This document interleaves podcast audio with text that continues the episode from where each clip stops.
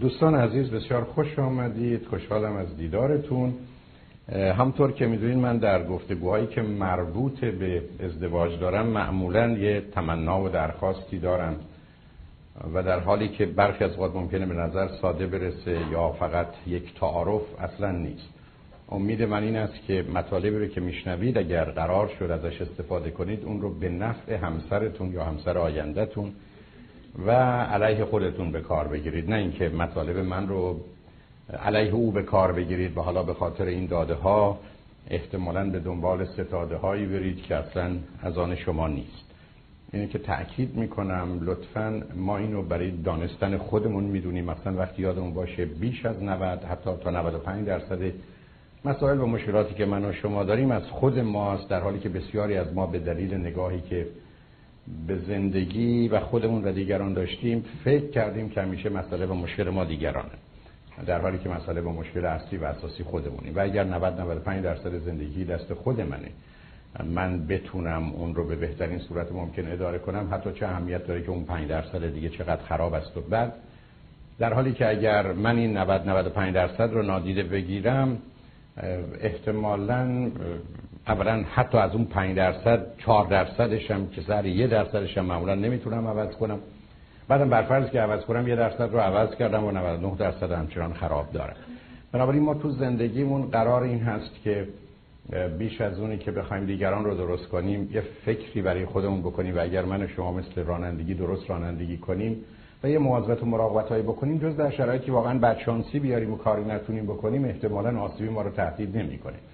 ولی اگر قرار باشه که سهم خودمون رو به درستی انجام ندیم اون وقت است که همه مسائل و مشکلات و گرفتاری ها رو می‌تونیم برای خودمون تا پای مرگ خودمون و دیگران رو وجود بیاریم. بنابراین امید من این است که عرایز من رو به نفع همسرتون یا به نفع اون کسی که در زندگی شریک شماست استفاده کنید نه علیه او.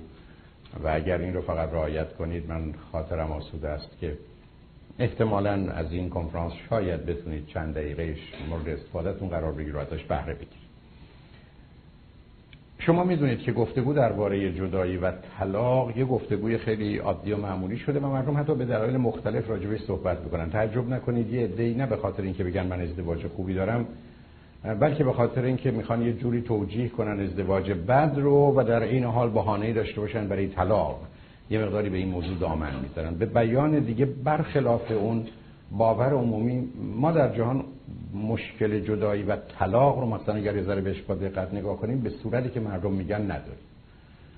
به این معنا که اولا من قالب اوقات حیرون میمونم که این مردمی که همینجوری آمار میدن آمار رو چه جوری میدن؟ یعنی شما روزی که درباره درصد طلاق و یا درست ریت یا نرخ طلاق صحبت می‌کنید این آمار اصلا به این سادگی ها به دست نمیاد یعنی فرض بفرمایید که امسال در امریکا یه میلیون نفر طلاق گرفتن. بعد اگر یه میلیون نفر ازدواج کردن شما ازش پای چه نتیجه بگیرید؟ صد درصد مردم طلاق می‌گیرن؟ برای اینکه ازدواج رو در یه گروه سنی مشخصی مردم انجام میدن در حالی که طلاق مال همه کسانی است که از گذشته بسا 60 سال قبل تا حالا زندگی کردند و طلاق می‌گیرن. شما اگر احتمالا یه میلیون نفر در امریکا در سال گذشته طلاق گرفتن می‌خواید ازش چه نتیجه بگیرید؟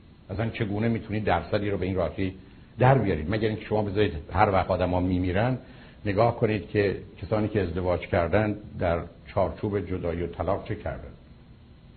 مطالعات جامعه شناسی به ما میگه چگونه می‌تونیم اینا رو پیدا کنیم. یعنی اون چیزی که نه درصده نه پرسنتیج که معمولا مردم به کار می‌برن بلکه ریت یا نرخ طلاقه. ولی محاسبه بسیار بسیار پیچیده و به همجاست که مردم خیلی راحت و آسوده حرفشون این است که همه دارن طلاق می‌گیرن یا همه طلاق گرفتن که حالا اشاره خواهم کرد که اصلا با واقعیت ها نمی‌خونه. حتی نکته فوق العاده جالب اینه که ظرف 27 سال گذشته بر اساس مطالعات دقیق علمی هر سال بدون استثنا میزان طلاق در امریکا کاهش پیدا کرده.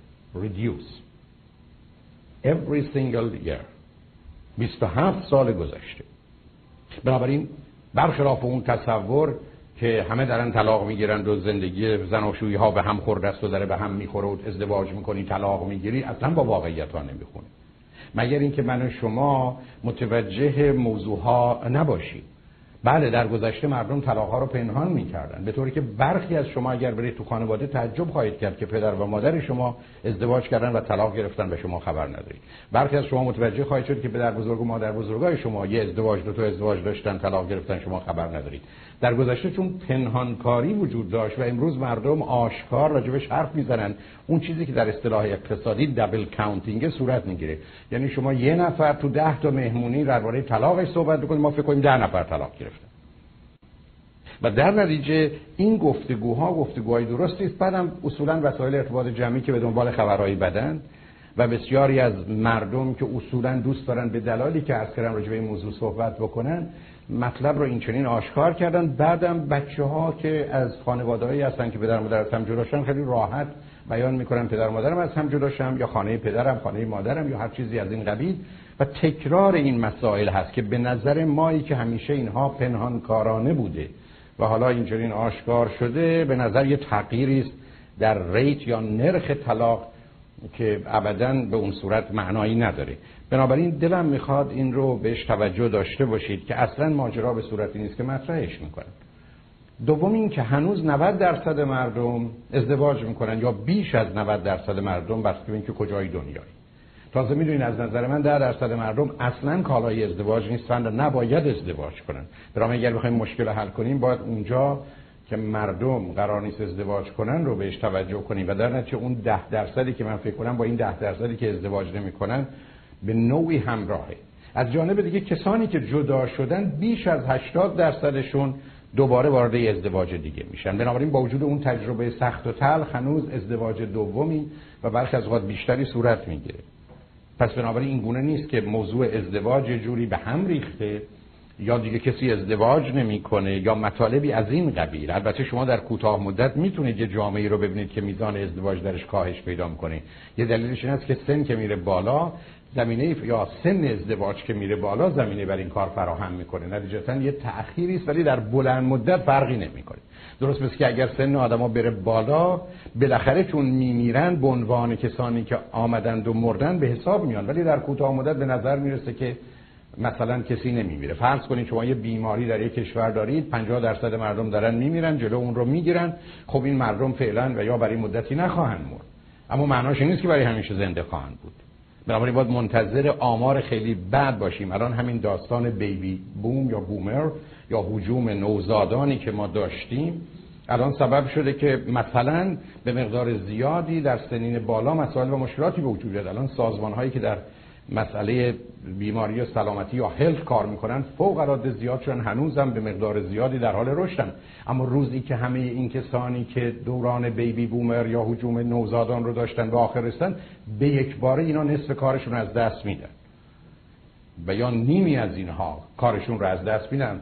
برای که اون همه آدم مسن ما نداریم. یه دوره ای بود که بعد از جنگ جهانی دوم مردم تولید مثل کردن به دلایل خاص خودش و بعد از اون نرخ تولید مثل چون کاهش پیدا کرد نتیجتا گروه های سنی ترکیباتشون به هم ریخته. در نتیجه در این گونه موارد باید یه مقدار مواظبت و مراقبت هایی داشت. اما علاوه بر این موضوع می‌دونیم که برخلاف تصور مردم حدود 40 درصدشون یا کمی بیشتر از ازدواج اول ناراضیان ولی بیش از 80 درصد مردم از ازدواج دوم. بنابراین بعدا به این خواهیم رسید که بسیاری از ما که فکر می‌کنیم ازدواج اول رو نفهمیدیم و اشتباه کردیم ازدواج دوم رو دقیقا می‌دانیم و به درستی انجام میدیم. اصلا با واقعیت های آماری نمی‌خونه. و تازه می‌دونیم که بیش از 80 درصد کسانی که جدا میشن سه سال بعد از جدایی فکر می‌کنن که در این باره عجله کردند و اشتباه و نباید جدا می‌شد. و به همین دلیل است که امیدوارم گفتگویی که درباره جدایی و طلاق دارم به شما یه مقدار کمک بکنه که واقع بینانه با موضوع برخورد کنید تا اینکه تحت تاثیر تبلیغات و وسایل ارتباط جمعی به هر حال باورها و یا نظری داشته باشید که با واقعیت ها نمی‌خونه. می‌دانیم که اشکالی که در این زمینه وجود داره این هست که بسیاری از مردم سه تا پدیده مرتبط ولی متفاوت رو با هم یکی می‌گیرن. یکی مرج یا ازدواجه که مجموعه اصول و قوانینی است که میگه چه کسانی با چه کسانی. بر اساس این اصول و قوانین می‌تونن با هم رابطه جنسی داشته باشن. بنابراین وقتی من شما صحبت از ازدواج می‌کنیم بحث راجع به رابطه جنسی است. اون به مقدار زیادی به هم ریخت دوم اینکه دیگری که خیلی به هم ریخته نظام خیشاوندی است یعنی کینشه به این معنا که در گذشته مسئله پدر بزرگ و مادر بزرگ و عمه و خاله و دایی و پدر و مادر یه نقش فوق تو انتخاب همسر ادامه زندگی و اصلا زندگی کردن با اونا داشتن و اختیارات و مزایا و امکانات و تعهد و مسئولیت ها و وظایف فراوونی به عهده دایی و عمه و خاله و پسر خاله و دختر عمه و پدر بزرگ و مادر بزرگ بود. در حالی که در دنیای امروز آدما حتی برای پدر و مادرشون هم ممکنه جایگاه خاصی در زندگی زناشویشون قائل نباشن. و اون نظام به هم ریخته. ما هفت گروه و فرد همونطور که می‌دونید خانواده درجه یک داریم. پدر و مادر خواهر و برادر پسر و دختر و همسر. 33 تا گروه درجه دو داریم. یعنی خانواده درجه یک درجه یک ما. 152 فرد و گروه خیشاوند درجه سه داریم. یعنی 192 فرد و گروه خیشاوند درجه یک و دو سه داریم. و این 192 فرد و گروه که بعد 300 400 نفر به راحتی می‌تونن باشن در دنیای امروز اصلا نقشی می‌تونن نداشته باشن.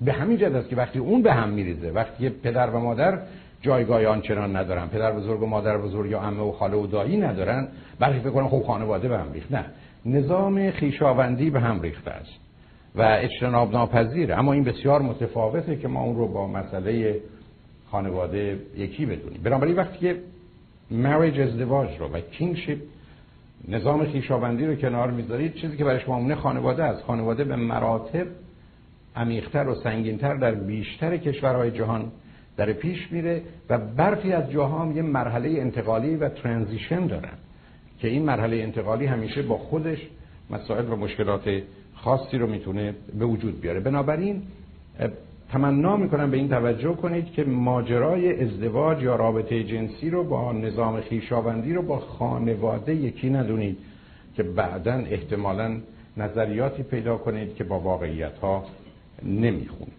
مورد دیگری که اهمیت داره این است که در طول تاریخ فقط یک نفر حق طلاق داشته و اون مرد. و یا حداقل مردان خانواده یا فامیل بودن که این حقوق رو داشتن. زنان معمولا در این زمینه حرفی و نقشی و نظری نداشتن. اما در دنیای امروز در بسیاری از جوامع از جمله در امریکا این حق طلاق به زن هم داده شده. و مخصوصا با نو فالت دیورس که هیچ دلیلی برای جدایی نمی‌خوان یه زن می‌تونه بگه بدون هیچ دلیلی می‌خوام جدا بشم و هیچ دادگاهی نمی‌تونه مانع او بشه. هیچ دادگاه احتیاج به هیچ دلیلی شما ندارید. حتی دلایل شما برای که بخواید جدا بشید not admissible to the court. اصلا پذیرفته نمیشه. شما نمی‌تونید توی کورت بگید من می‌خوام به این دلایل جدا بشم. کسی علاقه داره که بدونه. اصلا. برای که حرف این است که تو تصمیم گرفتی ازدواج کنی ازدواج کردی. تو تصمیم گرفتی طلاق بگیری طلاق گرفتی. تموم شد. می‌خوای طلاق بگیری طلاق بگیری. قرار ثابت کنی که همسرت بده یا چنینی یا چنانی. در گذشته ما احتیاج به این کار داشتیم. البته دادگاه می نویسن که اینا یه اختلافاتی دارن که غیر قابل اصلاحه. این رو به عنوان یه مفهوم کلی می نویسن ولی شما قرار نیست اون رو اثبات کنید و در نتیجه به خاطر اون اجازه طلاق رو بگیرید. نتیجتا در دنیایی که به زنان حق طلاق داده شده قبلا مردان تقاضای طلاق می‌کردن و طلاق حالا زنانه. اون هم که تازه حقش داده نشده درهایی باز شده و زنها می‌تونن از اون به نوعی اینجا اونجا استفاده کنن. و در نتیجه شرایطی به وجود اومده که شاید براتون تعجب آور نباشه. ای بگم در امریکا از 100 تا طلاقی که فایل میشه 64 تاش رو خانما فایل می‌کنن 36 تاش رو آقایون. بنابراین تعداد کسانی که طلاق رو فایل می‌کنن و تقاضای طلاق می‌کنن در خانمان یه چیزی نزدیک دو برابر آقایون. و بنابراین اگر شما یه همچین حقی رو مثلا از خانما بگیرید بدون تردید میزان جدایی و طلاق به یک اعتبار حداقل فایلش یا ورودش به محیط قانونی یا مذهبی کاهش پیدا می‌کنه. اما معنای این حرفی نیست که ماجرا خیلی کاهش پیدا می‌کنه ولی میشه فهمیدش. بنابراین اگر ما مسئله زنان رو و حق طلاق رو به جامعه خانم ها در یه جایی مانند امریکا به حساب بیاریم به یک مرتبه نرخ طلاق اعداد دیگری پیدا می‌کنه و مسائل خاص خودش رو به وجود میاره. مطلب دیگه این است که در طول تاریخ ازدواج هدف بوده. هدفی بوده عالی هدفی بوده اجتماعی هدفی بوده مذهبی هدفی بوده خانواده و آدما باید ازدواج می‌کردن. مثل که روی یه اصل اخلاقی و روی یه باید پا گذاشتن. و در نتیجه وقتی چنین هست آدما ازدواج می‌کنن. ولی بعدا به خاطر همون باید ازدواج ناچار در ازدواج هم میمونن. برای اینکه اون باید همین گونه به یک مرتبه نفش نمیشه. در حالی که در دنیای امروز همطور که می‌دونید ازدواج قراره برای های آگاه و دانا وسیله برای سلامت فیزیکی و روانی و خوشبختی و در تحلیل نهایی برای رشد و تکاملشون باشه. و در نتیجه اگر یک کسی احساس کنه که سلامت فیزیکی و روانیش به هم میریزه خوشبختی و سعادتش به هم میریزه و یا رشد و تکاملش که بهش می‌رسم متوقف میشه بسیار طبیعی است که از یه چنین زندگی می‌خواد بیاد بیرون. بنابراین در این زمینه مهم این است که تغییر هدف به عنوان ازدواج به وسیله به عنوان یک راه. برای به دست آوردن چیزهای مهم در زندگی زمینه ای رو فراهم کرده که وقتی افراد در زندگی زناشویی اون چرا که می‌خوان درست واقع بینانه است بقیه دارن به دست میارن فکر جدایی رو بکنن در حالی که وقتی ازدواج هدفه ما درست مثل اینکه به یه مهمانی میریم که هدفه رفتیم اونجا یا اگر فرض کنید که قرار بریم سر کار رفتیم سر کار. حالا دیگه ماجرای این که بریم یا نریم وقتی که به صورت هدف ازدواج در اومده ناچار منتفی خواهد مطلب دیگه این است که امروز ازدواج و بسیاری از کارها جنبه خصوصی و فردی پیدا کرده. یعنی it's private it's personal.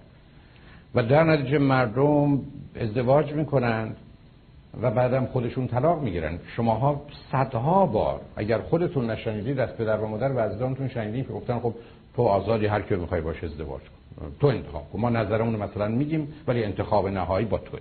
و برخی از وقت واقعا صمیمانه همین رو هم در ذهن دارن. فقط حرفش رو نمی‌ذارن به زبون نمیارن. در ذهنشون چون انتخاب آخر با تو و وقتی که درباره جدایی و طلاق صحبت می‌کنیم پدر و مادر یا عزیزان ممکنه نظری داشته باشن یا مخالفتی بکنن. ولی فراهون شما میشنوید و درصد بالایی بالاخره میگن این تصمیم تو این زندگی تو یا شما این حرف به اونها میقبولونید یا به هر حال بر مبنای اون عمل می‌کنید. بنابراین ما در دنیایی داریم زندگی می‌کنیم که مسئله خصوصی و فردی شده در حالی که ازدواج و طلاق یه موقع اصلا عمومی بود. اصلا برای شما زن پیدا می‌کردن شوهر پیدا می‌کردن. برخی از شما اصلا زن شوهرتون ندیده بودید. برخی از شب عروسی عوضش می‌کردن. یعنی مثلا این مادر می‌رفت می‌گفت این دختر بزرگتره این خیلی ناراحته. بگذارید حالا خواهرش رو ما بدیم. شما اون رو دیدید ولی خب این هم الحمدلله مثل حالش خوب شده و بهترم هست. هم سنش بالاتره پخته تره البته بعضیشون بدجوری سوختن ولی پخته است. در این حالی مقدار از تمام دست های او همینجوری هنر میریزه بلکه اون یکی نه بچه سال هنوز یاد نگرفته بعدم خیلی گریه می‌کنه بعد از که شنید خواهرش باید ازدواج کنید شما بیاد اینو بگیرید. و بعدم حتی برخص اصلا به شما نمی‌گفتن. شب که می‌فهمید مثل که این اسمش با اون یکی دیگه عوض شده می‌گفت اشکال نداره. من خاطرم از خانمی روی خط رادیو آمد و گفت که من خواهری داشتم مرده بود بعد شناسنامه او رو به اسم من چون می‌خواستم میگم مثلا بچه مرده. و بنابراین من مثلا اسم اون رو داشتم.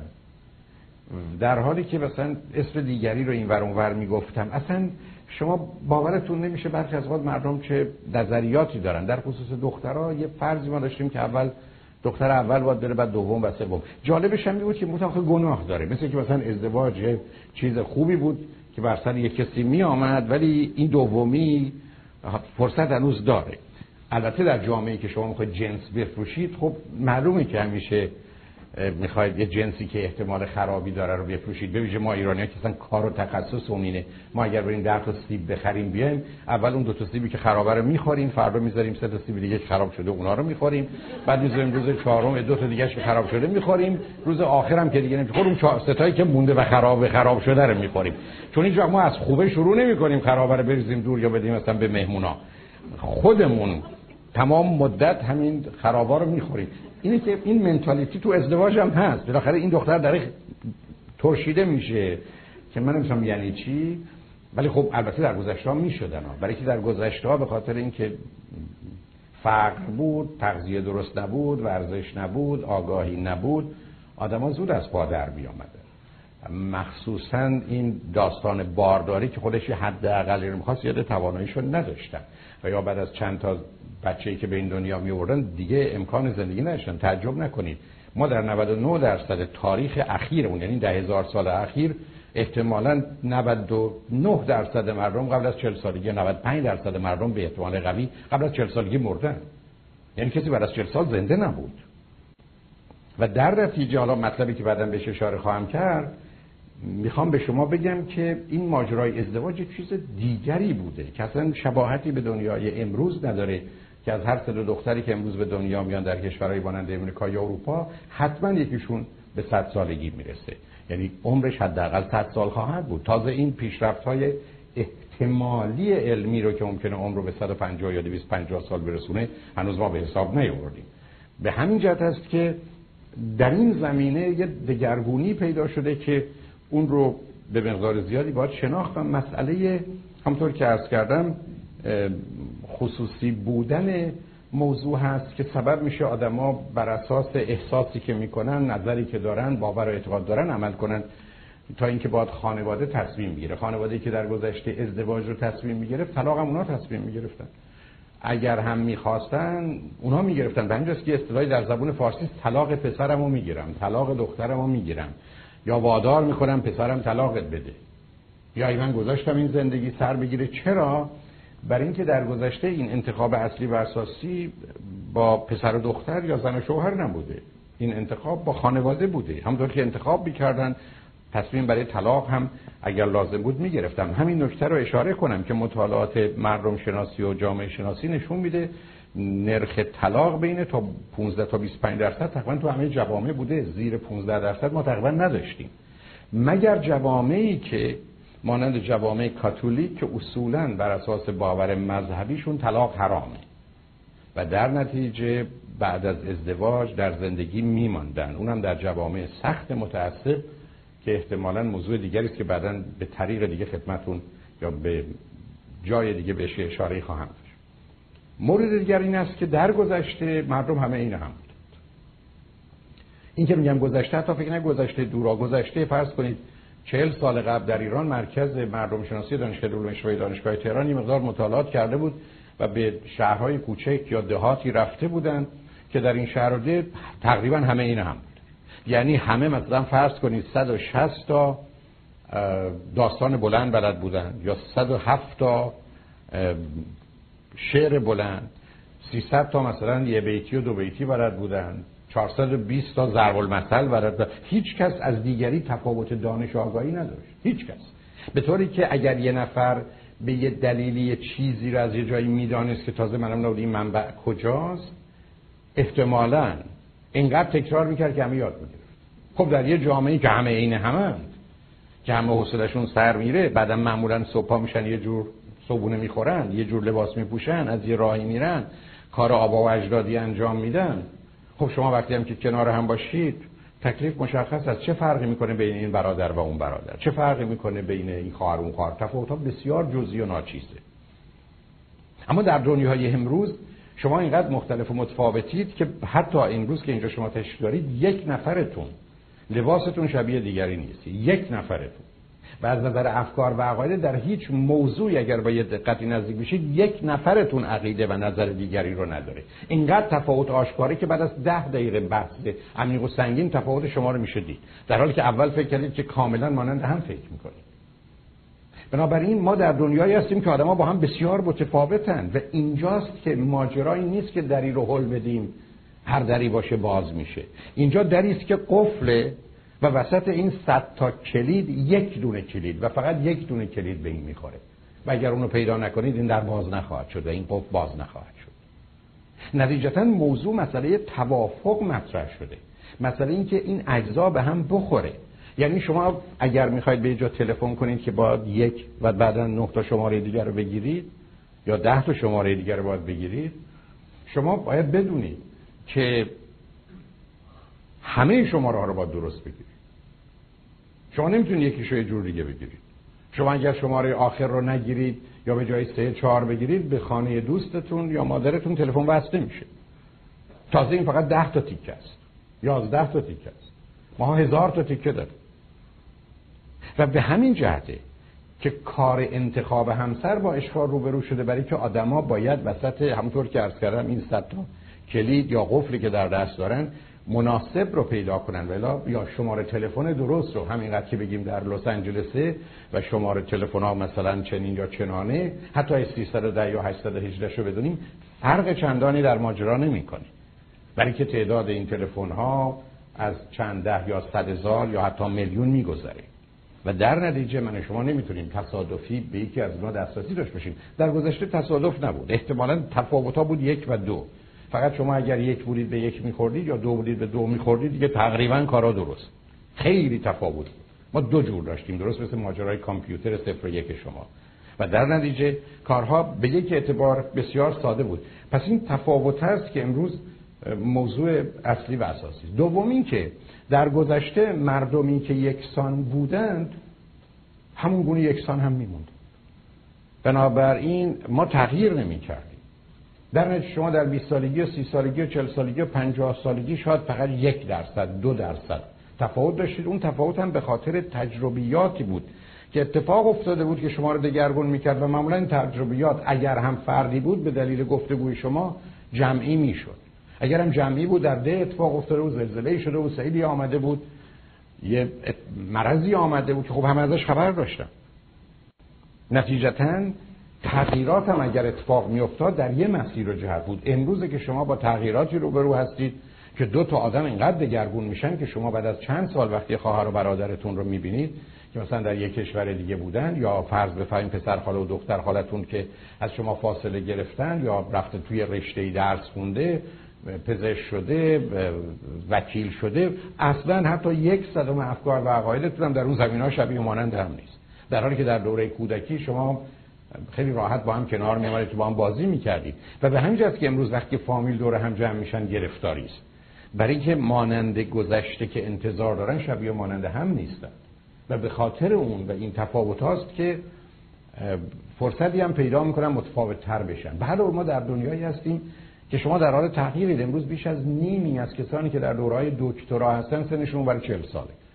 در حالی که در گذشته بگذاریم از که مردم بی سواد بودن 99 درصد مردم خواندن نوشتن نمی‌دونستن. یا حتی این اواخر 90 درصد 95 درصد. بس اینکه کجا میرید ولی فرقی در ماجرا نمی‌کنه. امروز مردم تا سنین بالا در مسیر تغییر و رشد خودشون هستن. و به دلیل وسایل ارتباط جمعی به مثلا اینترنت شما اصلا باورای 5 سال قبل و 15 سال قبل خودتون رو ندارید. حتی برخی از درست در جهت عکس حرکت کردید. در حالی که در گذشته آدما با یه فکر عقیده ای می آمدند و محیط اطرافشون هم چنین بود و با همون فکر عقیده از این دنیا می رفتن. بنابراین روزی که دو نفر تازه تو اون شرایطی که با هم متفاوتن همدیگه رو پیدا می‌کنن ولی هر دوتاشون اینقدر تغییر می‌کنن و متفاوت میشن شما چطور می‌تونید انتظار داشته باشید که باز برای هم یه روزی که بهترین بودن با وجود این همه تغییرات مختلف و متفاوت حتی برای هم خوب باشن چه به اینکه بهتر یا بهترین به همین جهت است که یه امور و اصول دیگری رو باید رعایت کنن که به این بحث ارتباط نداره. تا بتونن در حالی که هر دو رشد می‌کنند و متفاوت و متغیر میشن در حقیقت از هم دور نشند و جدا نیفتند بلکه دست در دست هم پیش برن. در غیر این صورت هر کسی که برای شما الان خوبه چند سال بعد حتما می‌تونه خوب نباشه.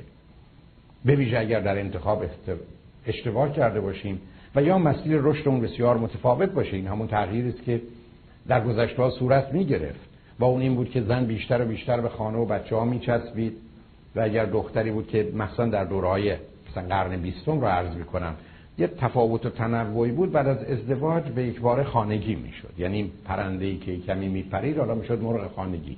در حالی که مرد در محیط اجتماعی متفاوت می‌شد اما اهمیتی نداشت. برای که در گذشته آنچه که وجود داشت سازمان خانواده بود Organization of Family و Organization رئیس و مرعوس می‌خواد.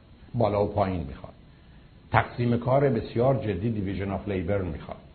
یعنی تقسیم کار نکنیم کارا پیش نمیره. در حالی که در دنیای امروز روزی کارا درسته که موضوعی مانند پرورش تعلیم تربیت کودک حد اکثرش دیگه 60 و 40 باشه. درآمد 60 و 40 باشه. تحصیلات و مطالعه و رشد آدما 60 به 40 این حد اکثر تفاوته. اینکه 5 و 95 باشه 10 و 90 باشه که دیگه کار نمی‌کنه.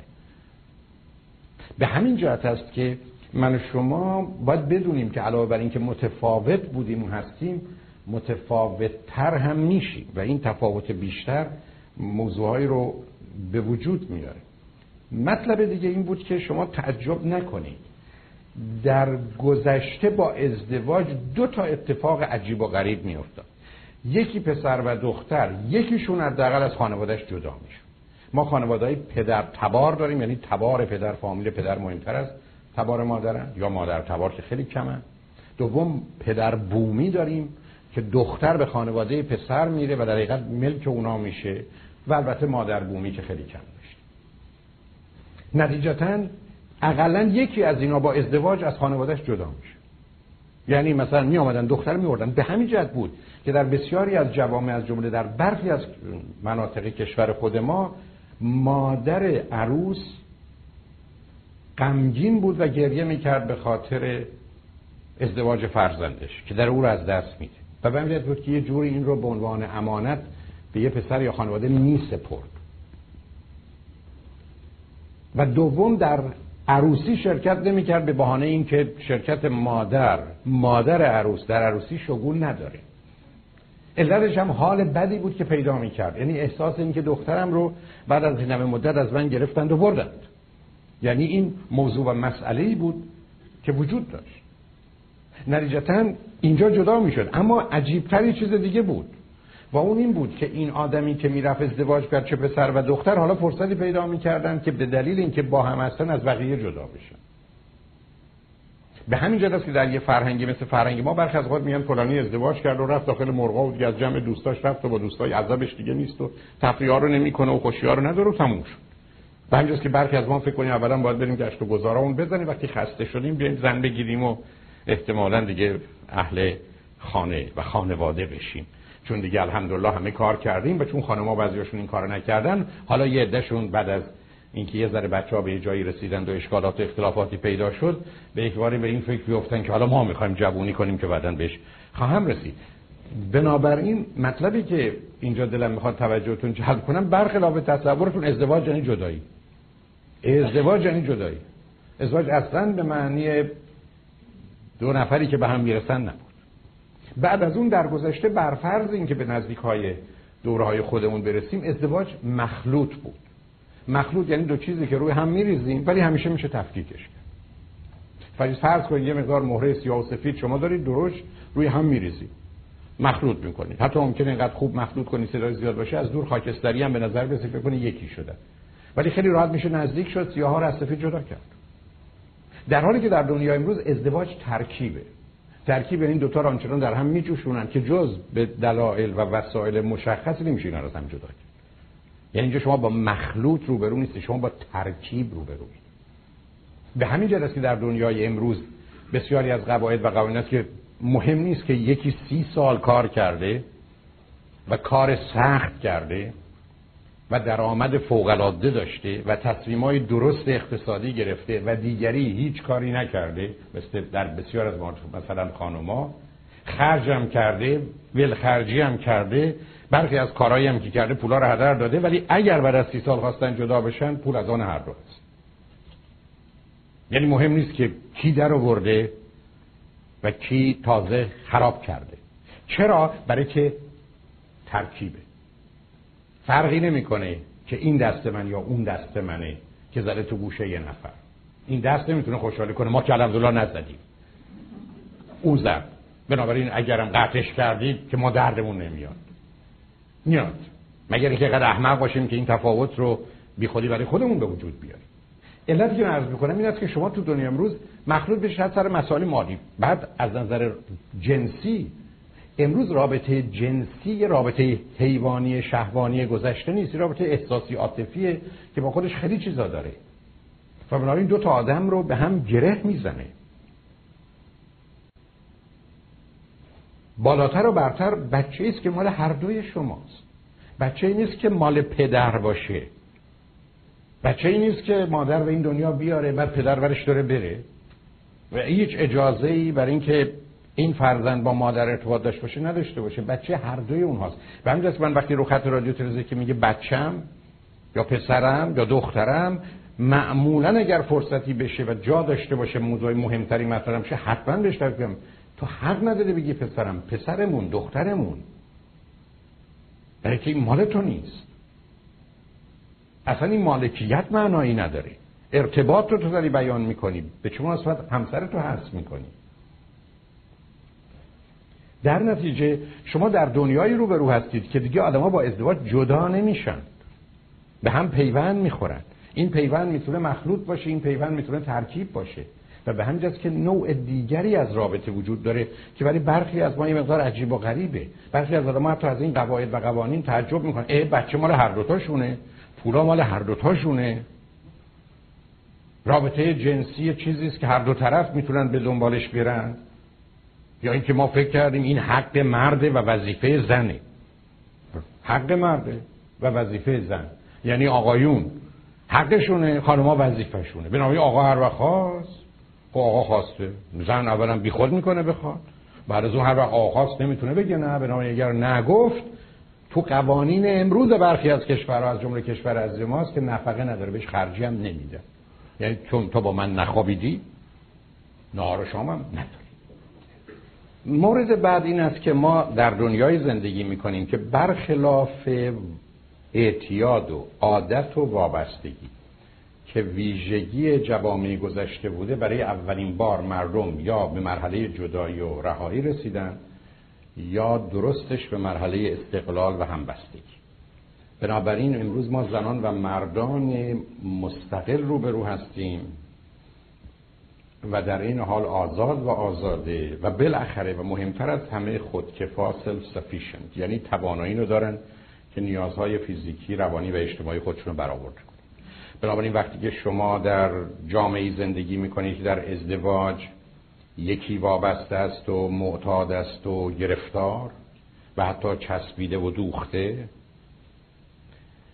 و از جانب دیگه هیچ نوع آزادی و آزادگی رو نداره و از طرف دیگه به هیچ وجه از عهده برآوردن ساده ترین نیازهای خودشم برده میاد بسیار طبیعی است که شما اون آدم تعیین کننده در زندگیش نیست و هر گونه که براش تصمیم بگیرن ناچار عمل می‌کنه. در حالی که اگر شما یه آدمی هستید آزاد و مستقل و خودکفا به مجردی که موضوعها و مسائل که از یک طرف برمیگره به نیازتون که ندارید ولی آزار و اذیتش از یه حدی گذشت بنابراین اونجا نخواهید موند. شما روزی که هیچ طریقه ای برای امرار معاش ندارید که زندگی اقتصادیتون رو بچرخونید. شما روزی که هیچ امکان ندارید از فرزندانتون مواظبت و مراقبت کنید. بسیار طبیعی و عادی است که ناچار اونجا میمونید که غذا هست و کسی از شما به نوعی محافظت و مراقبت می‌کنه برای که این نیاز اصلی و اساسی شماست که بدون توجه به اون خواهید موند در حالی که در یه جامعه که شما توانایی رو دارید که نیازهای فیزیکی و مادی خودتون رو مثل غذا یا سرپناه یا پوشاک یا یه حداقلی از زندگی رو برای خودتون فراهم کنید یا محیط اجتماعی شرایطی رو به وجود آورده که به خاطر اون بخش دولتی در این کار رو می‌کنه بسیار طبیعی است که شما دیگه زندانی نمیمونید شکنجه نمیشید آزار نمی‌بینید خودتون و عزیزانتون به خاطر اینکه جایی برای رفتن ندارید.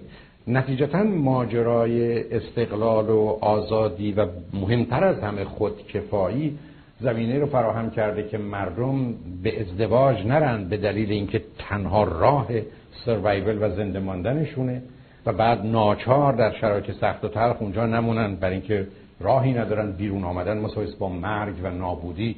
بنابراین به هر خاری ناچار مجبورن تن در بدن.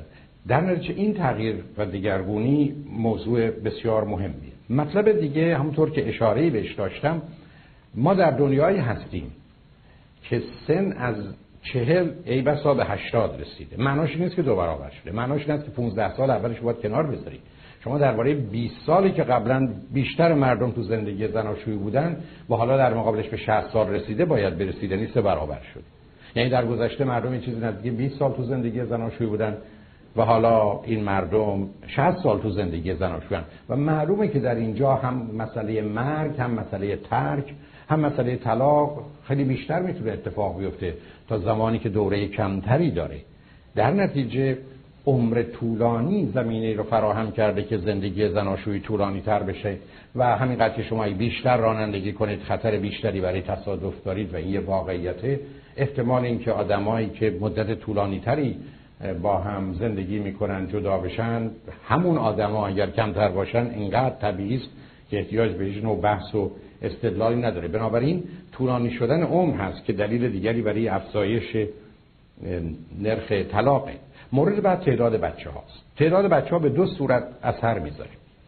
یکی اینکه در گذشته یک چیزی نزدیک 8 تا 12 تا بچه خانواده ها می آوردن. یعنی در دوران 15 تا 20 ساله ای که زن توانایی بارداری داشت. در این دوره 8 تا 12 تا بچه می آمد.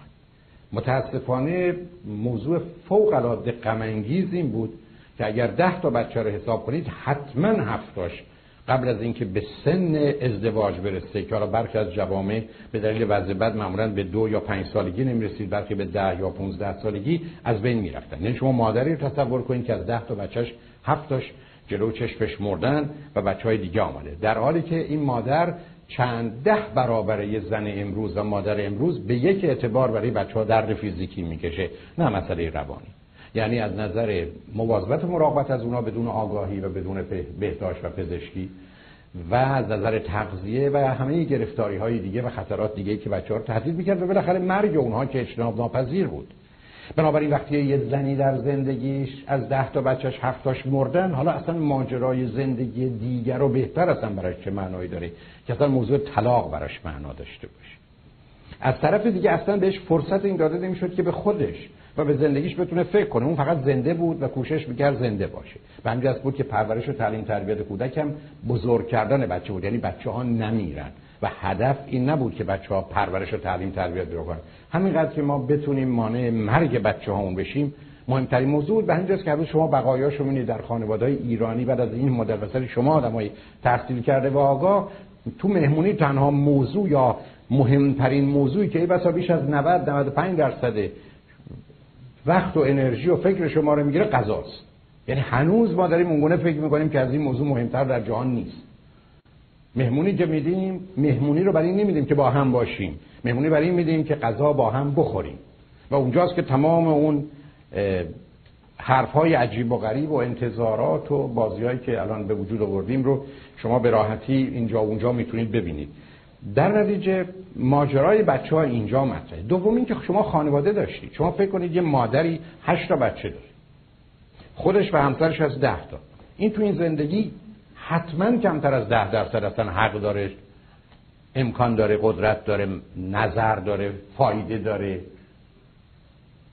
بسیار متفاوته بعد اینکه شما دو تا بچه دارید تازه این دو تا بچه‌تون هم مثلا فرض کنید بزرگشن رفتن. و شما با 50 درصد حق و حتی برای طلاق هر صد درصد. در گذشته اصلا شما کی بودید؟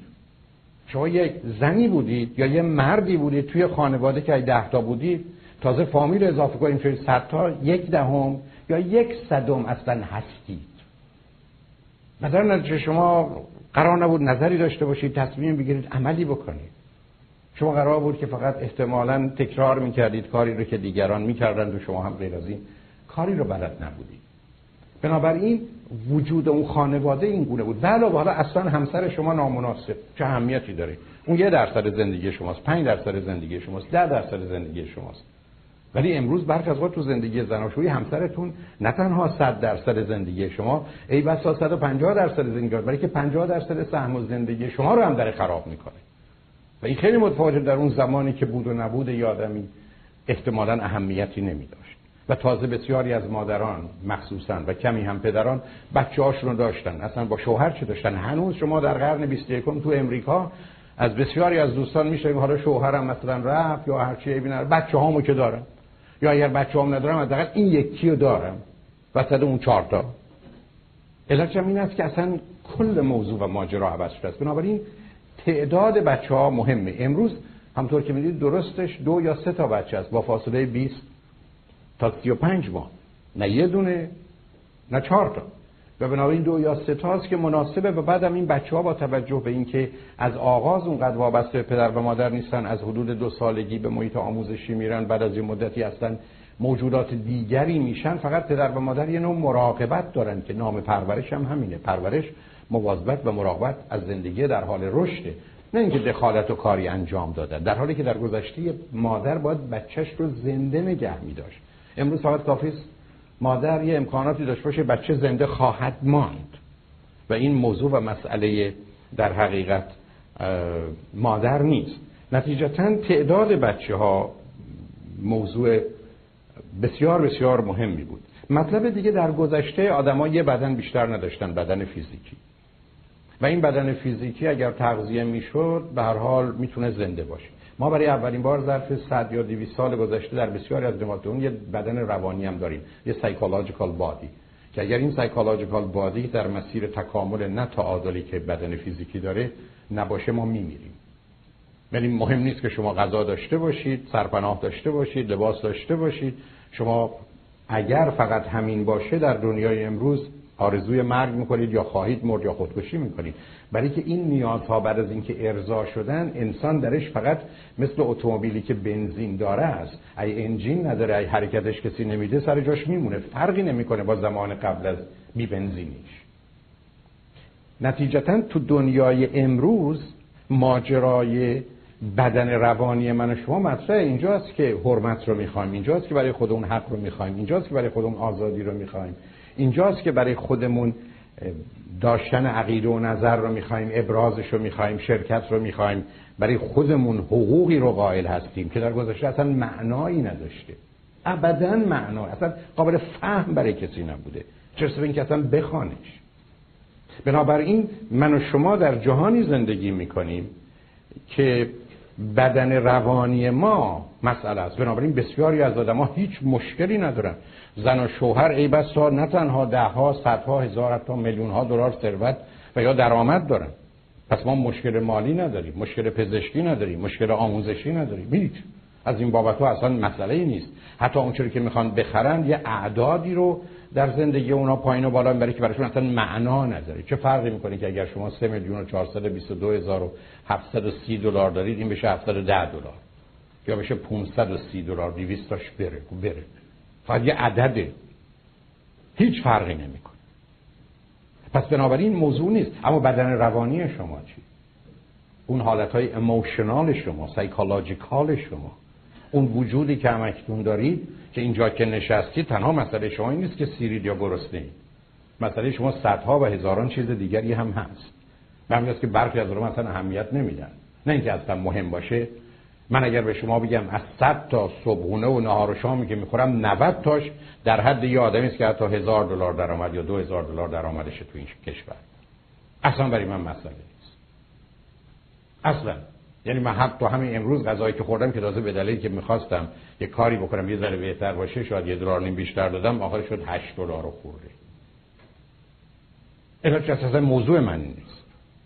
یعنی این چیزی نیست که من توجه هم بهش جلب کنم. در حالی که یه روزی این فقط و فقط موضوع زندگی منه. فقط موضوع زندگی من غذا. برای که میمیرم. برای که اگر این غذا نباشه بچم ندارم بچم میمیره. بسیار مهمه که ما کجا داریم زندگی می‌کنیم و این سایکولوژیکال بادی یا بدن روانی ما نقش فوق العاده مهم داره در اینکه ما خوشحال و خوشبخت باشیم یا نباشیم. اصلا مسئله خوشبختی مسئله سلامت روانی مسئله رشد و یا تکامل اصلا هیچ ارتباطی به بدن فیزیکی نداره. بدن فیزیکی اصلا رشدش خودش می‌کنه. شما قدرتون رو پیدا می‌کنید هوشتون هم حتی به همون اندازه که مربوط به عامل رشدتون سر جای خودش میمونه. در گذشته هم فرق نمی‌کرد مردم گذشتن یک کمی بهره هوششون از ماها کمتر بود ولی رشد می‌کردن. بدنشون هم همین اندازه ها می‌تونست باشه. حالا یک کمی بیشتر به خاطر تغذیه و ورزش و رعایت یه اصولی که ما به سیستم اضافه کردیم بهتر شده. و الا اینا اصلا مسائلی نیست که با گذشته های دور خیلی فرقی بکنه. پس اون چیزی که دلم می‌خواد توجه جلب کنیم ما امروز یه بدن روانی داریم برای این طلاق شما طلاق روانی است. همینجا می‌خوام عرض کنم. بسیار از وقت اصلا جدایی جدایی psychological divorce ه این جدایی psychological divorce برخی از اوقات یا emotional divorce اصلا داده شده. انقدر زن و شوهرای رو من می‌شناسم که 5 سال 15 سال 30 سال طلاق روانیشون رو به هم دیگه دادن. یا یکی گرفته و رفته. از نظر فیزیکی و جغرافیایی کنار هم یا از نظر زمینه های حقوقی و قانونی و مذهبی. چیزی به اسم ارتباط احساسی و عاطفی میانشون نیست. در گذشته اصلا وجود نداشت که مسئله بودن و نبودنش مطرح باشه. بنابراین اون چیزی که اهمیت داره این است که من و شما با یه طلاق روانی روبرو هستیم. مورد دیگه کاهش فشار خانواده جامعه و مذهب هست روی مسئله طلاق. یعنی بدون تردید امروز بسیارن خانواده هایی که گرچه طلاق رو که بعدا بهش اشاره خواهم کرد همیشه بد است و غلط تایید نمی کنن ولی وقتی که اجتناب داپذیر اون رو ببینن موضوع باش فرم کنه این خانواده اونقدر پسر و دخترشون رو یا فامیلشون رو به اینکه باید بمانی و در خانه بمونید تحت فشار قرار نمیدن. ممکنه ناراحت باشن ممکنه ناراضی باشن ممکنه حرف و سخنی داشته باشن که حتما هم دارن و برخی از اوقات هم درسته. اما این بسیار متفاوته که من شما تصور کنیم که تحت اون فشار من شما قرار می‌گیریم. بنابراین فشار خانواده نیست فشار محیط اجتماعی هم نیست. اولا این جوامع اونقدر کوچک نیستن. همینقدر خدمتتون عرض می‌کنم که در ایران مثلا قبل از انقلاب ما 365 تا شهر داشتیم. یه چیزی بین 40 تا 80 هزار ده.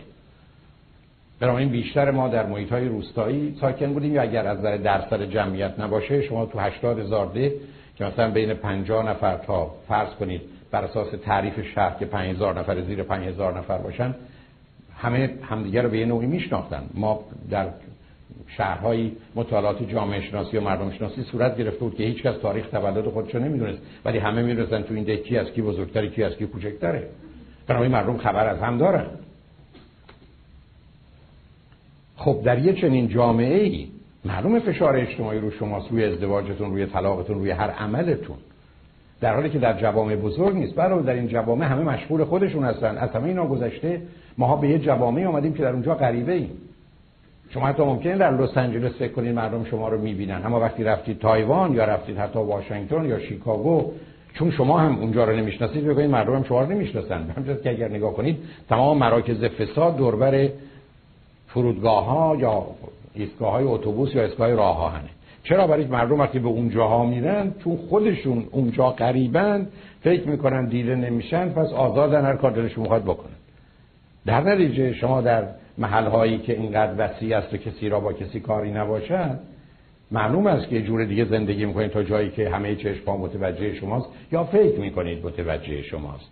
و در نتیجه اون چشم چون اهمیت دارن به تاثیرشون و اثرشون تا اونجا پیش میره که وقتی از وقت حتی وقتی حالتون خوبه به چشم شور و نمی‌دونم چشم بد اونها هم باور و اعتقاد پیدا می‌کنید که این خودش نشون چقدر نگاه دیگران. مسئله و موضوع زندگی شماست در جایی که بسیاری از شما امروز احتمالاً بی همچی چیزی اصلا اهمیتی نمی‌دید مطلب دیگه این هست که ما در گذشته فکر می‌کردیم جهان اینقدر چون کوچکه و ما هم دنیا رو این چنین می‌بینیم و خودمدار و خودمحور بودیم سلف سنتر بودیم. فکر می‌کردیم که خدا گرفته نشسته من که اومدم برام سرنوشتم و نوشته نوشته افت در تاریخ فلان متولد شود. چشم اینگونه ابرو آنگانه. و هی نوشته و نوشته. بعدم در 17 سالگی به خانه شوهر برود. این بچه ها رو هم بیارد. این هم نام هاشون در تاریخ فلان هم در سن 67 سالگی یا 37 سالگی به ما برگرد در نتیجه بسیاری از ما فکر می‌کردیم ازدواج سرنوشت. در حالی که سرنوشت یعنی باید در سر نوشت و باید از سر دوباره همه چیز را همیشه نوشت. بنابراین یه دمون هم که خیلی راحت بودیم یا کل خلقت رو همین گونه می‌دیدیم که تمام بارگاه الهی متوقف مانده که احتمالا دکمه کت من بیفتد یا نیفتد احتمالا رنگ موی سر من خوب در بیاید یا نیاید احتمالا در این تصادف گوشه انگشت من بشکرد یا نشد تمام اینا رو نشستن نوشتن. یعنی اینقدر خل و چل بودیم و هنوزم یه ده هستن که تصور می‌کنن همه چیز رو از قبل نشستن و نوشتن یعنی این ذرات هواری که شما مینید یا قطره های دریا رو دون دون گفته تو قطره برو بالا تو هم بیاد در جرارت این مواد هم این. خیلی با دادم خل و مشنگ باشه که از این افکار رو عقاید باشه بعضی از اون خیلی لوسه دارم دایره وسط فکر و وسطش گفتیم نه سر موضوعی مهم کار دست خداست. تولد دست خداست. ازدواج دست خداست. مرگ دست خدا بعد اومدیم نگاه کردیم ای بابا یه جایی دو تا بچه میارن جایی دوازده تا بچه. بعد از این دو تا بچه بیشترشون میمونن اون دوازده تا ده تاشون میمونن دیدیم که تولد و مرگم دست خدا نیست. آخر کار تنها چیزی که برای مامون ازدواج بود. اونم چون می‌خواستیم بگیم همیشه تقصیر من نیست و تقصیر دیگری است. بنابراین این خداوند است که بالاخره این شرایط رو فراهم می‌کنه که به سر یک کسی بخورد و به سر ما هم بخورد و با هم ازدواج کنه. در نتیجه مسئله سرنوشت بود. خب سرنوشت رو که نمیشه باش جنگید. سرنوشت رو باید پذیرو اصلا تازه به جنگید فرقی نمی‌کنه. به قول معروف گفتن از مرگ هزار کردن دو روز روا نیست. روزی که غذا باشد و روزی که غذا نیست. روزی که غذا باشد کوشش نکند سود. روزی که غذا نیست در اون مرگ روا نیست بنابراین ما میمیریم اون زمانی که باید بمیریم از این باورها یه پرت و پلا رو داریم. البته یه ذره به آمار نگاه کنیم وقت معطل میمونیم که چرا یه جای دنیا مردم 90 سال عمر کنن 70 سال 60 سال 10 سال 5 سال اون وقت باید توجیه نداریم. دیگه مگر اینکه بخوایم بسنیم به صحرای جهان قبل یا جهان بعد؟ و اون وقت است که دیگه خیلی ببخشید نشون میده که می‌خوایم خودفریبی کنیم. دیگه جایی هم برای بحث و گفتگوهای این پرت و پلاها نیست.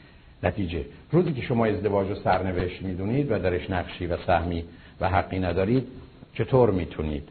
احتمالا سخنی داشته باشید در مورد اینکه کی می‌خواد شما تصمیم بگیرید که ازدواج کنید و یا طلاق بگیرید. ما در گذشته وقتی اتفاقی میافتاد تنها چیزی که داشتیم و صفت فوق العاده عالی بود صبر بود پیشنس البته این لغت پیشنس صبرم هنس هم آدم مریض یعنی با لغت در زبان انگلیسی خیلی جالبه. یعنی آدمی که صبوره همون مریضم هست. سک ولی خب حالا کاری به اون نداریم. دو تاش ریشاش یکیه. ما با صبر می‌کردیم. بعد بود که صبر خیلی مهم بود. اینقدر هم درباره صبر ما گفته بودن که برخلاف ما فکر کنیم صفت صبر خوبه. اما در دنیا امروز مردم ابدا این گونه نه فکر نمی‌کنن وقتی اشتباهی شد اولا میشه تغییرش دوم میشه تصحیحش کرد. سوم میشه جبرانش و چهارم هر آسیبی اتفاق بدی یه فرصت و اپورتونیتی تازه است برای که در یه مرحله و سطح و منطقه دیگری حرکت کرد. بنابراین ما دیگه حالا گرفتار صبر نیستیم و برخلاف گذشته صبر شاید در 5 درصد موارد. اصلا می‌تونه خوب و مفید باشه. در 95 درصد موارد صبر بسیار بسیار انتخاب بد و غلطی است. ما باید در مسیر تصحیح و تغییر و جبران و استفاده از فرصت ها باشیم تا اینکه صبور باشیم. و به است که امروز نه صفت آدم سالمه نه صفت آدم خوشبخته نه یکی از ویژگی های عشقه. در حالی که در گذشته بود امروز اپورتونتی و فرصته که موضوع و مسئله اصلی و اساسی من شماست. بنابراین ما در دنیایی هستیم که چیزی که خرابه رو درست می‌کنیم چیزی که خرابه به دلیل اینکه سرنوشته است یا غیر از این کاری نمیشه کرد یا غم خوردن و کوشیدن ما بیهوده است به اونجا راهاش نمی‌کنیم. مورد بعد مسئله این هست که ما مهاجرین اگر به جامعه ایرانی نگاه کنیم خب با مسئله طلاق بیش از اندازه روبرو می‌تونیم بشیم. علت است که همه گروه های مهاجر به دلیل دگرگونی هایی که پیدا شده که اولا بیشتر اوقات نشانه نارضایتی در یه جای دیگه یا امید بیش از اندازه برای جایی بهتر بوده با خطر روبرو هستن. بنابراین اگر به من بگید گروه های مهاجر اگر در کشور خودشون ساکن بودن مثلا اگر نرخ طلاقشون سی درصد بود حالا که به مهاجرت بودن سی درصد میونه حتما چند درصدی بهش اضافه میشه. چند تا دلیل هم داره. اول اینکه بسیاری از اوقات این طلاق ها طلاقای به نظر من معوقن یعنی اینا طلاقایی بودن که قبلا بودن. اصلا یه دلیل مهاجرت هم اینه که آدما بیان اینجا مثلا طلاق می‌گیرن مخصوصا بسیاری از خانم‌ها این کارو می‌کنن. فکر کنن اگر در ایران طلاق بگیرن نه چیزی بهشون می‌رسه نه بچه‌هاشون. اینجا که میان هم همه چیز بهشون می‌رسه. اون چیزی هم که قبلا بود که دیگه مدت هاست نیست. بچه‌ها رو هم احتمالاً خواهند داشت. پس بنابراین وقتی آدم به سرزمین های تازه میاد بیش از هر چیزی طلاقایی که قبلا تأخیر افتاده رو و درش دیلی شده حالا اونها رو عمل می‌کنه بنابراین در کوتاه مدت این خودشو نشون میده. از همه اونها گذشته در سرزمین های تازه آدما متفاوت تغییر می‌کنه مثلا فرض کنید در جامعه ایرانی خانما وقتی که به امریکا آمدند خیلی زود کوشش کردن هم به خاطر بچه ها هم به خاطر ویژگی زنانشون هم به خاطر اینکه با زنهای دیگه مثلا امریکایی راحتتر می‌تونن رابطه برقرار کنن به زودی و با سرعت وارد جامعه شد. یعنی اگر زن و مردی تقریبا در شرایط یکسان بودن از نظر زبان آشنایی با فرهنگ و امکاناتشون زنا شاید حتی دو برابر زودتر با این جامعه آشنا شدن و خودشون سازگار کردن چون چاره ای نداشتن. آقایون هم به دلیل جایگاه و پایگاهی که داشتن هم به خاطر اینکه اصولا اون قابلیت انعطاف رو ندارن بعد از اون احتمالا می‌تونستن درگیر خیلی از چیزا نشن در کنار نشستن. و بنابراین بعد از ده سال شما چه دارید؟ زنی که با جامعه و فرهنگ ایران به مراتب آشنایی و آگاهی و سازگاری بیشتری داره تا همسرش.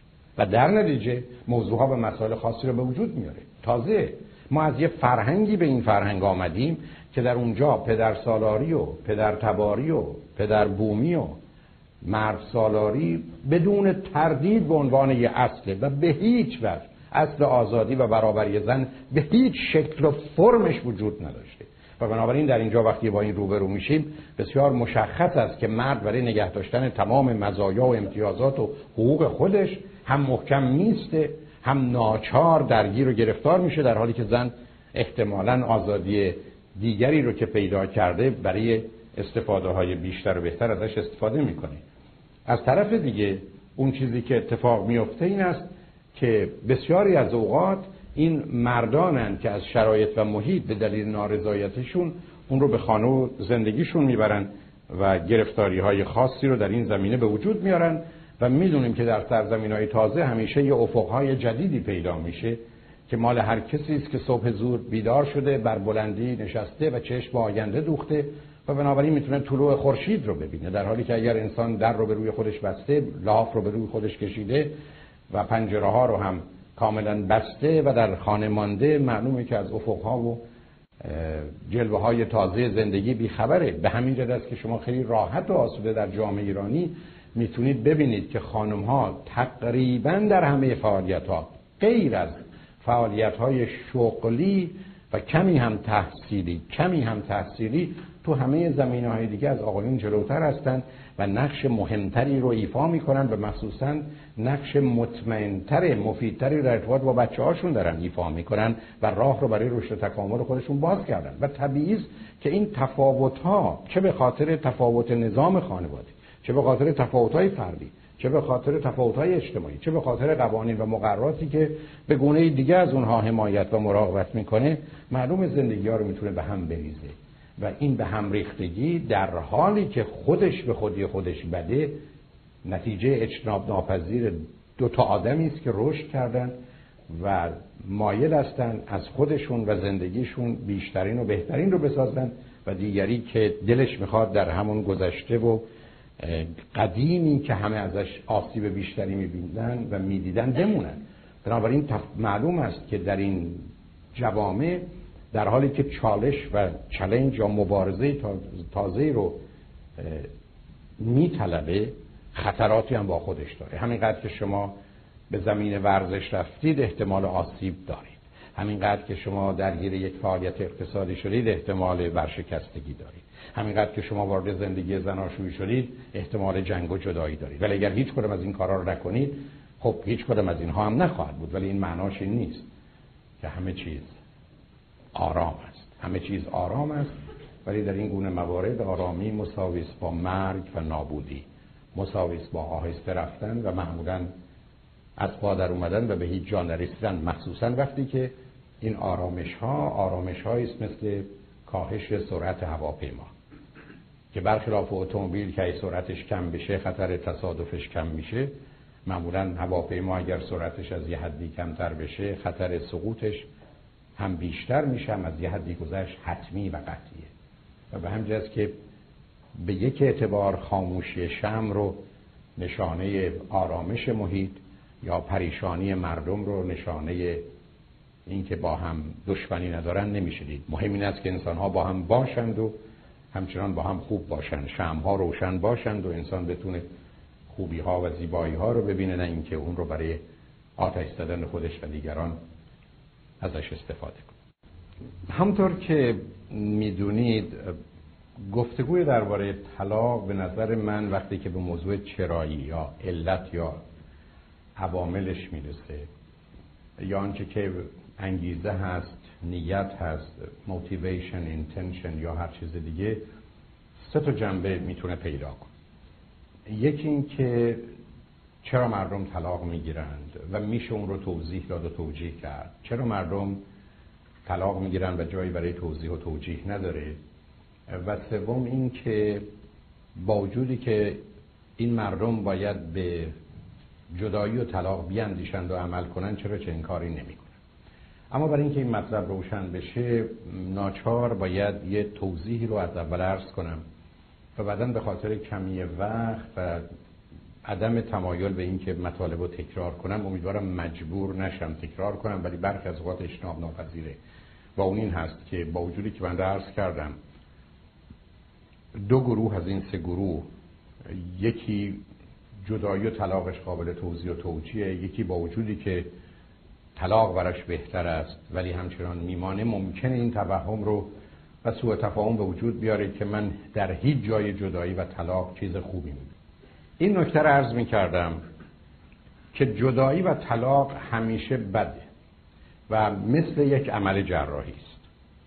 و این عمل جراحی است که تنها جراحی نمی‌کنه در مسیر بهبود. از نظر من همیشه قسمتی از اعضای همه افراد درگیر رو قطع می‌کنه. حالا یک کسی انگشتشه یکی تمام دستشه یکی دست و پاشه. بنابراین هیچ جاش این خوب نیست و بنابراین اگر احتمالا صحبت از این است که بهتر است یا باید طلاق گرفت معناش این نیست که طلاق خوبه. معناش این است که روزی که به من و شما گفتن که اگر پای تو رو قطع نکنیم به خاطر این بیماری خواهی مرد من حاضر میشم که به این بد و خیلی بد تن در بدم برای اینکه با مرگ خیلی خیلی از اون بدتره گرفتار نشم. پس بنابراین موضوعی که من و شما در این زمینه داریم ماجرای انتخاب میان بد و بدتره. موضوع انتخاب خوب و درست نیست. موضوعی نیست که من و شما می‌خواهیم احتمالا یه کار خوبی بکنیم. بنابراین جدایی و طلاق همیشه همیشه بد است همیشه آزاردهنده و آسیب زننده است. تنها گفتگویی که در اینجا وجود داره که تو صحبت من هست برخی از اوقات زندگی زناشویی و ادامه اون با توجه به شرایط و ویژگی که داره برای همه افراد برای همه افراد درگیر به نسبت اهمیتی که دارند در کوتاه مدت در میان مدت و در بلند مدت به مراتب آسیبش آزارش تأثیر بد و منفیش بیشتره و بنابراین میان دو تا انتخاب بد و بدتر من و شما ناچار به انتخاب بد میشیم و در بسیاری از موارد در دنیای امروز تمام شجاعت و توانایی ما و حتی به کار گرفتن درست هوش و عقلمون در اینه که بد رو به استقبالش بریم و بپذیریم و قبول بکنیم تا گرفتار بدتر نشیم. بنابراین وقتی که سخن درباره جدای طلاقه همونطور که باز هم تأکید می‌کنم چون دلم نمی‌خواد هرگز از گوشه ذهنتون به حال دور بشه و نباشه همیشه جدایی و طلاق بد است و یک جراحی و یک عمل قطع اجتناب ناپذیری که با خودش همیشه آسیب رو داشته و داره اما در مقام مقایسه با زندگی زناشویی برخی از اوقات کمتر بده و بنابراین انتخاب ما میان بد و بدتره. معلومه که هر وقت برای من و شما انتخاب میان بد و خوب باشه تکلیف ما بسیار روشنه.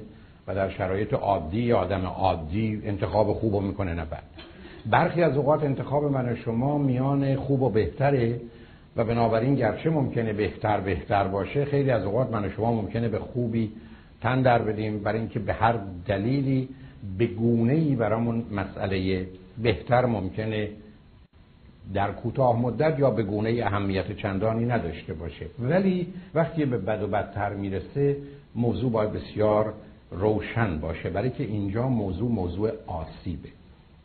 از اونها گذشته این آسیب یعنی بد و بدتر باید فاصلش بسیار زیاد باشه. یعنی فاصلش نمی‌تونه 49 و 51 باشه. یعنی بگیم ما خب زندگی زناشویی این ای با ایراد داره طلاق این ای با ایراد نزدیک حالا طلاق یه ذره بیشتر. نه در این گونه موارد معمولا به خاطر اینکه خود عمل عمل بدی است همونطوری که اگه برید پر دکتر دکتر به شما بگه 49 درصد این خطر 51 درصد اون خطر ولی ما می‌خوایم عمل بکنیم معمولا شما عمل نمی‌کنید. با وجودی که 51 درصد به نفع عمله. برای که خود عمل به خودی خودش یه باری رو با خودش می‌کشه تا اونجایی که ممکنه باید ازش دوری کرد و اجتناب کرد.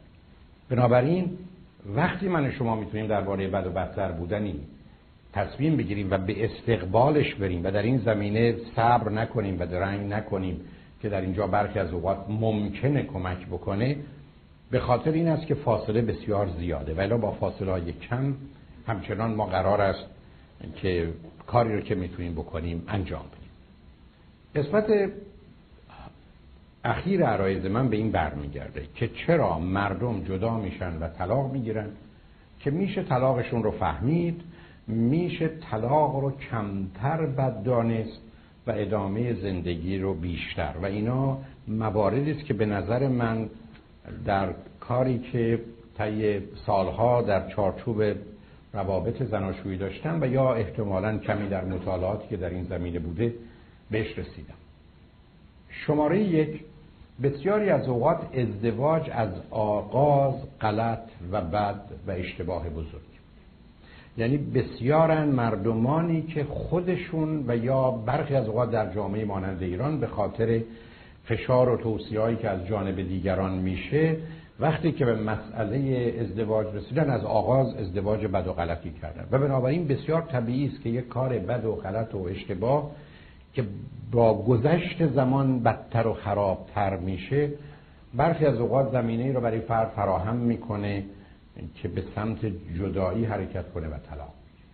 بنابراین اگر ازدواجی بد و غلط و اشتباه بوده به صورت آشکار به صورت بسیار برجسته ای هم از اینکه خود فرد مسئولیت انتخاب داشته یا نداشته گرچه بیشتر اوقات وقتی ما این مسئولیت رو نمیپذیریم یا گناه و تقصیرش رو به گردن دیگران میاندازیم واقعا از تمام امکانات و قدرت خودمون بر اینکه این عمل رو انجام ندیم استفاده نکردیم. و همچنان جایی برای تقصیر و اشتباه خودمون هم باقی میمونه. ولی هست مواردی که یک دختر مثلا دوازده سیزده ساله در یه جامعه مانند ایران زیر بمباران انتظار و توقع و فرمان اطرافیان به ازدواجی تن در داده که از بیخ و بن بد و غلط بوده. حالا میشه فهمیدش که این آدم اگر هم تحمل کرده و به اینجا خودش رو رسونده فقط به خاطر این بوده که هیچ راهی نداشته و در اولین فرصتی که مسئله بد و بدتر برای او مطرح میشه و انتخاب رو در مقابلش می‌گذاره میشه فهمید که چرا طلاقش رو میشه تا حدودی فهمید یا توضیح داد یا توجیه کرد به معنی جستیفای کردنش که به نظر قابل قبول می‌رسه. دوم برآورده نشدن نیازهای فیزیکی روانی و اجتماعی به صورت اساسی که عدم ارزای نیازها و نید یا ستیسفکشن نید واقعا فرد رو به هم میریست یعنی بسیاری از اوقات مطالعات علمی نشون میده که دلیل اصلی که دیر یا زود در جوامعی که مردم هم آگاهی دارن و هم آزادی دارن از هم جدا میشن این است که اون نیازها و احتیاجات برآورده نشده. در حالی که شما می‌دونید هیچ چیزی به اندازه احتیاج و نیاز نه من شما رو تعریف می‌کنه و نه هیچ چیزی به اندازه احتیاج و نیاز ما رو می‌سازه اگر بهش توجه نکنیم و برآوردهش کنیم و یا ویران می‌کنیم بنابراین موضوع احتیاج و نیاز هسته اصلی و مرکزی وجود ماست. و مخصوصا وقتی از یه حدی میگذره میشه مسئله سروایول و بودن و نبودن. بنابراین اگر کسی بگه در زندگی هستم که نیازهای فیزیکی روانی و کمی هم اجتماعی که جای گفتگو داره ولی مخصوصا نیازهای فیزیکی و یا اصولی روانی من برآورده نمیشه و من قصد جدایی و طلاق رو دارم میشه او رو کاملا فهمید. سوم موضوع خیانت. شما می‌دونید که اولا در بسیاری از جوامع این مفهوم خیانت میان زن و مرد مساوی نیست. در جوامع چند زنی اصولا مرد خیانت نمی‌کنه. علت چه که مردی که می‌تونه بره ازدواج دیگری بکنه مردی که می‌تونه زن دیگری بگیره حتی او رو به همان خانه بیاره به همون اتاق ببره و مثل بسیاری از مردمان فقیر از همه نظر که چنین می‌کنن حتی یه رخت خواب و یا یه محل خواب هم بیشتر نداره در حقیقت زن تازه یا زنهای تازه رو همونجا قرار بده. ای بسا بچه ها هم دوربرشون هستن. شما در اینجا صحبت از خیانت مرد نمی‌تونید بکنید. همجاست که در بسیاری از فرهنگ ها از جمله در فرهنگ های چند زنی ماجرای خیانت فقط مرتبط است به زن و نه به مرد. تازه مردان در جهت آنچه که متعلق به اونهاست از یه لغت عجیب و غریب دیگری که برخی از اوقات کاملا بوی جهل و نادانی و بیماری درشه به اسم غیرت استفاده می‌کنن و بنابراین اون کسی که در مزان خیانت قرار می‌گیره زن. اما در جوامعی که من و شما رابطه نسبتا برابری میان زن و مرد می‌بینیم بسیار طبیعی است که خیانت می‌تونه از جانب زن و یا مرد هر دو باشه. حالا در اینجا یه واقعیتی هست. نه چیزی که من اون رو تایید می‌کنم یا درست می‌دونم. واقعیتی هست که همه جای دنیا خیانت زن معمولا در مسیر برهم خوردن بیشتر خانواده و از هم پاشیدنش همراه تا خیانت مرد. حالا یا به خاطر اینکه محیط اجتماعی این رو بیشتر به عنوان یه واقعیت می‌دونه آیا مردان خودشون رو در این زمینه آزادتر می‌بینن؟ آیا زنان برای خودشون موانع و محدودیت های بیشتری قائلن؟ آیا مسائل مربوط به جدایی و طلاق بالاخره از طریق قوانین مقررات و یا سنت و آداب همه در مسیری هستند که موجب چنین حالی میشن این یه واقعیت. یعنی اگر صد تا مرد خیانت کنن شاید مثلا 50 تاشون زندگی زناشویشون به هم بریزه. در حالی که اگر صد تا زن خیانت کنن ای بسا 80 تاش زندگی زناشویی به آخر می‌رسه. علتش هم علتش هم یک واقعیاتی است که در محیط اجتماعی مردم نه اینکه درست یا غلطه چون اون بحث دیگری است برای خودشون پذیرفتن و بر مبنای اون حرکت می‌کنن.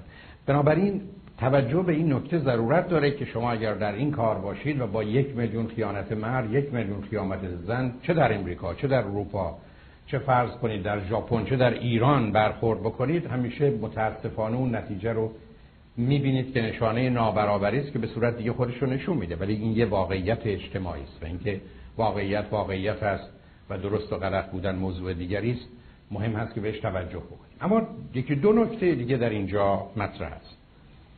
یکی این هست که بسیاری از اوقات افراد در تعریف خیانت قدمی پیش یا پس برمیدارن برخی از افراد همینقدر که پسر و دختری با هم حرف بزنن بهش میگن خیانت. برخی از اوقات نوعی روابط رو خیانت می‌دونن در حالی که در جای دیگه ای بسا یک تا پای رابطه جنسی رو خیانت نمی‌دونن. حتی برخی از اوقات رابطه جنسی رو در وقتی مثلا طرفین مستند یا تحت تاثیر مواد مخدرن می‌تونن نادیده بگیرن. بنابراین تعریف این که خیانت چه هست در میان افراد و جوامع بسیار فرق. برخی از اوقات حساسیت شما آنچنان است که ممکنه اینکه همسرتون گفتگوی خارج از حد دو انسان یعنی در چارچوب زن و مردی با هم دارن رو خیانت و حتی گفتگوی تلفنی بدون دیدار. حتی برخی از اوقات بدون اینکه حتی برنامه برش ریخته شده باشه بعد که فقط مثلا تلفنی تصادفی به تلفن دیگه وصل شده و یا یک کسی به یه دلیل کار دیگری با یک کسی آشنا شده. و گروهی هستن که همطور که عرض کردم حتی رابطه جنسی رو. مادام که مثلا طرف بگه من از نظر احساسی و عاطفی با این آدم درگیر نبودم یا برگرده بگه در اون شرایط مثلا حالم بد بود یا بگه مشروب خورده بودم یا تحت تاثیر مواد مخدر بودم ممکن فردی حتی رابطه جنسی رو هم ندونه. و بعدم درباره خود رابطه جنسی که اصلا چه چیزی رو مفهوم رابطه جنسی تعریف می‌کنه می‌دونید. متفاوت است. در حالی که من فکر می‌کنم همینقدر که زن و مردی تا حدودی برای هم شرایطی رو به وجود بیارن یا منجر به داشتن ارگزم یا climax در یه رابطه از هر طریقی میشن دیگه اسمش رابطه جنسی است. دیگه مهم نیست که آنچه که به عنوان intercourse هست اتفاق افتاده یا نیفتاده. برای که این مفاهیم برخی از اوقات حتی در برخی از جوامع انواع دیگر رابطه خیلی بدتر از intercourse تلقی میشه یا نسبت به حساسیت های وجود بنابراین این تعریف در جوامع مختلف مسئله خیانت رو یه مقداری مختلف و متفاوت می‌کنه. اما نکته ای که هم از نظر علمی بنده باش آشنا هستم هم در تجربیات جامعه ایرانی در داخل که کمی بوده و یا کمی باش در ارتباط بودم و در خارج که فراوان بودم بسیاری از اوقات وقتی که خیانتی بر اساس تعریفی که دو طرف تا حدودی میپذیرند یا به هر حال باش توافق دارند اتفاق میفته معمولا این افراد ممکنه برگردن. ولی دلیل برگشت این نیست که یک یا همدیگر رو بخشیدن یا پشت سر گذاشتن. بسیاری از اوقات در این جدال هدف برگردوندن طرف به خاطر شکست دادن دیگری است. یعنی ما می‌خوایم او رو از صحنه بیرون کنیم.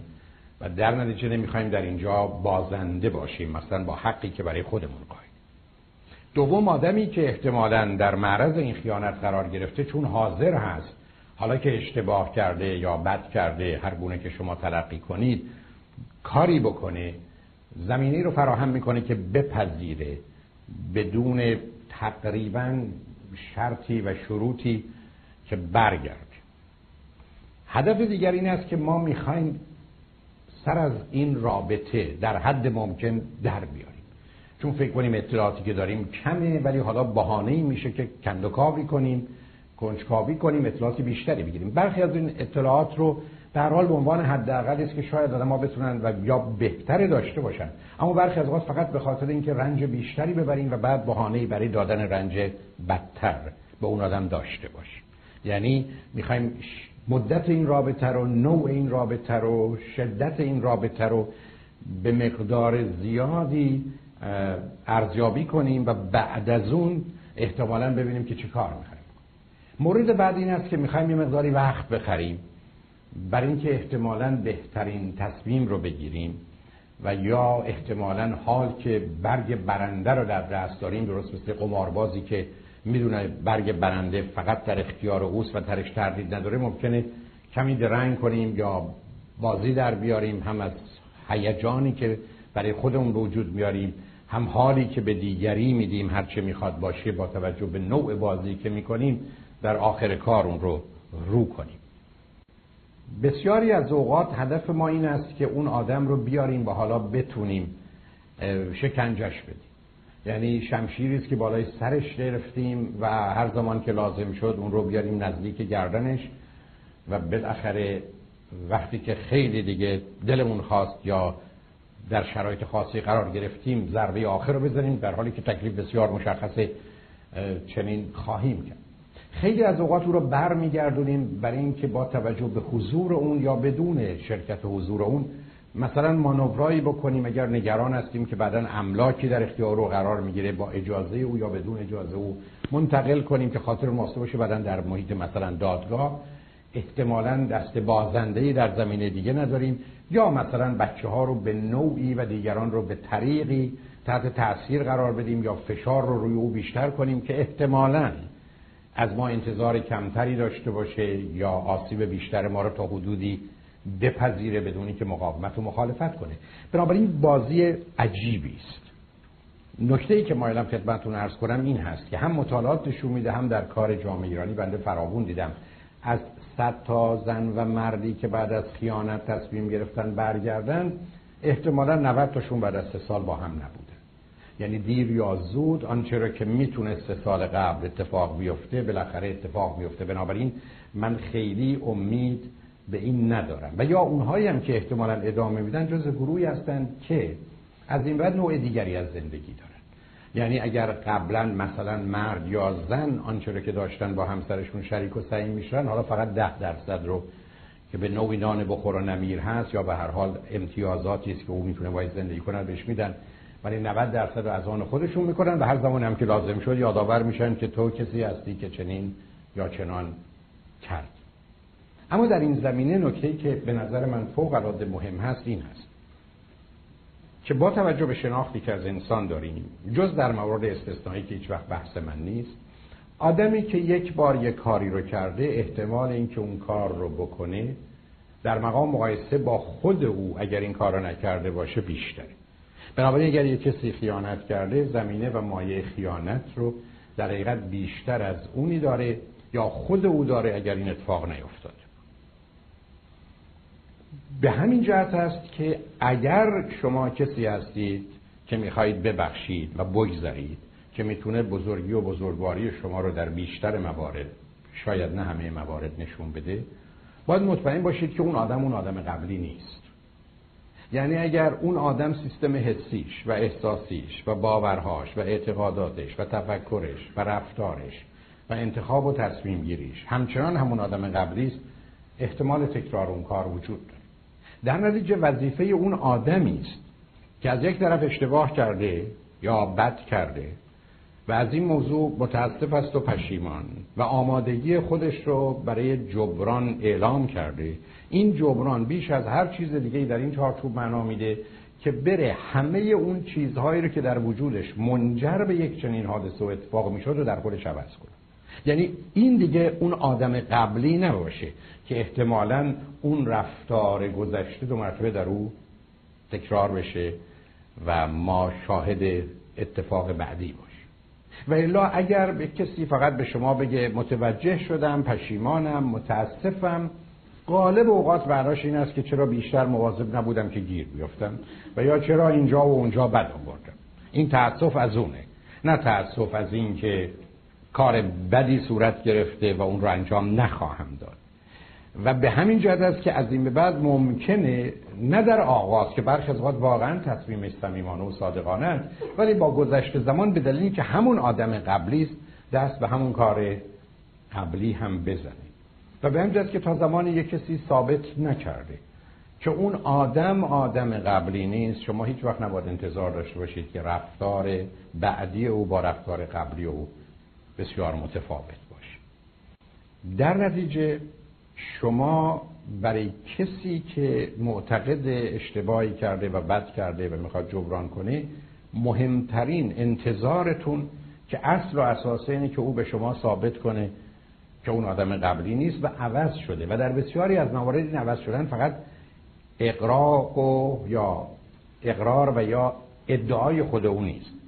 بلکه ای بسا نظر یه متخصصی است که تغییرات اساسی و بنیادی رو در اون آدم می‌بینه و در نتیجه می‌تونه فکر کنه که با اون تجربه این مسائل و مشکلات خودشو نشون داده ولی اون آدم رفته و همه چیز رو عوض کرده و دیگرگون کرده. اما می‌دونید تفاوتی که در بخشش درست وجود داره اینه که علاوه بر اینکه شما میبخشید و این بخشش هیچ وقت معنی نمیده یعنی forgive ابدا معنا نداره اگر با forget همراه نباشه.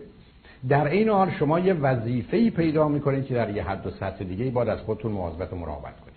یعنی شما کسی هستید که باید از این به بعد به اون آدم این فرصت رو ندید و یا خودتون رو براش به گونه آماده بکنید که دوباره اون آسیب رو نبید و الا اینکه من تو رو میبخشم و بعد هیچ کاری براش نمی‌کنم و منتظر میشم تا تو برای بار دوم یا چندم اون کار رو بکنی اسمش بخشیدن نیست. به بیان دیگه هر آدمی که دیگری رو میبخشه یه وظیفه و مسئولیتی برای خودش به وجود میاره که دیگه به اون سادگی و سهولت به موضوع نگاه نکنه و در نتیجه خودش رو به نوعی مجهز کنه و آماده کنه و اون حمایت قرار بده که دوباره آنچنان آسیبی نبینه. برخی از اوقات این کار به سادگی صورت نمی‌گیره برخی از اوقات ممکنه. و به همین است که وظیفه اون فردی که خیانت کرده اینه. که به همسرش اجازه چک کردن دخالت و داشتن هر اطلاعی رو بدون هیچ قید و شرطی بده. یعنی قبول بکنه که این تلفن من این قرارهای من این وضعیت رفت آمد منه هر زمانی که خواستی من بدون هیچ گونه انتظار توضیح و توجیه از جانب تو هر چه اطلاع بخوای رو بدون هیچ بازی مشخص و معین اعلام می‌کنم به هر هزینه ای که می‌خواد باشه. نه اینکه بهانه در بیاره که به تو نگفتم برای که فکر کردم ناراحت میشی به تو نگفتم برای که فکر کردم فکرای بد می‌کنی. اینا دیگه بازی است. آدمی که چنین کاری رو می‌کنه دیگه نمی‌تونه دست به یک چنین بحث و گفتگوهایی بزنه یا چنین موضوعها و مسائلی رو مطرح کنه یعنی شما درست مانند کسی که آمده از آزادی خودش استفاده کرده مرتکب جرمی شده رفته به زندان دیگه نمی‌تونید بگید آزادی من کجاست من می‌خوام برم تو این خیابون یا اون خیابون. شما این آزادی رو داشتید بر اساس تعریفی که از جرم شما و مجازات شما بود. شما در زندانید و بنابراین از این مقدار حقوق و مزایا محرومید. اینجا دیگه جای گفتگو نداره. یعنی شما نمی‌تونید بعد از طلاق حرفتون این باشه که پرایوسی من چه شد. تو چرا شکاکی؟ من چرا باید به تو گزارش بدم؟ به دلیل اینکه به یک اعتبار شما در یه شرایطی هستید که بسیاری از این حقوق شما و مزایای شما به گونه گذشته تعریف نمیشه و در نتیجه شما قرار هست که به موضوع و مسئله به صورت دیگه ای نگاه کنید. به هر حال موضوع بسیار ظریف و دقیقی است و در اینجا بدترین کار دخالت دادن از همه بدتر. بچه ها و بعد از اون دیگرانه. که معمولا هیچ موضوع و مسئله و مشکلی رو حل نمی‌کنه و با خودش دهها و صدها گرفتاری نه تنها در کوتاه مدت در بلند مدت. مورد چهارم بیماری روانی و فیزیکی. می‌دانیم بسیاری از مردم هستند که با گذشت زمان بیماری های روانی پیدا می‌کنند می‌دانیم که برخی از اختلالات شخصیتی از یه سنینی مثلا بعد از 20 یا بعد از سی یا حتی بعد از چهل خودشون رو نشون بنابراین بسیاری از اوقات شما با زن و مردی ازدواج کردید که این زن و مرد از نظر روانی سالم بودن اما با گذشت زمان بیمار شده و بنابراین شما هرگز با یه چنین بیماری با این مشخصات و ویژگیان نه می‌خواستید و نه همکنون می‌تونید زندگی کنید. مخصوصا وقتی که یا فرد برای بهبود بیماریاش حرکت نمی‌کنه و یا بیماری رو اصلا نمیشه معالجه کرد. بنده بسیار افرادی رو داشتم که به راحتی نشون دادن که من وقتی با این زن یا مرد ازدواج کردم این بود و حال چنین شده که هم گذشته نظری رو که داره درست بود یعنی با واقعیت می‌خوند بیمار نبود و هم بیماری کنونیش. و برخی از اوقات چون برای بیماریش کاری نمی‌تونه بکنه یا برخی از اختلالات شخصیت که کار پنج ساله و ده ساله به دنبال خودش داره مثلا وقتی چند تای اونا با هم ترکیب میشه.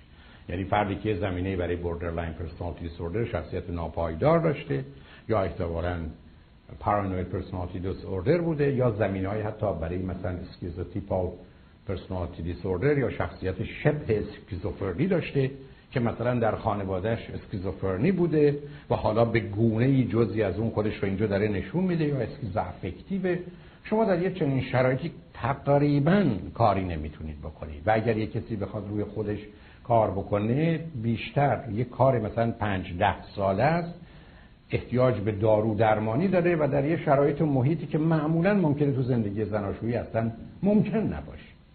در نتیجه بسیاری از اوقات بیماری های روانی است که کار رو به جایی میرسونه که شما می‌تونید کاملا به یه فرد این حرف رو بزنید که چنینه. این همراه با خودش برخی از اوقات عادتها و اعتیاداتی است که به وجود میاد که خودش از یک نظر هم بیماری روانی است هم میشه عادت و اعتیاد رو. بیماری ندونست بلکه به عنوان یک گرفتاری دونست. بر اساس تعریفی که می‌خواید بکنید که هر دوتاش به گونه ای درست می‌تونه باشه مشروط بر اینکه به درستی مورد استفاده قرار می‌گیره. بنابراین اگر شما حالا با یه معتاد روبرو هستید که زندگی رو به نابودی کشیده و خودش رو هم از پادر آورده یا بیمار روانی شده که در مسیر برهم ریختن خودش و زندگیش هست شما چی کار می‌تونید بکنید؟ یعنی در یه چنین شرایطی جدایید همینجا من یه نکته فوق العاده مهمی رو عرض کنم و برام بسیار بسیار اهمیت داره که اینو بدونید. من با صدها مورد ازدواجی روبرو شدم که فقط و فقط و تنها و تنها یک نفر مسئول این طلاقه. ابدا این پرت و پلایی رو که همیشه دو طرف هست یا تو تو تنگل و مزخرفاتی از این قبیل در دنیای علم این ضرب الاصل ها و ضرب المثل ها جایی نداره فقط یک نفره. بسیار متفاوت است که شما اصلا نقشی داشتید که به موضوع جدایی مرتبط نیست. من دارم تو خیابونی رانندگی می‌کنم که سرعتش نمیشته 35 مایل سرعت من 37 مایل. معلومه من به جای 35 دارم 37 میرم. ولی اگر یک کسی از یک خیابانی بیرون آمد با سرعت 70 مایل و مست و لایعقل بود یا قصد خودکشی یا کشتن دیگران رو داشت و به اتومبیل من زد. که شما در اینجا من نمی‌تونیم که تقصیر تو هم بود برای که اگر به جای سی و هفت سی و پنج ماه رانندگی می‌کردی اصلا سر اون چهار راه در اون لحظه تصادف نبودی. من در اینجا نقشی ندارم. و بنابراین شما همیشه می‌تونید بازی ها و موضوعهایی پیدا کنید که یه آدم دیگر رو اینجا و اونجا مقصر بدین. ولی ابدا مسئله اتفاق جدایی و طلاق به اون ارتباط نه. این تصادف هیچ ارتباطی به سرعت 35 و 37 نداره. برای که در یک میلیون مواردش این چنین نیست. تازه بسیار از شما به این دلیل که 37 رفتید از چهار راه رد شدید. از 35 می‌رفتید سر چهار راه بودید اون ماشین به شما می‌خورد. برای که ماشین بعدی که با 35 مایل آمده ای بسا در بار دیگه اون بود که تصادف می‌کرد. پس بنابراین با 35 هم همچنان ما می‌تونستیم همون تصادف رو داشته باشیم. این نکته رو به این دلیل عرض می‌کنم که به یک باره آدما رو در جدایی و طلاق مسئول و مقصر دانستن وقتی اطلاعات ندارید ابدا کار واقع بینانه و مسئولانه و اخلاقی و انسانی نیست. بنابراین باید مطمئن باشیم که ماجرا رو از آغاز تا پایان می‌دونیم تا بتونیم در این زمینه نظری داشته باشیم. اما برخی از اوقات بیماری دیگر بیماری فیزیکی است. در اینجا موضوع بسیار سخت و مشکل. یک زمانی است که فردی گرفتار یه بیماری فیزیکی میشه که به مقدار زیادی مسئولیتش با خودشه. فرض بفرمایید. عادت داشته مشروب بخوره پشت فرمان بنشینه ده ها بار گرفتاری پیدا کرده حالا یک بارم تصادف کرده مثلا فرض کنید امیدوارم کسی اذیت نشه نابینا شده یا فلج. حالا انتظاری که شما از این آدم دارید ظاهرا شما یه بیماری فیزیکی دارید. آیا واقعا همسر شما باید 20 30 40 50 60 سال کنار شما بمونه؟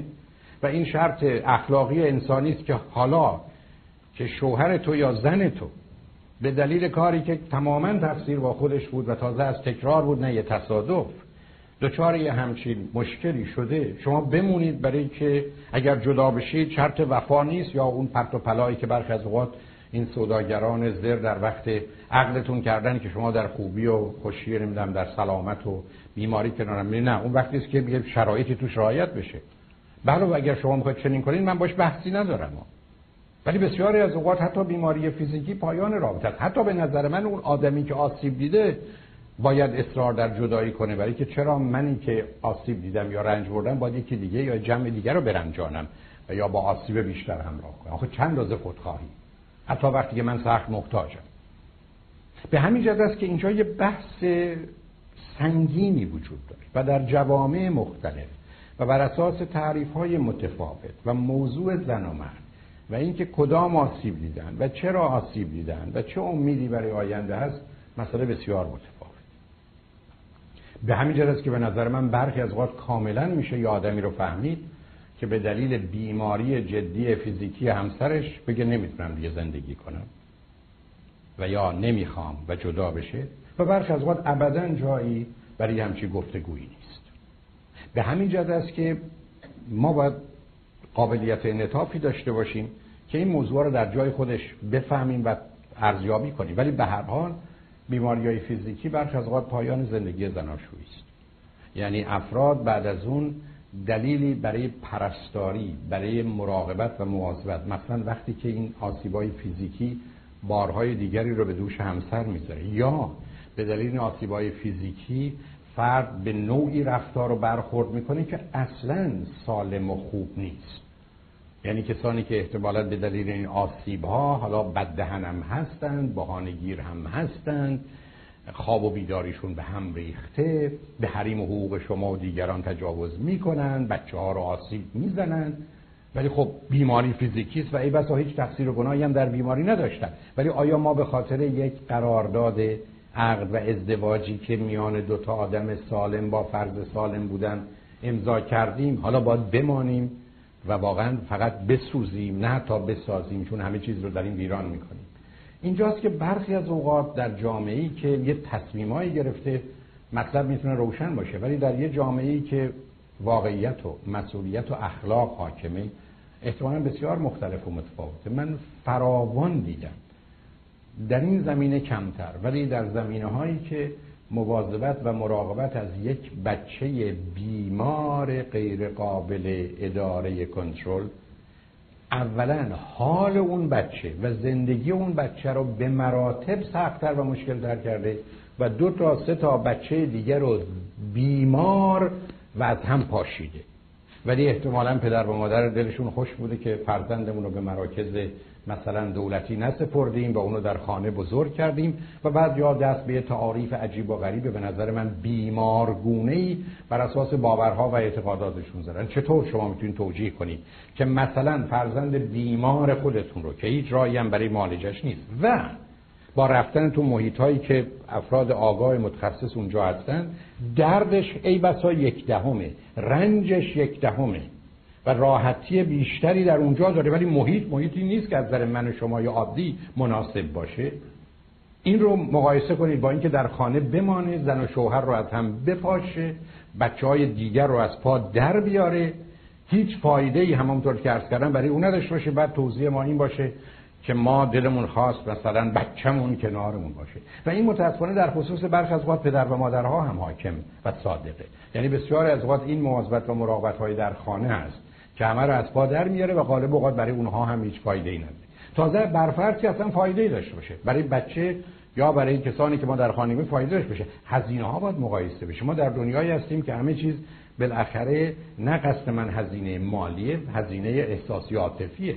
ولی قالب اوقات در این دونه موارد موضوع اصلی و اساسی حرف مردم و قضاوت اونها و یا باورها و اعتقادات عجیب و غریب خودمونه که زمینه رو فراهم می‌کنه برای که من و شما در این گونه موارد احتمالا فکر کنیم بهتر اون است که بسوزیم و بسوزیم و در نتیجه با آتش زدن خودمون نوری رو به گونه ای به وجود بیاریم و یا احتمالا حرارتی رو موجب میشه شماره پنج به دو موضوع مرتبطه. یکی برخی از اوقات شما مشکل بسیار جدی و اساسی کامیونیکیشن و ارتباط. یعنی شما نمی‌تونید با آدم ارتباط برقرار کنید. نمونه برجستش بانوی ارجمندی بودن که هفته گذشته رو خط رادیو اومدن و با وجودی که به حساب خودشون و در این عالم از نظر هوش و تواناییشون خوب بودن ابدا من نمی‌تونستم با ایشون ارتباطی برقرار کنم. علت هم این بود که یه نوعی از گفتگو رو داشتن که به اصطلاح dysfunctional ه گفتگویی که برخی از وقت placating یعنی در حقیقت من کسی نیستم که ایشون انجام نمیدن. blaming بود که همیشه که دیگری رو سرزنش کنیم. computing بود که حسابگرانه باشه ولی از همه عجیب ترش distracting یعنی پرت و پلا. یعنی نوعی که مثلا وقتی که من به شما میگم چرا اینجوری نشستید به من برگردید بگید تو برو اول چشماتو عمل کن بعد به ما حرف بزن. بنابراین یک چیزی رو به یک گونه به چیز دیگه مرتبط کردنه و در نتیجه نمیشه کاری کرد. آدمایی که توی بحث و گفتگو اصلا یه نوع نظام استدلالی عجیب و غریب دارن یه نوع نتیجه گیری رو یه نوع تجزیه و تحلیلی که به خاطر اون من و شما هیچ وقت به جایی نمی‌رسیم. بنابراین دلم می‌خواد توجهتون رو به این نکته جلب کنم که مشکل communication اما مسئله ای که سبب میشه آدما نه به خاطر communication که یه مهارتی است که میشه آموختش این هست که نمی‌تونن نمی‌تونن به گونه مسائل رو با همسرشون طرح کنند و حل کنند. یعنی همسرشون زمینه و ظرفیت این رو نداره و اصلا آمادگی رو نداره. که با مسائل باش طرح یعنی برخی از شما به مجرد که بهتون بگی که می‌خوام راجع به این موضوع صحبت کنم آنچنان واکنشی نشون می‌دید که جنگ به آخر رسیده و باید ضربه های آخر رو زد. و در نتیجه این چیزی است که یاد گرفتید و به کامیونیکیشن مرتبط نیست بلکه به نوع جایگاه شما در بیان مسائل. بسیاری از مردم ابدا توانایی طرح موضوع و مسئله رو ندارن یا در زندگی زناشویی چگونه میشه موضوعهای مهم و اساسی رو اصلا ترک کرد؟ که البته بحث من این نیست که چگونه باید باشه. بنابراین موضوعی که در اینجا وجود داره این است که من توانایی طرح ندارم. در این حال من به دنبال حل مسائل نیستم حل مسائل نیستم بسیاری از ما فرض تمام و کمالمون این هست که گفتگو با یه آدمی باید در مسیر بردن و بعدا باختن اون آدم باشه. یعنی ما دست به هر کاری می‌زنیم. هر مانوری انجام میدیم. هر دروغی که بخوایم میگیم. هر تهدیدی که لازمه می‌کنیم. هر التماسی که لازمه می‌کنیم. هر بازی که شما دلتون می‌خواد که برخی از اوقات باورم کنید تو ده دقیقه ما 20 پرده اجرا می‌کنیم. من با کسانی روبرو بودم که درست وقت این کار نمی‌کنه این کار دیگه این کار دیگه. یعنی مثلا اگر میگید تهدید مثلا خودمو می‌کشم. فایر نمی‌کنم. تو رو می‌کشم. بعد میز از زیر گریه حرفش بود که ببین آدمو به یه جایی میرسونی که به مردن فکر می‌کنه. بعد میگی شما اهمیت نمی‌دید. خب تو اصلا به من اهمیت نمیدی. بعد وقتی که بهش یه دلایل بدی که به اهمیت میدی بعد اهمیت میدی. ولی به گونه ای که من می‌خوام اهمیت نمیدی. وقتی می‌گفتی به چه گونه تو می‌خوای که اهمیت میدم؟ هر وقت خب اینو با مادرت هم داری انجام میدی. بنابراین شما همینجوری ما تو مفهوم می‌دید کجا می‌تونید این موضوع رو به آخر برسونید. افرادی هستند که مطلقا فکر نمی کنن گفتگو برای رسیدن به توافق و حل. فکر می‌کنن هدف بردنه. درست مثل اینکه شما اگر رفتید با یک کسی مسابقه بسکتبال یا تنیس دادید اگر شماره ها رو به حساب آوردید هدفتون مسئله مشخص کردن برنده و بازنده است. اصلا به چیز دیگری غیر از برد و باخت فکر نمی‌کنه و اینقدر ذهن در این زمینه هست که درست مثل مرکزی که دورش میچرخن حرکت می‌کنه. بسیار طبیعی است. در یه چنین شرایطی شما گرفتارید. من این نکته رو بارها عرض کردم و از تکرارش هم پروایی ندارم که هر کس که بخواد اختلاف زناشویی رو ببره زندگی زناشویی و همه زندگی رو باخته. بنابراین ما اصلا قرار نیست برنده باشیم. روزی که برنده شدید بازنده اید حتما بازنده ولی متاسفانه بسیار این رو متوجه نیستن. بنابراین اگر شما گرفتار همسری شدید یا همسری که بعدا به دلایلی به اینجا می‌تونه برسه. یعنی ویژگی های شخصیتیش و دگرگونی هایی که در او پیدا میشه او رو می‌تونه در زندگی به دلایل بسیار حتی به اینجا برسونه که فقط و فقط بره سراغ اون زمینه اصلی ذهنی خودش که مسئله بردنه. و در نتیجه شما چطور می‌تونید؟ با یک کسی گفتگویی بکنید که از ابتدا تصمیم قطعی نهاییش رو گرفته و هیچ امکانی برای تغییر اون وجود نداره. و اگر بر فرض محال تغییر بکنه آنچنان بعدا دست به بازی های عجیب و غریبی می‌زنی که همه چیز رو دیگرگون خواهد کرد. بنابراین اگر حتی در اینجا به دلیلی ساکت بشه یا وقت نباشه یا دخالت دیگری مطرح باشه چند برابر بدتر حتی ظرف یکی دو روز آینده عمل می‌کنه. و ای بسا رفتاری می‌کنه که چیزهای مهمتر و با ارزشتری رو ویران می‌کنه. من فراوون تو کار روان درمانی و تراپی باش رو بنابراین شما در یه چنین شرایطی اصلا گفتگویی ندارید. تنها راهتون یا قطع گفتگوست یا قبول کردن نظر او بدون چون و چرا. و جالبش اینه که وقتی نظر او رو بدون چون و چرا میپذیرید برخی از اوقات حرفش مثل بسیاری از این بچه های لوس نونور که در بزرگسالی فراوون مندم جلو پدر مادر میستن تو چرا جلو ازدواج غلط منو نگرفتی؟ تو چرا جلو این تصمیم غلط منو نگرفتی؟ تو چرا در قفل نکردی؟ تو چرا تو گوش من نزدی؟ و شما همجوری ما تو مفهوم می‌بینید که من پدر یا مادر قرار بود تو گوش تو بزنم. من قرار بود جلو تو رو بگیرم. من قرار بود ازدواج تو رو برهم بزنم. من قرار بود بیام مثلا روزی که رفتی داون تاون بیام اونجا مثلا یه کاری بکنم که پلیس من رو مثلا بگیره شاید تو مثلا عقد نکنی. من باور کنید از این حرفا شنیدم. و بنابراین شما خیلی راحت و آسوده وقتی هم که با یه همچی آدمهایی از در صلح و سازش در میاد هر زمانی که کار یا غلط از آب در اومد یا بد از آب در اومد یا به هر حال چیز دیگری شد حالا مسئول و مقصر شمایی که چرا جلو من نگرفتی؟ چرا با من نجنگیدی؟ چرا تو گوش من نزدی؟ چرا نمی‌دونم به پلیس تلفن نکردی؟ چرا چنین و چنان نکردی؟ نه اینا نزدیک است به باورهای شما اصول اخلاقی انسانی شما نه این پترن و انگاره رفتاری شماست. بنابراین می‌خوام به شما بگم که خیلی از اوقات شما می‌بینید در مقابل یه همچی آدمی چگونه می‌تونه در دنیایی که برخلاف گذشته در روز دهها و صدها گفتگو بین زن و شوهر برگزار میشه و تصمیما باید در آن و لحظه ها گرفته بشه به اکباره یک کسی آمادگی خودش رو برای هر نوع گفتگو از بیان ببره. یعنی درست مثل کسی است که هر شب به جایی که به خانه بیاد یا سر کار بره به یه خانه دیگه بره یا سر کار دیگه بره آخر کار یا اصلا نره و بعد انتظار حقوقش رو داشته باشه. در این گونه موارد واقعا برخی از اوقات هیچ کاری نمیشه کرد. بنابراین خیلی از اوقات مسئله کامیونیکیشن و عدم توانایی فرد برای اینکه موضوع رو به درستی ترک کنه و حل کنه و یا فکر بردن همیشگی قطعی نهایی کامل زمینه رو فراهم می‌کنه که شما اصلا جایی در دنیای امروز برای گفتگو و رسیدن به نتیجه نداشته باشید مورد ششم عدم توافقهای شماست در موضوعهای مهم و اساسی. برخی از اوقات اینا از قبل آشکار بوده ولی برخی از اوقات بعدا پیدا شده. خب اونایی که پنهان بوده به طرف پنهان کرده خب شما دقت لازم رو نکردید. اون چیزهایی که بوده بهش اهمیت ندادید حالا به یک بار سر کلش پیدا شده به مقداری مسئولیت متوجه شماست. ولی خیلی تفاوت نمی‌کنه. حالا اگر یه توافق هایی که باید داشته باشید تا بشه باید زندگی کرد رو با هم ندارید اگر فرض بفرمایید توافق در جهت هزینه کردن در حدی که زندگیتون رو برمیزنه شما دیگه نتونید داشته باشید. اون آدم 70 80 90 درصد زندگی شما یا حتی آینده شما رو می‌بره تو قمار. و در نتیجه در این گونه موارد شما چگونه می‌تونید مثلا به توافقی در این باره به او برسید؟ یا احتمالا در خصوص تربیت فرزندتون به یک باره در اساس یه باوری یا چیزی که درش بوده تصمیم به این می‌گیره که مثلا از این بعد هر وقت بچه ما اشتباه کرد با وجود خطر جاری کتکش می‌زنیم و تنبیه فیزیکیش می‌کنیم تا آدم بشه. خب در یه چنین شرایطی عدم توافق رو شما چجوری می‌تونید تحمل کنید؟ یا مواردی از این قبیل حتی موردهایی که برخی از اوقات نه من دلم می‌خواد آزادی عمل داشته باشم.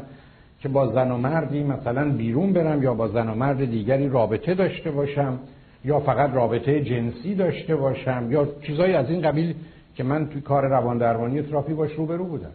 شما در این گونه موارد با هیچ کس نمی‌تونید توافق کنید یعنی اصلا مسئله ای نیست که گفتگویی برای توافق داشته باشید درست مانند چیزی است که اصلا نیست یا براش به هیچ صورتی نمیشه کاری کرد. بنابراین برخی از اوقات عدم توافق اصولی و اساسی جایی رو باقی نمی‌گذاره برای که من و شما بتونیم به زندگیمون ادامه بدیم. مورد بعد که بیشتر مردمان دنیای امروز می‌تونن فهم در گذشته منو نداشت یک کسی مانع رشد و تکامل شما بشه یک کسی صد راه شما بشه درست مثل اینکه شما یه بچه چهار ساله ای رو مانع بشید اگر بتونید که بشه پنج ساله یا 6 ساله یا 14 ساله. و بخواید او رو همونجا نگه دارید. چون می‌دونیم در دنیای امروز روزی که ما رشد و تکامل خودمون رو متوقف کردیم درست مانند پرنده ای هستیم که در فضا تصمیم گرفتیم پر نزنیم و بنابراین سقوط ما قطعی است.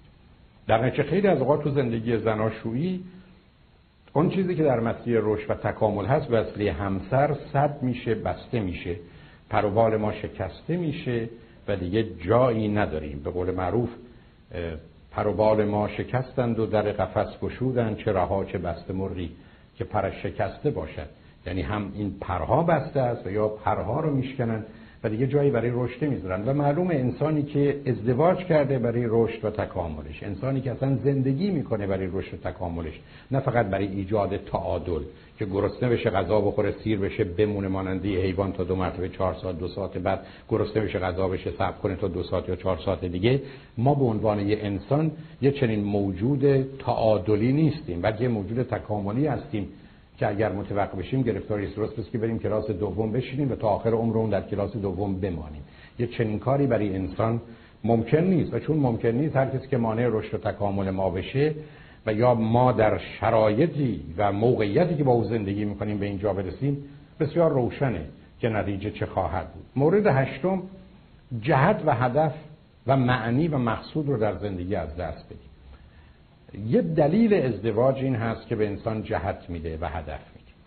و در این حال که جهت و هدف میده پرپس مقصود و مینینگ میده. و امروز می‌دونیم انسانی که از نیاز فیزیکی و مسئله امنیت که دوتا نیاز واقعی است میگذره در زندگیش باید هدف داشته باشه و معنی و مقصود داشته باشه. اگر نداشته باشه از پا در میاد. اگر نباشه یا افسردگی او رو می‌گیره یا بیماری های دیگر روانی یا ناچار به اعتیاد پناه می‌بره و یا درگیر بازی های فریبکارانه که به خودش بیش از همه می‌کنه گرفتار میشه که نمونه برجستش این ماجراهای اسپرچوالیتی و روحانی شدن و به در و دیوارهای عجیب و غریب به بحانهای مختلف زدنی که به بار فکر می‌کنیم حقیقت رو و عشق رو و یا خدا رو به شکل و فرمای مختلفی که اصلا معنا نداره به جز بیماری و گرفتاری چی نیست پیدا کردیم. بنابراین من می‌تونم جهت رو هدف رو معنی و مقصود رو تو زندگی زناشویی از دست بدم برای که کسی چپ و راست شرایطی رو برای من و خودش و احتمالا بچه ها به وجود میاره که نه تنها راه رو برای من میبنده برای اونها هم صد می‌کنه. مورد دیگری که ما در دنیای امروز بهش اهمیت میدیم مسئله امنیت و آزادی. شما می‌دونید امنیت و آزادی در جوامع در طول تاریخ در مقابل هم بوده. یعنی هر جا شما امنیت بیشتری می‌خواستید باید آزادیاتون رو می‌دادید. هر زمانی که آزادی بیشتری می‌خواستید باید ناامنی رو قبول می‌کردید. ماجرا اینقدر در جوامع وجود داره که برخی رو به این نتیجه رسونده که هر دو رو نمیشه داشت در حالی که حتما میشه داشت. حالا در زندگی زناشویی مسئله امنیت و مسئله آزادی هر دو تا مهم. از یه طرف we have to feel secure and safe و از جانب دیگه we have to feel free.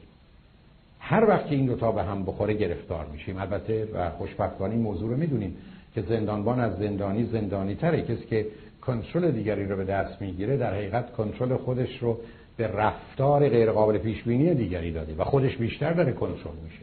روزی که شما در یه زندان ایستادید از کسی که در درون زندانه حتما زندانی ترید ولی متاسفانه چه میشه کرد که بسیاری از مردم این واقعیت رو نمی‌دونن.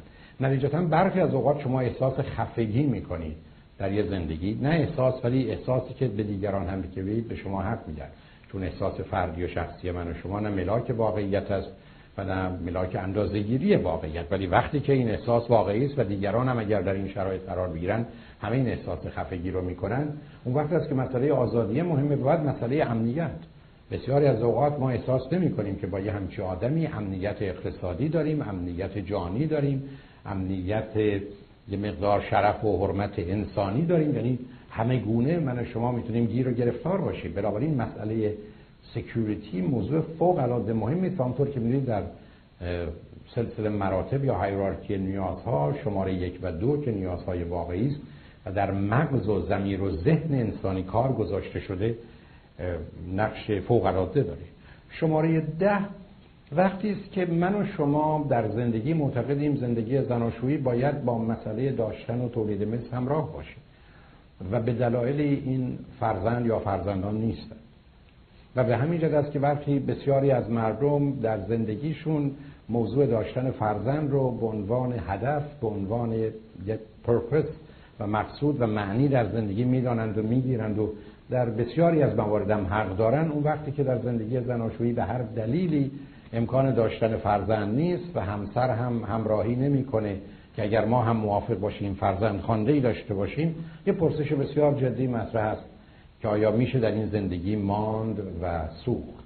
یا اینکه میشه جدایی رو به نوعی توجیه کرد؟ به همین است که برخی از اوقات وقتی که افراد در وضعیتی قرار می‌گیرند که فرزندی ندارند و یا نمی‌تونن داشته باشن به این فکر میفتن که جدا بشن و اگر به تعریف پنجاه سال گذشته جامعه شناسان درباره خانواده نگاه کنید خواهید دید که تعریف خانواده پیوند بلند مدت میان دو بزرگ سال هست. که هدف از اون تولید مثله و بنابراین در گذاشته های دور که همچنان اثرش باقی است هدف بسیار مهم یا کار کرده مهم خانواده تولید مثل و داشتن فرزنده. و اگر فرزندی نتونسته به وجود بیاد یا یکی نخواسته اون وقت است که این پرسش جدی مطرح است که آیا باید اونا به زندگیشون ادامه بدن و نه. و برخی از مردم اینجاست که به خودشون اجازه میدن که جدا بشن. مورد بعد تمام شدن مهر و دوستی و صمیمیت و اگر بوده عشق است. بسیاری از مردم باورشون این است که بدون عشق نباید ازدواج کرد. و برخی بعد از اینکه ازدواج کردن اگر عشق نباشه حداقل دوستی و محبت و صمیمیت رو احتیاج دارن. اما اگر قرار باشه اون هم نباشه زندگی دشمنی باشه زندگی درش فریبکاری و بازی باشه و صمیمیتی نیست. و اصولا رفتاری که انجام میشه مبتنی بر محبت نیست بلکه یک جنگ و جدال دائمی است که متاسفانه در برخی از خانواده هم به دلیل ویژگی روانی هم به دلیل شرایط به وجود میاد بسیار طبیعی است که آدما فکر می‌کنن در زندگی که مهر نیست محبت نیست صمیمیت نیست دوستی نیست و عشق نیست جایی برای ماندن نیست و فکر می‌کنن در شرایطی که یک انسان یک بار به این دنیا میاد و باید خوب زندگی کنه دلیلی برای بد زندگی کردن فقط به دلیل یه انتخاب و تصمیم که قالب اوقات ادامش به همه آسیب بیشتری می‌زنه همونطور که ارز کردم باقی نمونه. شماره دوازده روابط جنسیه. گرچه بسیاری از مردم می‌تونن با هم به توافق برسن در حالی که بسیاری از مردم می‌تونن تا حدودی درخواست ها و احتیاجات و نیازهای همسرش نظر جنسی با کمی کوشش به گرفتن کمک و برخی از اوقات حتی کمک های پزشکی انجام بدن.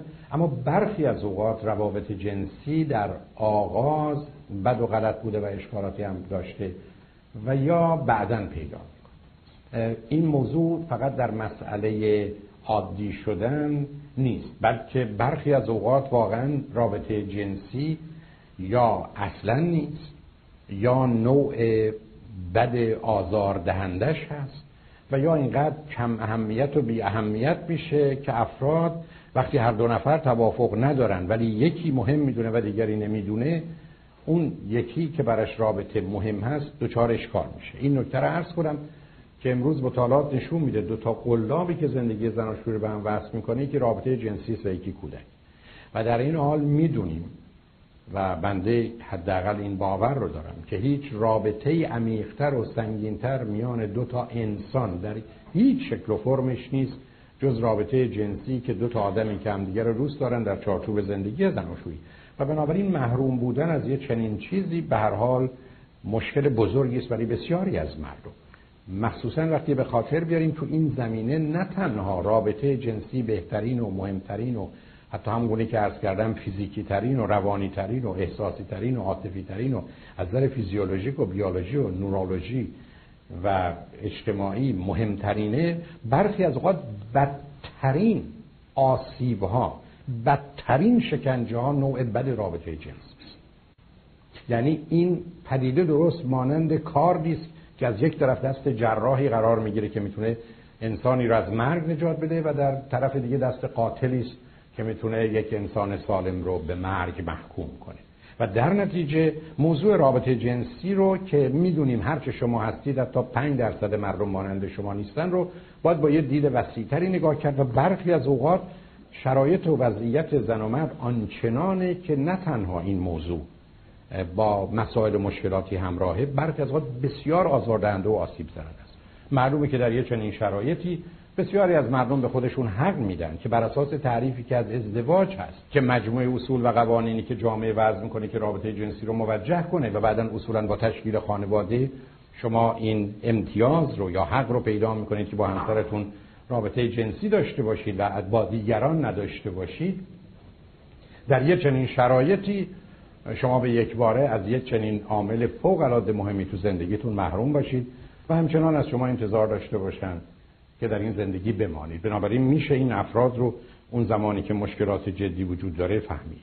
مورد بعد اختلافاتی که بوده یا به وجود آمده و یا زهر و سمش ریخته از نظر خانوادگی از نظر فرهنگی از نظر مذهبی از نظر اقامت و کمی هم سیاسی. برخی از اوقات متاسفانه اشتباهات پسر و دختر و خیلی از اوقات اشتباهات خانواده پسر و دختر.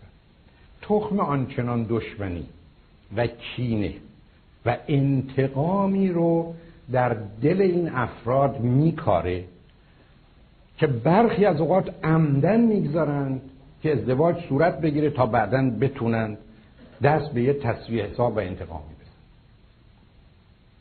یعنی من برخی از اوقات یک جمله که مادری یا پدری گفته یا یک جمله که پسر و دختر به مادر یا مثلا پدر یا خواهر یا برادر همسرش گفته. اون آدم رو به اینجا رسونده که تا من تو رو از پا در نیارم راحت نمی و حتی برخی از اوقات بیا تو خانواده و ازدواج بکن تا من امکان این دسترسی و آسیب رو به داشته باشم.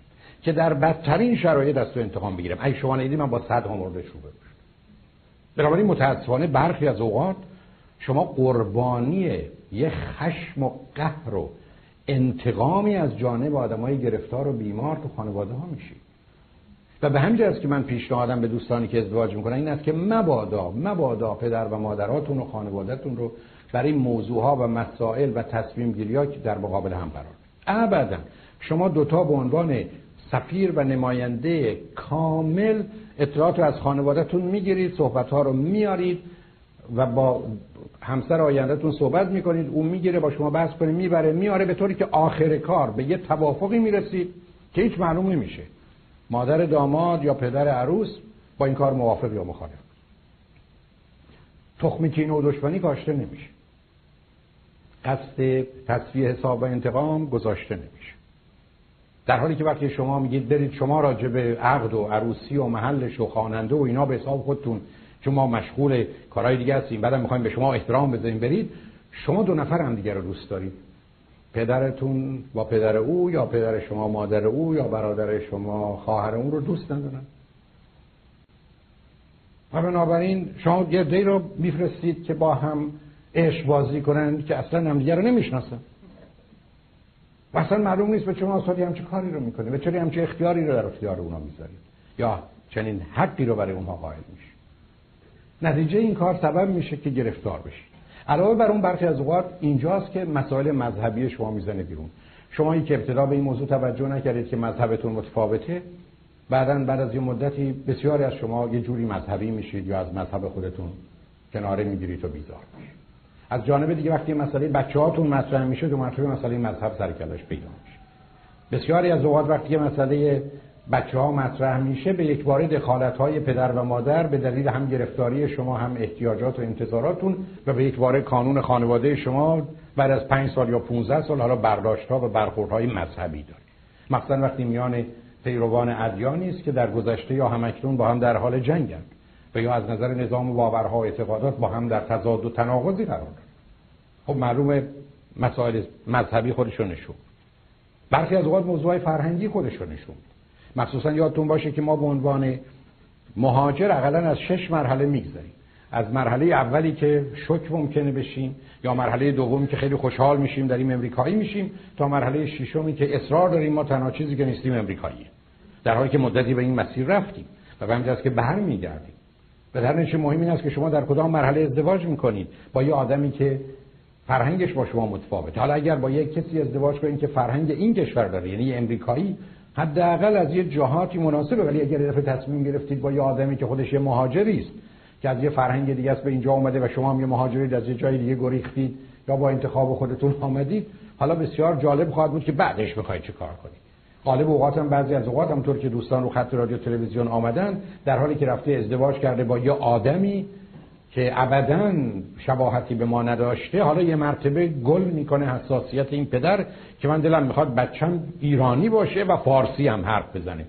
یعنی پسر من یا دختر من در خانه فارسی با من حرف بزنه در حالی که مادرش یا پدرش نمی‌تونه بفهمه اصلا این بچه چی داره میگه.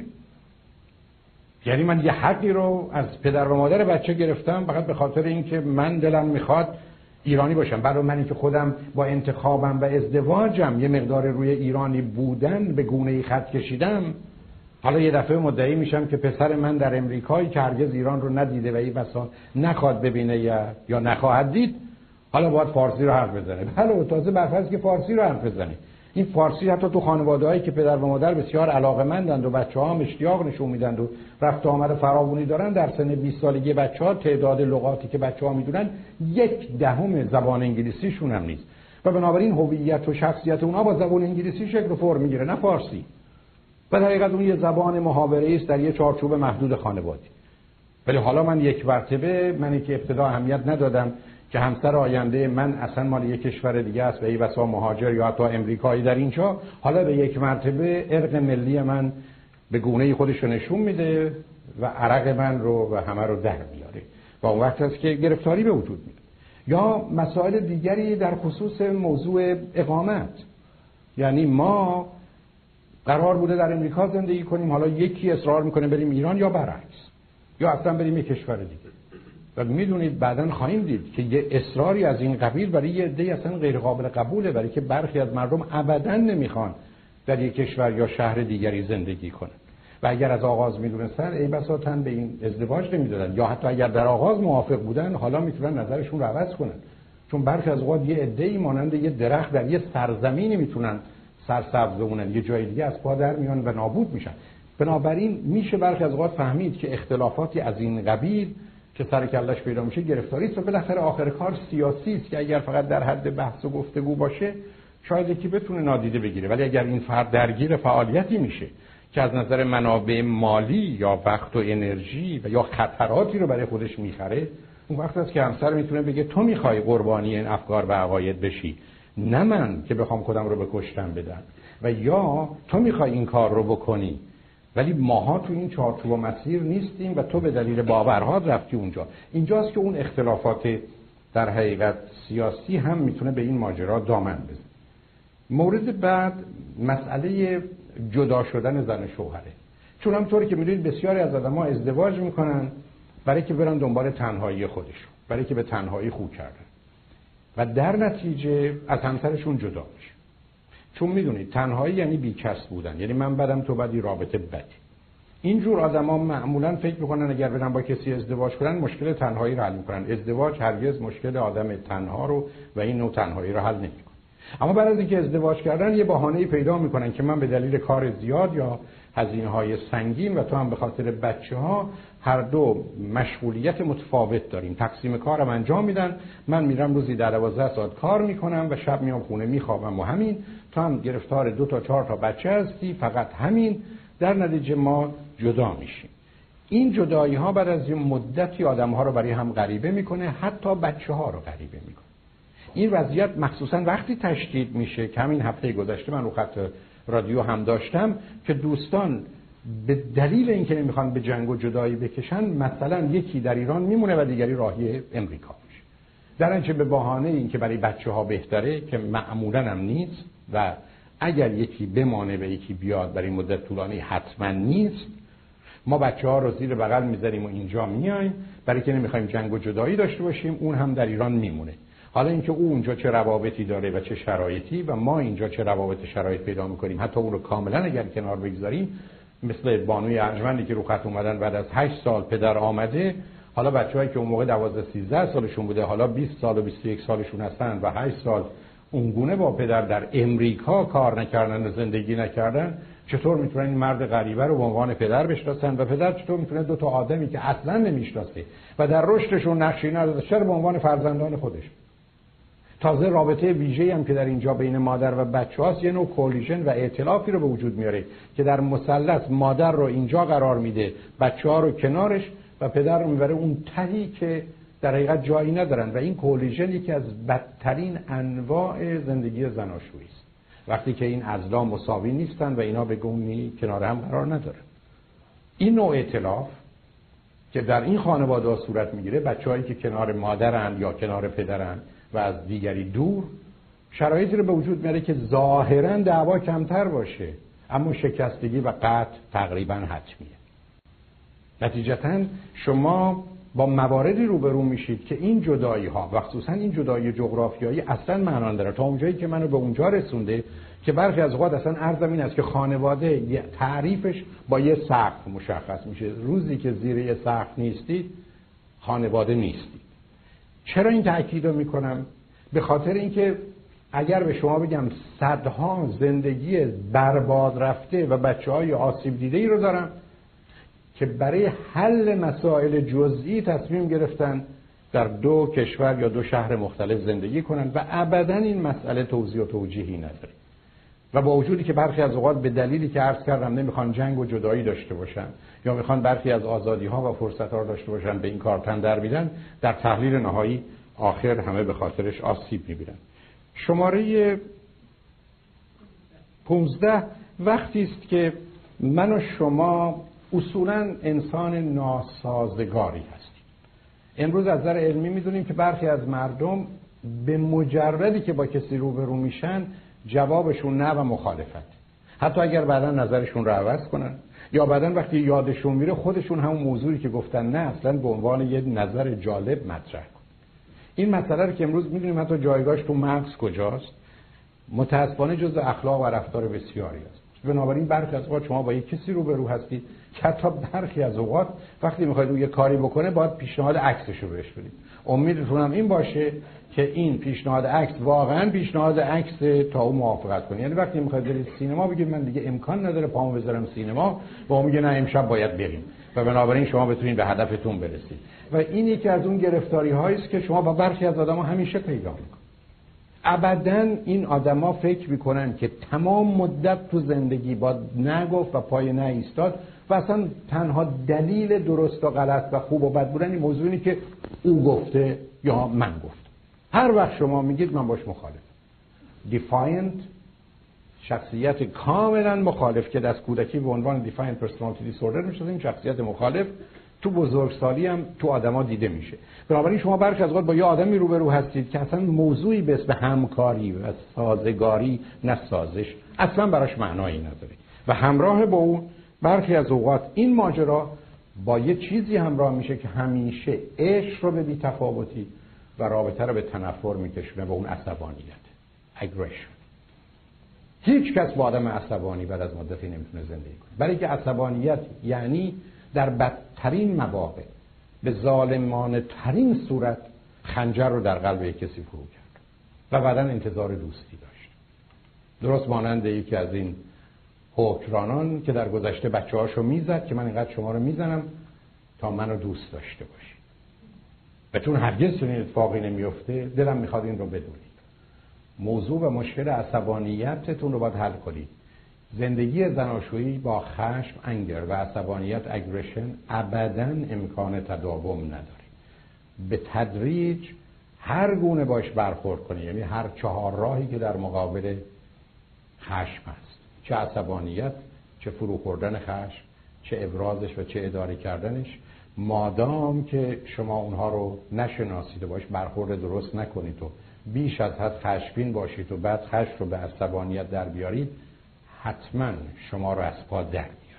و متاسفانه برخی از ما که این بیماری به دلیل زمینه ارسیش ارسی به ما رسیده برخی به دلیل آموختهاش از کودکی است برخی از اوقات اصلا ما خودمون رو با آدم عصبانی که پدر و مادرمون همانند کردیم و ایدنتیفای کردیم ما رو به اونجا رسونده.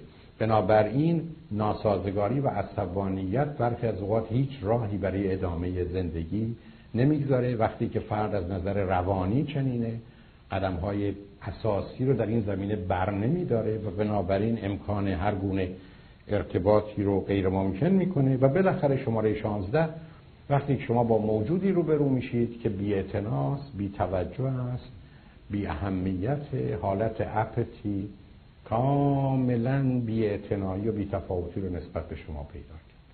یعنی می‌بینید درد شما رنج شما شادی شما لذت شما آرزوی شما خواسته شما احتیاج شما حق شما برای او هیچ معنایی نداره و متاسفانه مردمانی پیدا می‌شوند که این چنین هستند. وقتی چنین بودند یا چنین شدند یا همکنون هستند برخی از اوقات راهی رو برای هیچ گونه گفتگویی تو این زمینه باقی نمی‌گذاره پیش از این که برم سراغ علل و عوامل و یا دلایلی که برخی متاسفانه بر مبنای اون تصمیم به جدایی و طلاق می‌گیرند و تقریبا کار بد و غلط رو خیلی بدتر و غلطتر می‌کنه و یا اصولا اشتباه بزرگی است و خودشون رو با پشیمانی و پریشانی و گرفتاری های بسیار همراه می‌کنه. دو تا نکته رو با توجه به مطالب قبلی باید خدمتتون عرض کنم. یکی این که ما در کنفرانس انسان و عشق که 14 تا سی دی یا دی هست یه مقدار موضوعی مربوط به عشق رو با نگاه تازه مطرح کردیم و همکنون در خدمت و اختیارتونه یکی در کنفرانس ازدواج و خانواده که 11 تا سی دی یا دی هست و اتفاقا گفتگوی مربوط به جدایی و طلاق رو من اونجا خودم دارم که اولی با همکاری هشت نفر از دوستان دوم با همکاری شش نفر از دوستان هست. و سوم پیشنهاد حتما نگاه کردن به پنجاه باید و نباید در زندگی زناشویی دارم که چهار تا سیدی هست از خود من. و همونطور که می‌دانید چهار سیدی تحت عنوان single parent یا خانواده تک سرپرست هست که در ماه فوریه 2011 آماده میشه. و مجموعه ای که هفته گذشته چهار تا سیدی تحت عنوان چرا ازدواج داشتم و این چرا طلاق هم که احتمالا در چهار یا پنج سیدی ولی فکر کنم چهار سیدی خواهد بود که در اختیارتون قرار خواهد گرفت.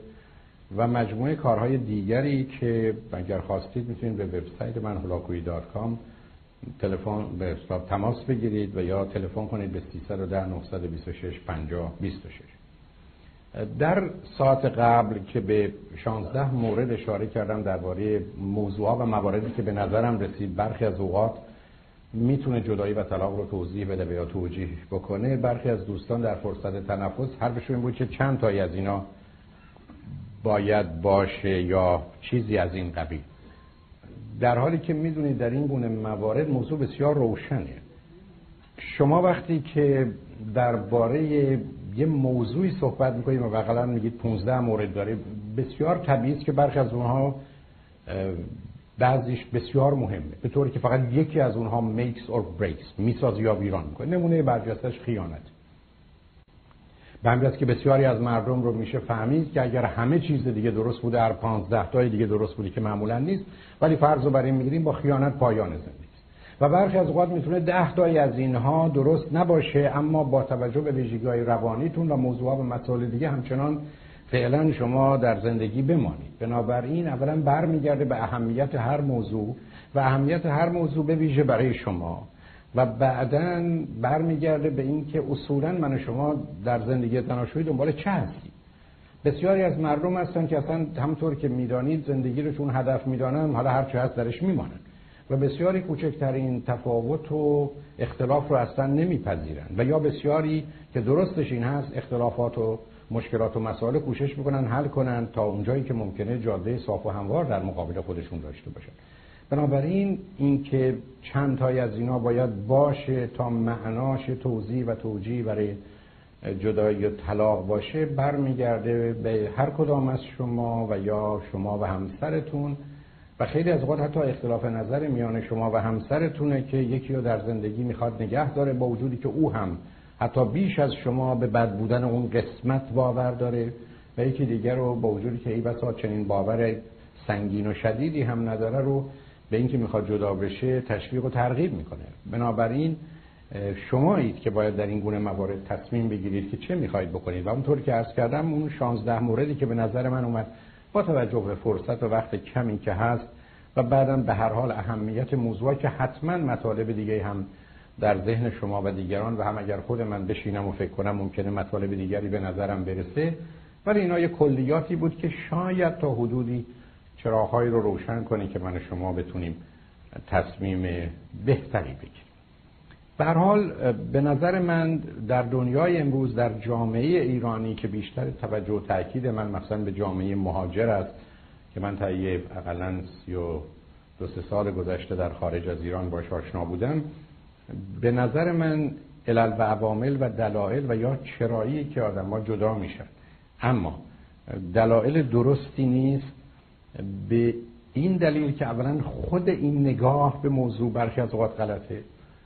در بیشتر موارد حتما برای اینها میشه کاری کرد و هم از اینکه همسر ما بخواد یا نخواد خود ما به تنهایی می‌دونیم براش اقدام کنیم. و این کارا نشده. و یا احتمالا دنبال بازی و بهانه‌ای هستیم که بهش اشاره خواهم کرد. من و شما جدا میشیم. و به همین دلیل است که در این گونه موارد باید بدونیم موضوع اثبات عقیده و نظر نیست مسئله حق به جانب بودن یا مقصر و گناهکار شناختن خودمون یا دیگری نیست بلکه کوشش در جهت همون گونه که عرض کردم حل مسائل و رفع مشکلات.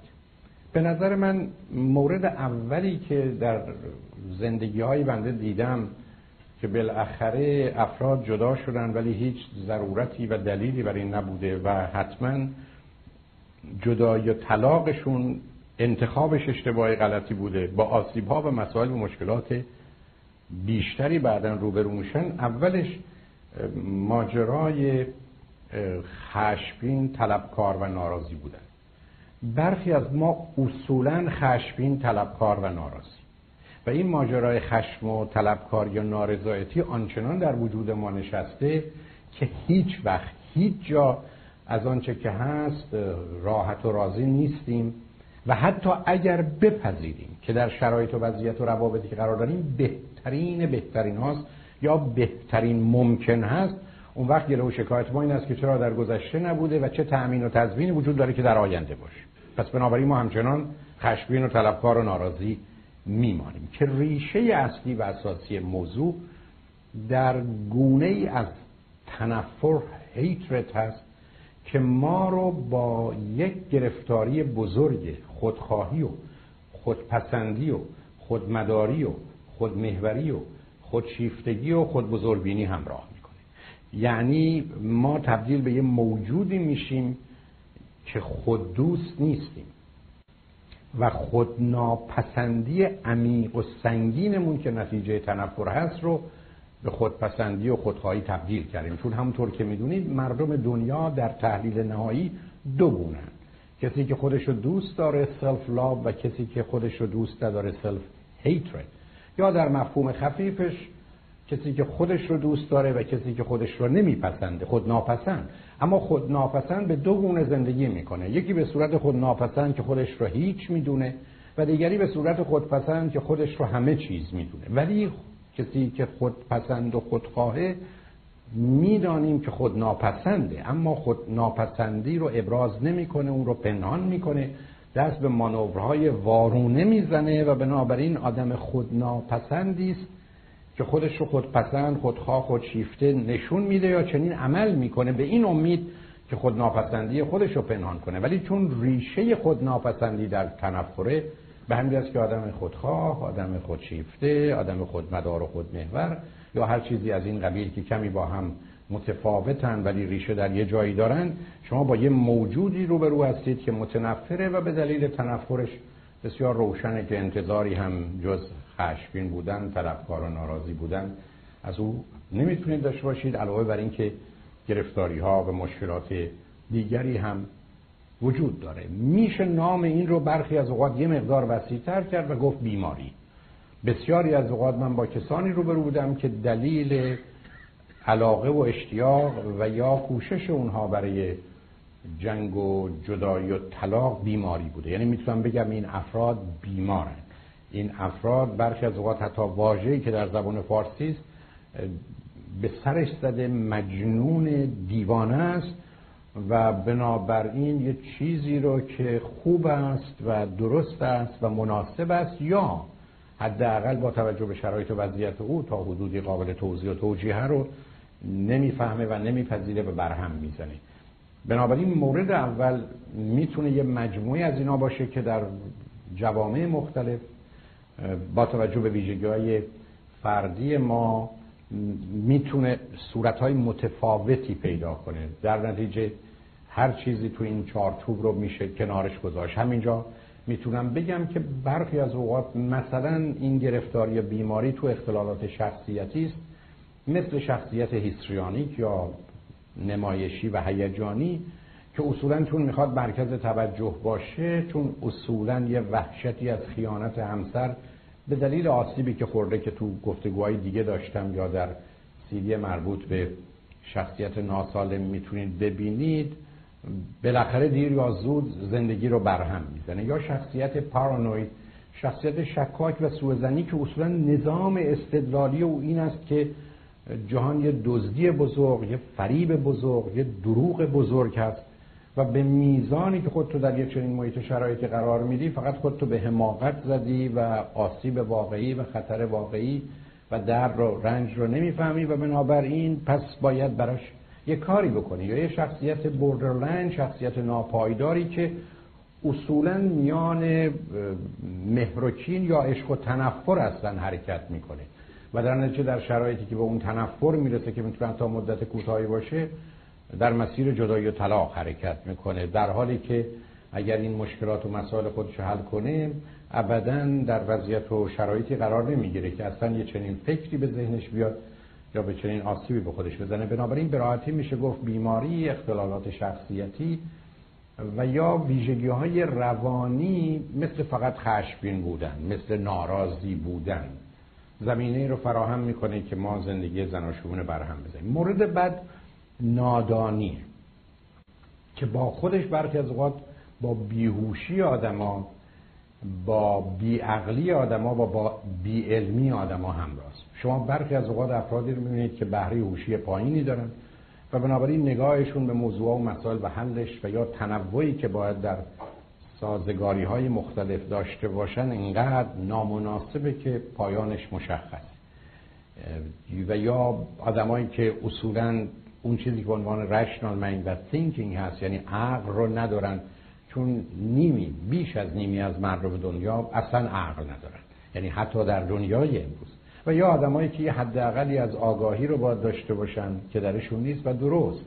یه باورها و اعتقادات عجیب و غریبی دارن که اصلا با آنچه که معمول و مرسومه نمی‌خونه و هر زمانم که لازم شد به بهانه این که نه این مورد به خصوص یا من متفاوتم یا او متفاوته کوشش می‌کنن با بیان استثناها کاملا یه شرایطی رو به وجود بیارن که اصلا دیگه جایی برای گفتگو نمونه در حالی که وقتی شما بهشون نگاه می‌کنید دو چیز رو می‌بینید. یکی کاملا عادی بودنش مثل بقیه و دوم گرفتاری و بیماری خودش رو و یا اهمیت این موضوع رو برای خودش که صد برابر و هزار برابر کرده برای یه میلیون آدم دیگه اصلا معنایی نداره. و به همین جهت است که گفتگوهایی از این قبیل فرد رو بیشتر علاوه بر اینکه در مسیر بیماری قرار میده در مسیر در حقیقت نادانی و بیهوشی و بیعقلی و بیعلمی هم قرار میده.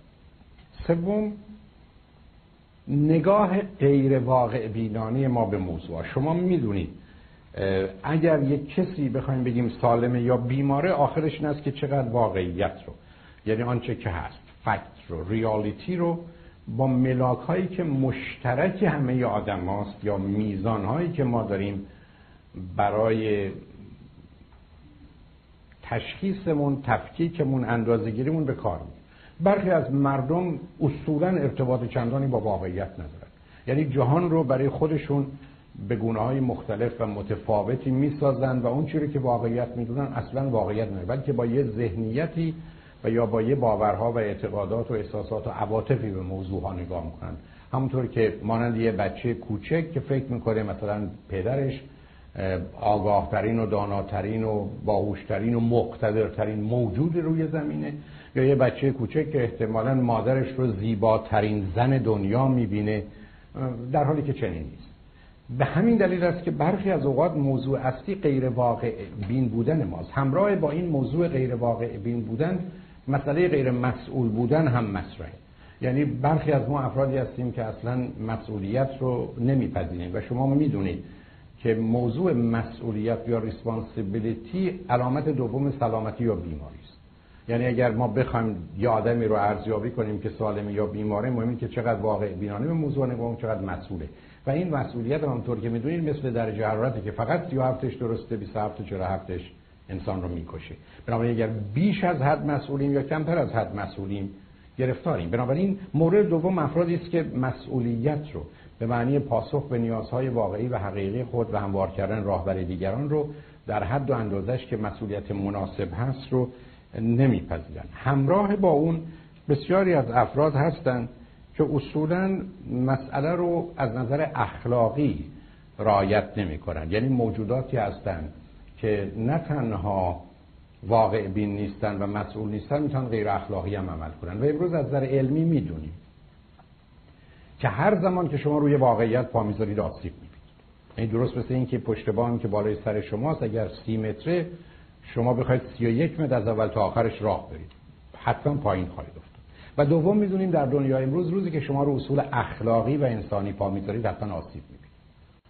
یعنی امروز توش تردیدی وجود نره به که وقتی من شما دروغ میگیم مثلا سی جای بدن ما که مقدارش آشکار است مقدارش پنهان آسیب می‌بینه.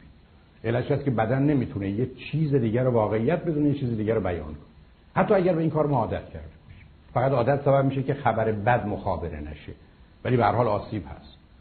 به همین که بسیاری معتقدند ماجرای اخلاق رو امروز میشه از حریم فلسفه و مذهب به حریم علم آورد و ضرورتش و اهمیتش رو در حد واقعیت ها مطرح کرد یا مسئولیت. و باز به همین جهت است که من به مثلث رحمتی باور دارم که این مثلث رحمت واقعیت است مسئولیت است و اخلاق ریالیتی ریسپانسیبیلیتی و مورالیتی در نتیجه وقتی که من و شما روی اصول واقعی و اخلاقی و یا بی‌اعتنا نسبت به اندازه متناسب مسئولیت اون هستیم. خودمون گرفتار می‌کنیم.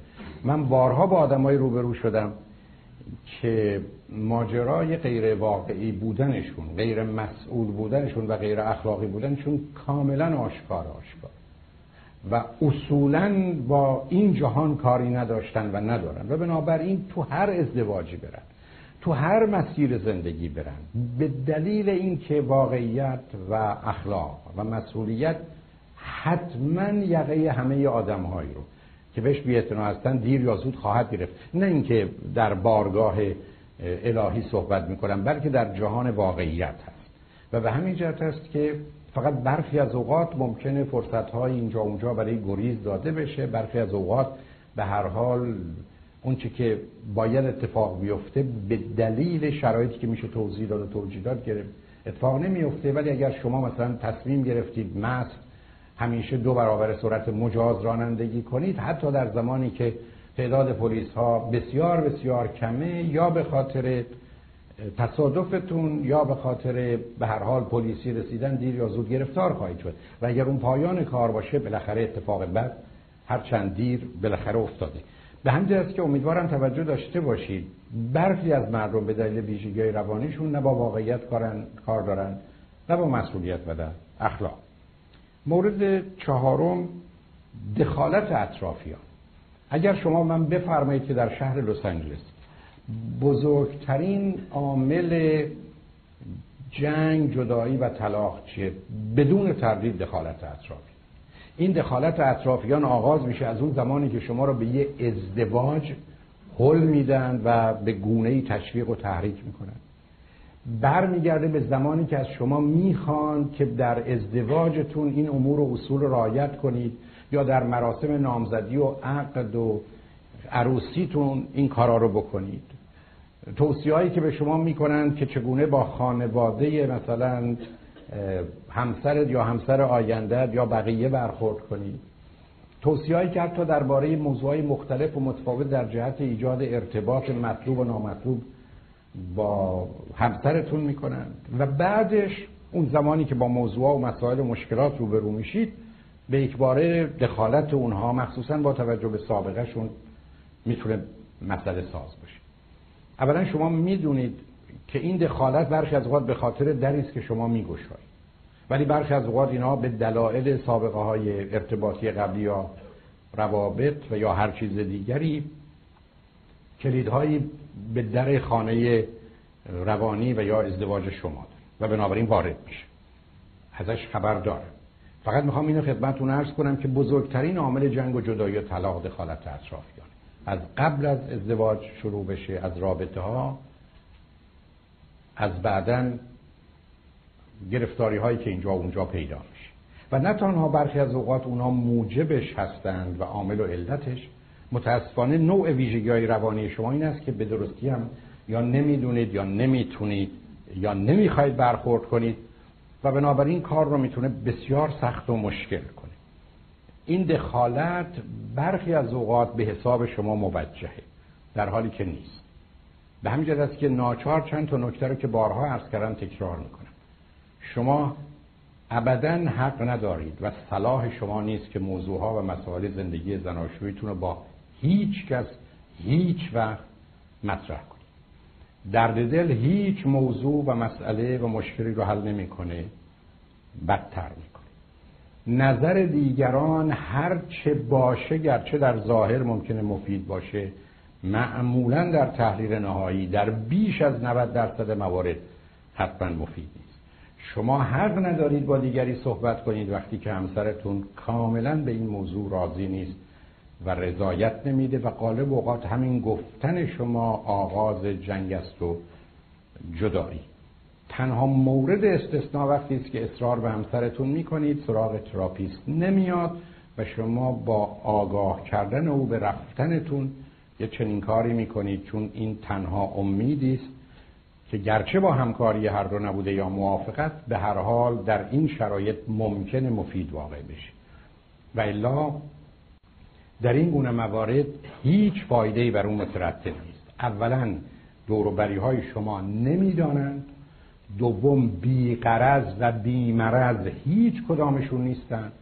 و سوم نکته ای که مایلم بهش توجه کنید نزدیکترین و دوستترین به دلایل بسیار همان گونه که من به دلیل نزدیکی بیش از اندازه با خودم بیش از همیشه دشمن خودم هستم دشمن شما هم می‌تونن باشن و غالب اوقات در این گونه موارد هستن. دوست صمیمی که 20 سال 30 سال همه چیز رو با هم داشتید حتی برخی از اوقات از جنگ شما به دلایل خوشحال میشه از جدایی شما خوشحال میشه گرچه برای خودش هم کاملا ناشناخته و ناآگاهه. ولی زمینه هایی رو برای چنین کارهایی می‌تونه فراهم کنه. به همین جهت است که روزی که شما در رو باز کردید انتظار آسیب و خطر رو حتما و همیشه به گونه های مختلف و متفاوت باید داشته باشید. بنابراین امید من این است که توجه به این نکته داشته باشید. دخالت اطرافیان بزرگترین دلیل جدایی است و هرگز این اجازه را ندید برای که هیچ وقت در بلند مدت حتی برای موضوع کوچک هم کار نمی‌کنه. و تکرار می‌کنم مرزم رو در این شهر بزرگترین دلیل طلاق دخالت اطرافیان. اطرافیانی که ظاهرا یا واقعا دوستند ولی بیشترین و بدترین آسیب ها رو به شما میزن شماره پنج مسئله بحران زندگی و دیگرگونی های زندگی است. بسیاری از شما با ازدواج کسی دیگری میشید که قبلا نبودید. بسیاری از شما برای اولین بار زن و مرد یا شوهر میشید که اصلا براتون تعریف و معنایی نداشت. برخی از شما به مجرد که پدر و مادر میشید اصلا یه معنای عجیب و غریب و دیگری در این کار هست. بنابراین من و شما دگرگون میشیم. امروز می‌دونیم تقریبا همه خانم ها با حاملگی علاوه بر اینکه جنبه های مثبتی پیدا می‌کنن وقتی که همسرشون رو دوست دارن داشتن بچه رو دوست دارن ولی حتما جنبه های بد و منفی هم دارن و می‌دانیم که مردها با حامله شدن همسرشون همچنان تغییرات دیگرگونه‌ای پیدا می‌کنن که در بیشتر موارد اگر حتی در چارچوب درستش باشه خوبه جنبه های بد و منفی دارن و معلوم نیست که این جنبه های بد و منفی که تخم یه مقدار مسائل میکاره کجا میره. امروز می‌دونیم که تقریبا همه خانم ها با حاملگی یه دوگانگی و تضادی در زمین های مختلف زندگی پیدا می‌کنن. به طوری که برخی از اونها استراب و افسردگی و خشم و وسواس رو در خودشون رشد میده. مثلا اگر زمینش رو داشته باشه. می‌دانیم که اصولا با تولد بچه با وجودی که گفتم در زندگی همه چیز درسته بیش از 80 یا 90 درصد خانم‌ها گرفتار چیزی به اسم بیبی بلو میشن که دو هفته ای طول می‌کشه.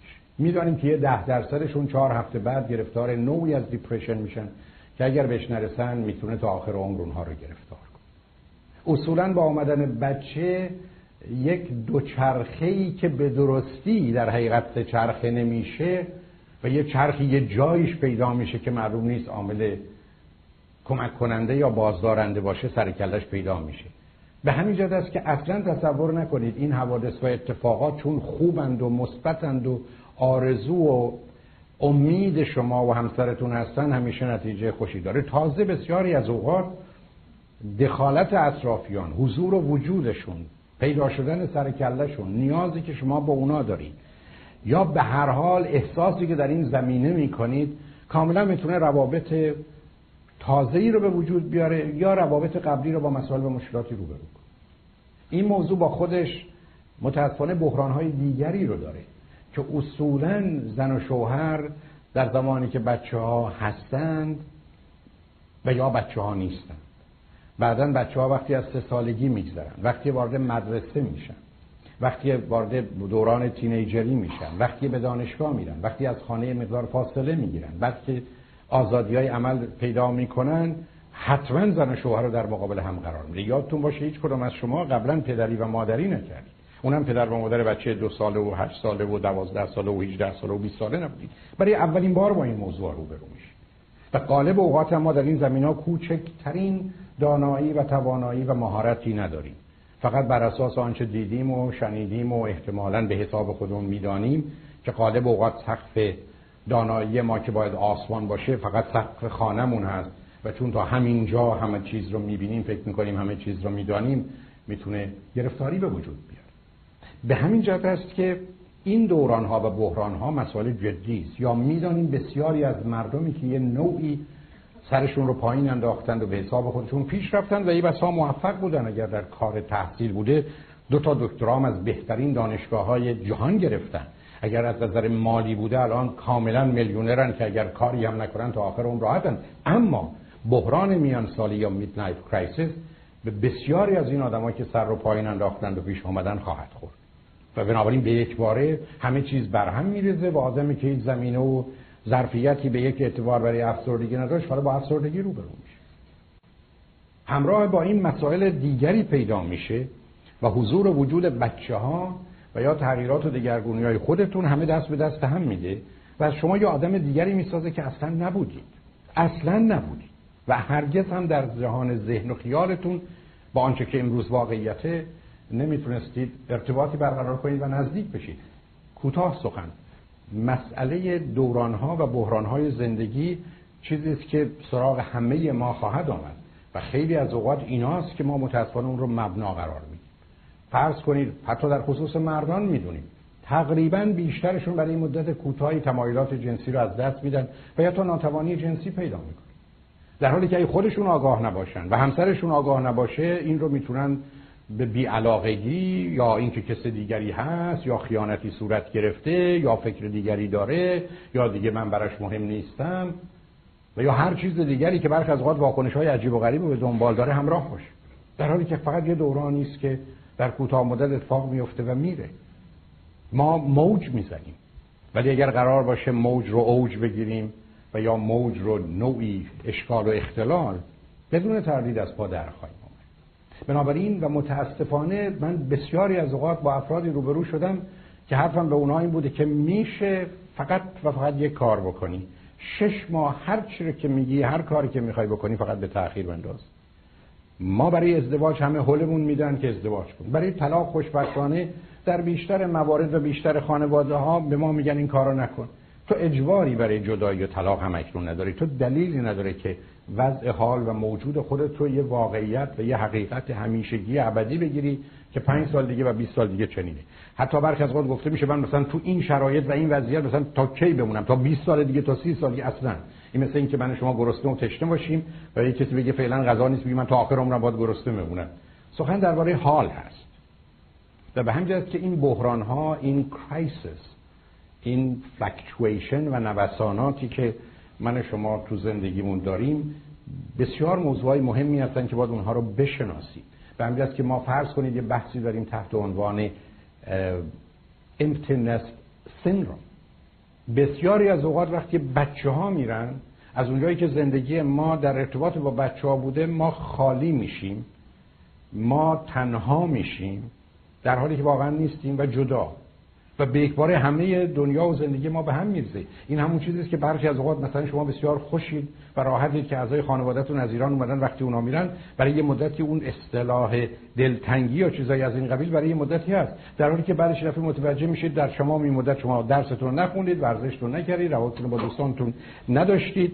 کارایی که باید انجام بدید رو انجام ندادید و در نتیجه مسائل و مشکلات فراوانی برای خودتون به وجود آوردید. و اصلا از اون راه اگر می‌رفتید از پا در می آمدید بیمار می شدید اون بیخوابی ها اصلا جایی نداشت. اون خرج کردن ها اصلا در زندگی شما معنایی نداره. ولی در کوتاه مدت احتمالا کاملا نبودن اونها رو می‌تونید حس کنید در حالی که بعد از این مدت متوجه میشید اون نوع زندگی اصلا شدنی نبود. به همین که بسیاری از پدر مادرها بعد از رفتن بچه های یه مرتبه متوجه میشن که فرصت های تازه درهای فراوون به روی اونها گشوده شده. و جنبه های مختلف و متفاوت زندگی رو کتاب حال تجربه نکردن و می‌تونن حالا به نوعی با اونها در ارتباط باشند و براش کاری بکنن الان در مقابلشون در گذشته ممکن نبود. مجبور بودن صبح برخیزن بچه ها به مدرسه برن یا مجبور بودن شب در خانه باشن. ولی حالا همچی اجباری نه بر بیدار شدنه و نه در به خانه برگشتنه. و در نتیجه دنیای دیگری در مقابلشون ولی از اونجایی که انسان بنده عادتشه زمینه رو فراهم می‌کنه که در کوتاه مدت به هم بریزیم و فکر کنیم این دیگه چه زندگی است و برای چی من تو این زندگی بمونم. مخصوصا وقتی تمام توجه و تاکیدم رو روی بچه ها گذاشتم و فکر کردم زندگی یعنی همین. در حالی که زندگی بین دو نفر می‌تونه شکل و فرم های خیلی با ارزش و مهم دیگری هم داشته باشه که در دوران های مختلف می‌تونه خودش رو نشون بده. و من به دلیل اینکه اونها رو نمی‌دیدم یا همکنون نمی‌بینم احساس می‌کنم که همه چیز تموم شد در حالی که واقعا بسیاری از چیزها تازه شروع شده. یا همون بحران میان سالی که عرض کردم برخ از دوران شش ماه نه ماهه داره که بعد از یک تج نظر اصولی در جهتها و هدفها و معنی و مقصود زندگی به یک باره منی که از این همه سربالایی آمدن خسته شدم و فکر کنم تا آخر عمر با سربالایی برم و این همه در این زمینه تلاش کنم به یک بار متوجه میشم که در مسیر سرازیری قرار گرفتم که فقط قرار بود چند قدمی برم یا مدت کوتاهی به اون وضع ادامه بدم تا بتونم به اون جایی که حالا راحت و آسوده در مسیر آب رودخانه بدون هیچ کوششی به حرکت خودم ادامه بدم و به سرمنزلی که اقیانوس هست برسم. بنابراین مسئله بحران ها مهم هست. مورد ششم کسانی که می‌خوان تصویه حساب کنن. برخی از اوقات آدما حتی به دلیل لج و لجبازی و بازی با خانواده خودشون یا با خانواده همسرشون ازدواج می‌کنن. ولی بعدا می‌خوان با اونها تصفیه حساب من تو این زندگی میرم وادار می‌کنم این آدم رو که این کارها رو بکنه یا نکنه و بعد راهاش می‌کنم و ترکش می‌کنم و میرم. و زندگیشو برباد میدم حالش رو می‌گیرم. آدمش می‌کنم یادش میدم تا درس عبرتی حتی بشه برای دیگران. یعنی برخی از اوقات اصلا زمینه های ذهنی من شما میره به تصویه حساب. این آدم به من بی کرد حالا می‌بینه. فرض کنید من متاسفانه با خانم ها و آقایونی روبرو شدم که حرفشون این بوده که وقتی که این جوان بود که معمولا در خصوص آقایون رخ به من خیانت می‌کرد. و من اون موقع نه می‌تونستم و نه می‌خواستم با توجه به شرایطم کاری بکنم. حالا که این فرصت رو دارم و در امریکا هستم حالا نوبت خیانت منه. حالا بسوزه و بچشه اون بلاهایی که سر من و برخی از اوقات حتی دست به کارهای احمقانه عجیب غریب می‌ذاره. من تو کار روان درمانی تراپی با خانمایی روبرو شدم الان یکیشون در مقابل چشممه که با وجود همسر و خانواده‌ای که همه چیز داشت در یه ارتباطی قرار گرفته بود. که در حقیقت قصدش به حساب خودش تصویه حساب با همسرش بود. و یا انتقام از او ولی به نظر من بدترین انتقام از خودش گرفت. چون به نظر من در خیانت اولین کسی که بهش خیانت می‌کنیم خودمونیم. بعد بچه‌هامون هم بعد احتمالا همسر و وقتی که این ترتیب رو بشناسیم و خواهیم دید که ما داریم چیکار می‌کنیم. در نتیجه مسئله تصفیه حساب و انتقام ماجرای عجیبی داره. بسیاری از پسر و دخترها هستند عمدن در ازدواجی میرن. تا بتونن دمار از روزگار پدر و مادرشون در ما یه اصطلاحی داریم به اسم emotional cut-off. برخی از اوقات بچه ها با یه ازدواج علکی و خرکی در حقیقت می‌خوان تمام انتقام 20 سال رنجی که به حساب خودشون به گونه آگاه و ناآگاه مستقیم و غیر مستقیم از پدر و مادرشون دیدن رو از اونها بگیرن. و از این طریق هم پدر و مادر رو از وسط نصف کنن و هم با این چاقویی که به دست گرفتن خودشون رو برای همیشه از پدر و مادر جدا کن انسان به دلایل عجیب و غریبی ازدواج می‌کنه که تو بحث ازدواج آوردن و بنابراین خیلی از اوقات شما می‌تونید ببینید که اصلا موضوع موضوع تصفیه حساب. موضوع برخی از اوقات آسیب زدن و ضربه زدن به دیگری است. برخی از اوقات ابدا مسئله نیست که من می‌خوام از خودم مواظبت کنم مراقبت کنم به خودم کمک کنم در مسیر رشد و تکامل خودم بردارم قدم بردارم. بلکه فقط آسیب به دیگری است. چون می‌دونید متاسفانه بسیاری از ما یه چیزی بیشتر از لذت بردن دوست داریم و اون رنج دادن دیگری است. یه چیزی بیشتر از ثروتمند شدن رو دوست داریم و اون فقیر نگه داشتن دیگری است. و این ماجرا در خصوص انسان بسیار جدی است. و اگر نشناسیمش و باش آشنا نباشیم برخی از ما درگیر شرایط و موقعیت و روابطی میشیم که ابدا قابل توضیح و توجیه نیست. بنابراین برخی برای تصویه حساب و انتقام این کار می‌کنن. تو 20 سال قبل مثلا من رو می‌زدی حالا بلای سرت میارم که ده و صد برابر من خون گریه کنی. تو در گذشته با من چنین یا چنان کردی یا بچه ها رو علیه من این چنین یا آنچنان شوراندی یا بچه ها رو از من جدا کردی بچه ها تو می‌گیرم و کاری می‌کنم که هیچ وقت به تو محلی نذارن حتی وقتی مردی سر قبر تو نیان یا در تشییع جنازه تو نیان. من فراغون از این حرفا شنیدم. یعنی متاسفانه بسیاری از ما فکر می‌کنیم که با آتش زدن خودمون و خودمون رو روی دیگری انداختن به این امید که لباس او به سوزه قالب اوقات ما با آنچه که در زندگی می‌خواستیم برسیم رسیدیم. و به همین جهت است که درصد بسیاری از ما دست به کارهای عجیب و غریبی می‌زنیم که بوی تصفیه حساب گرفتن انتقام و یا ابراز خشم رو به صورتهای مختلف. شماره هفت متاسفانه برخی از ما گول می‌خوریم. و فریبمون میدن یعنی برخی از ما کسانی هستیم که متاسفانه آمادگی داریم و دیگران هم چنین می‌کنن. من اینقدر با زنان و مردانی روبرو شدم که رابطه کاملا آشکار بوده چه خبره. مثلا بعضی از اوقات فردی رو که همکنون مثلا باش بیرون میرن یا باش دوست شدن رو میشناختن و خیلی روشن و آشکار بود که اصلا یه بازی است. نمونه برجسته و فراوونش رو می‌تونم خدمتتون عرض کنم. یکی از ناراحتی ها و نارضایتی های خانما برخی از اوقات این است که شوهرم با من حرف می‌زنه یا به من توجه و اعتنایی نداره. در بسیاری از موارد چنین است. ولی برخی از اوقات ما اصولا انتظار گفتگو و یا رابطه ای رو داریم که اصلا نه مفید نه سالم و یا برفرض بودنش اصلا فرقی نمی‌کنه. من فراوون کسانی دیدم که من گفتن من دلم می‌خواد اقلا سالی یه دفعه همسرم یه شاخه گل برای من بیاره. و من درست زن شوهرایی داشتم که این مرد هفته سه روز هم دست گل برای همسرش می‌برد ولی از همین کارش متنفر بود. زنش برای که ماجرا چیز دیگری است. اینا درسته که در جای خودش به اندازه کم اهمیت داره ولی برخی از بیشتر بازی و بهانه است. بیشتر بازی و بهانه است. یا به حساب ما علامت و نشانی است برای یه چیز دیگری که غالبا اصلا تو اون نیست. به همین که برخی از وقت آدمایی که ده برابر بیشتر این کارو می‌کنن ای بسا یک دهم هم نه به شما اهمیت میدن نه شما رو دوست دارن. در بسیاری از موارد موضوع و مسائلی از این قبیل هست که زمینه رو فراهم می‌کنه برای من و شما که گرفتار کسانی بشیم که ما رو بازی میدن. همین گروه از خانوما حرفشون است که شوهرم با من حرف نمی‌زنه. اخیرا با آقای دوست شدم که تمام مدت پای تلفن. اولا به خاطر اینکه اون مرده یک بیکار است و بیمار. دوم یک مرد شالاتان حقوق بازی است که می‌دونه چگونه با خانما می‌تونه حرف بزن سوم اصولا براش مسئله به دست آوردن یه زنی به عنوان شکارچی که ای بسا ساعتها به دنبال شکار میدوه ولی بعد از زدنش هیچ علاقه به داشتنش نداره و فقط هدفش تصرف و داشتنه. برای که بسیاری از مردان به دلیل آسیبای کودکی فکر می‌کنن که داشتن یک زن در حقیقت فتح یک قلعه و یا یک کشوره و مهم این است که این قلعه را درش رو بگشایند و این کشور رو فتح کنند و بعدا براشون هیچ اهمیتی نداره. روزی که چنین هست شما به یک باره با مردی روبرو شدید که برخلاف همسر شما اینقدر گوش به حرفای شما که غالب اوقاتم مزخرفات میده برای که اونجا جایی نداره که دلتون با اون خوشه. اما دو تا نکته. یکی این که این مرد اتفاقا بدترین حرفها رو هم بعدا به شما خواهد زد. که دل شما رو به آتش می‌کشه و میسوزونه. و دوم اصلا این یه بازیه.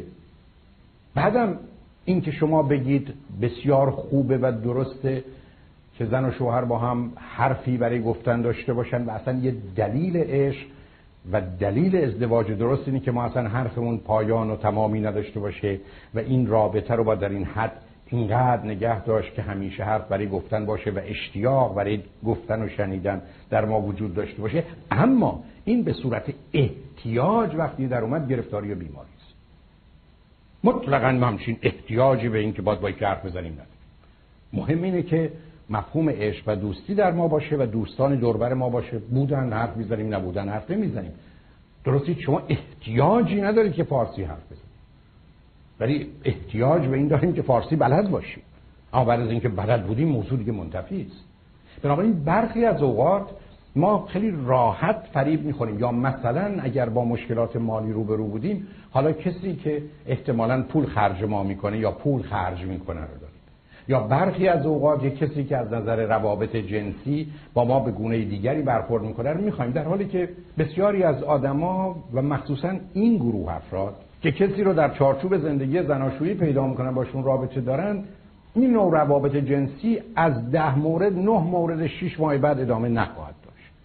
اصلا موضوع موضوع دیگری است ابدا اون هیجان اولیه و کنجکاوی ها و نمایشات و انتظارات و توقعات و تجربه ها یه چیزی است که درست مانند کسی که یه فیلمی رو دیده و یا یک کتاب عادی رو خونده دیگه برای بار دوم و سوم خوندن نداره.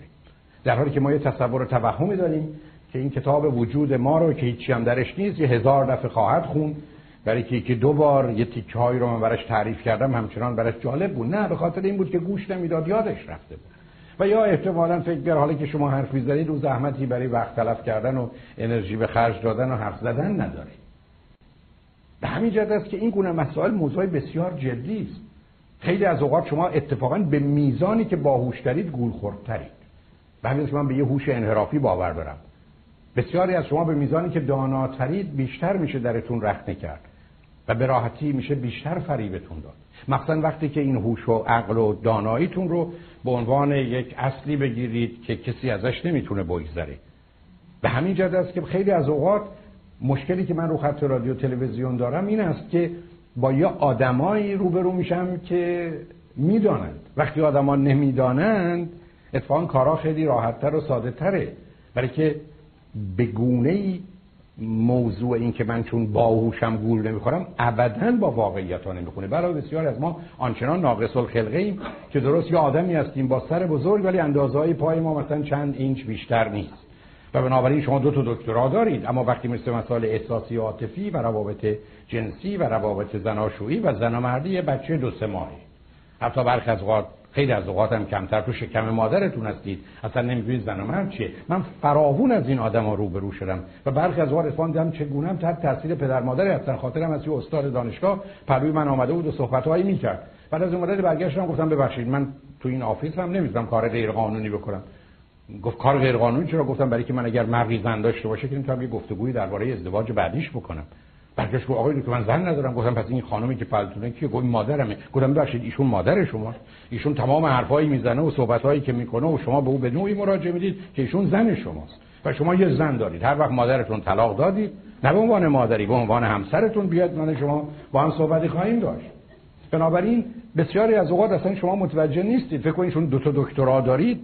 با مسائل دیگه هم آشنایی نبودن شما دکترا دارید در رشته فیزیک چه ارتباطی داره به حقوق و چه ارتباطی داره احتمالا به موسیقی؟ در زمینه مسائل احساسی عاطفی هم متاسفانه چنین هست. شماره هشت برخی از شما اصولا موجودات حوثی هستی و یه مقدار بیبند و با. یعنی اصولا از آغاز اولا مثلا یه جنگی با اتوریتی همیشه داشتی با صاحبان قدرت. و از طرف دیگه اصولا حوث بازی تنوع پرست مثلا اگر یه غذایی رو خوردید در حالی که همین غذا رو ده برابر بیشتر از غذای دیگه دوست دارید دیگه نه. دیروز رو خوردم امروز باید چیز دیگه بخورم. در حالی که آدم وقتی که غذا می‌خوره باید همون روز فکر کنه الان چی می‌خوام نه اینکه دیروز چی خورد. و این تنوع پرستی و یه نوع کنجکاوی برخی از کار دستو میده. بنابراین برخی از آدم ها هستن که حوث زندگی ازدواج دیگه مثلا آدم با یکی ازدواج کنه مثلا امریکایی باشه مثلا سیاه باشه یا مثلا فرض کنید جوون باشه. چون اخیرا دکتر جوجه خروس تجویز کرده یا جوجه مرغ. و یا مسن باشه یا آدم پخته سنگین با وقاری که کاری به کار من نداشته باشه نفهمم و منم با توجه به امکانات او خوب زندگی کنم. حوثا فقط زمین های جنسی و سکسی و اینا نداره و به هر حال موضوع حوث است و بیبند و باری. برخی از اوقات هم خب کار رو بالا بره شماره نهش کسانی که مخصوصا معتقد هستند جوانی نکردن دنیا رو تجربه نکردن من میگه می‌خوام از این بعد برای خودم باشم. تا بال برای کسی دیگه بود. اتفاقا دقیقا کسانی که می‌خوان از این بعد برای خودشون باشن حتما هیچ وقت برای هیچ کس نبودن. بنابراین فقط این ماجرا براشون به جایی نرسیده. و ضمنا می‌خوام به هر حال خودم رو بشناسم. که البته همیشه برای خودشناسی آدم می‌تونه تو زندگی زناشویی بمونه و خودشو بشناسه. چون مهمترین مسئله داشتن یه آینه است که همسر است و بچه ها و یا اینکه می‌خوام خودم رو پیدا کنم. گویی تا به حال یه جایی گم شده بوده و گورش رو گم کرده بوده و حالا می‌خواد قبرش رو پیدا کنه و بره. بنابراین حرفایی از این قبیل اینقدر چندشاور و آزار دهنده است که در جامعه ایرانی فراوون دیده میشه.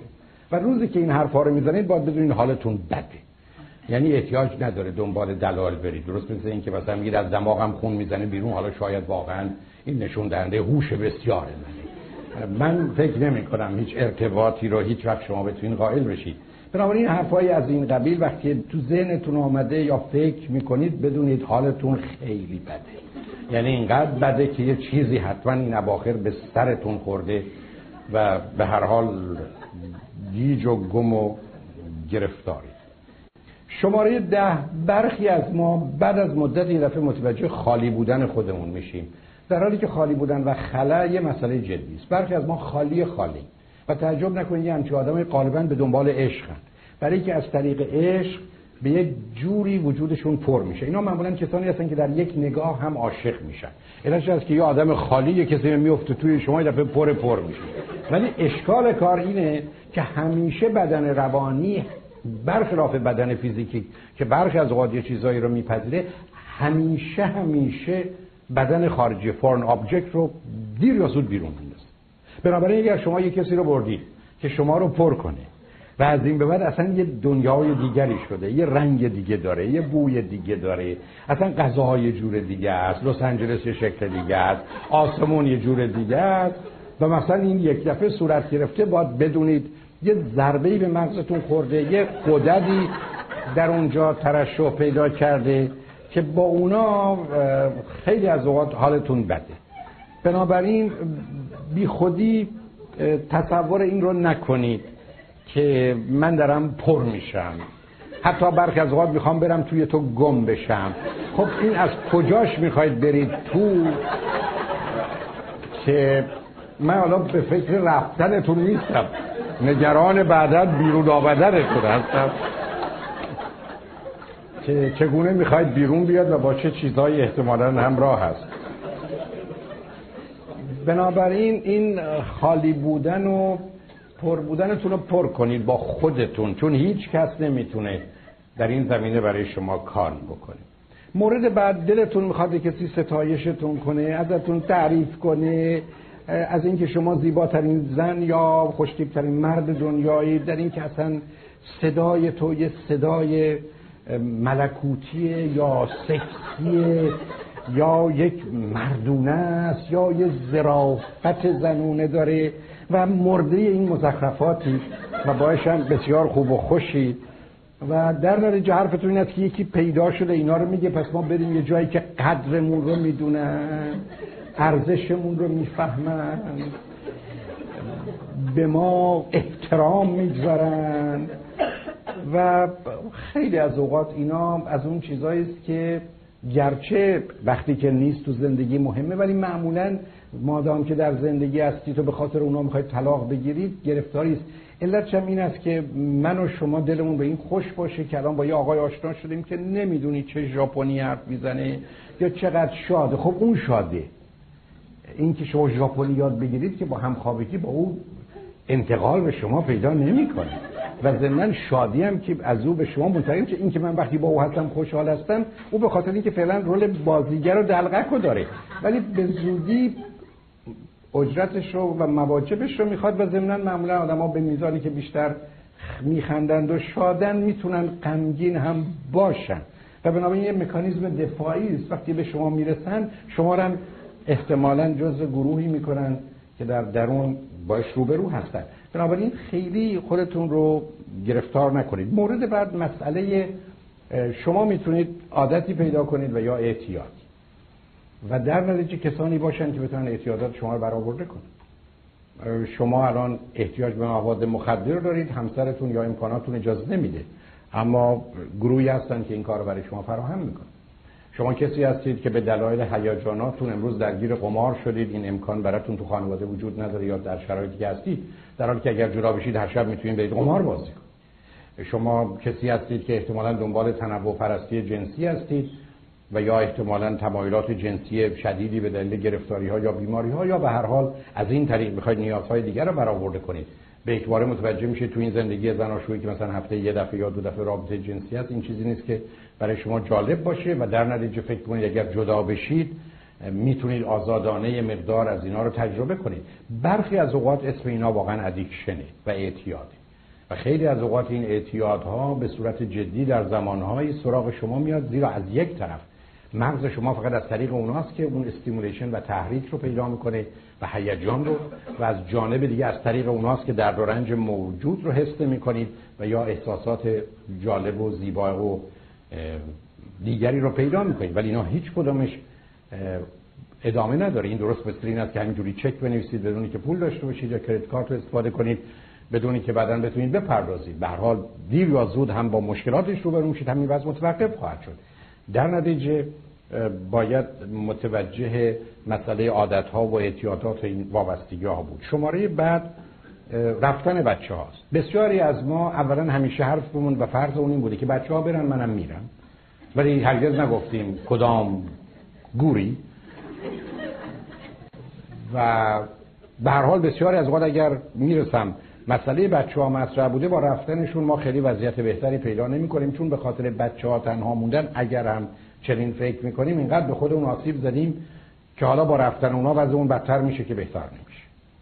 برای که قبلا یه لنگری داشتیم و یه جایگاهی و یا حتی برخی از از نظر قانونی و مالی امکاناتی که همه اونا از بین میره و از دست میره. بنابراین رفتن بچه ها که از قبل فکرشو می‌کردیم دومی که با رفتن بچه ها ما تازه تبدیل میشیم به آدمایی که بچه ندارند و یا فقط گرفتاری ها شما همکنون داریم ولی اونا احتمالا به دنبال ازدواج هستن برای اینکه بی بچه بودن به هیچ وجه یه فایده ای نداره.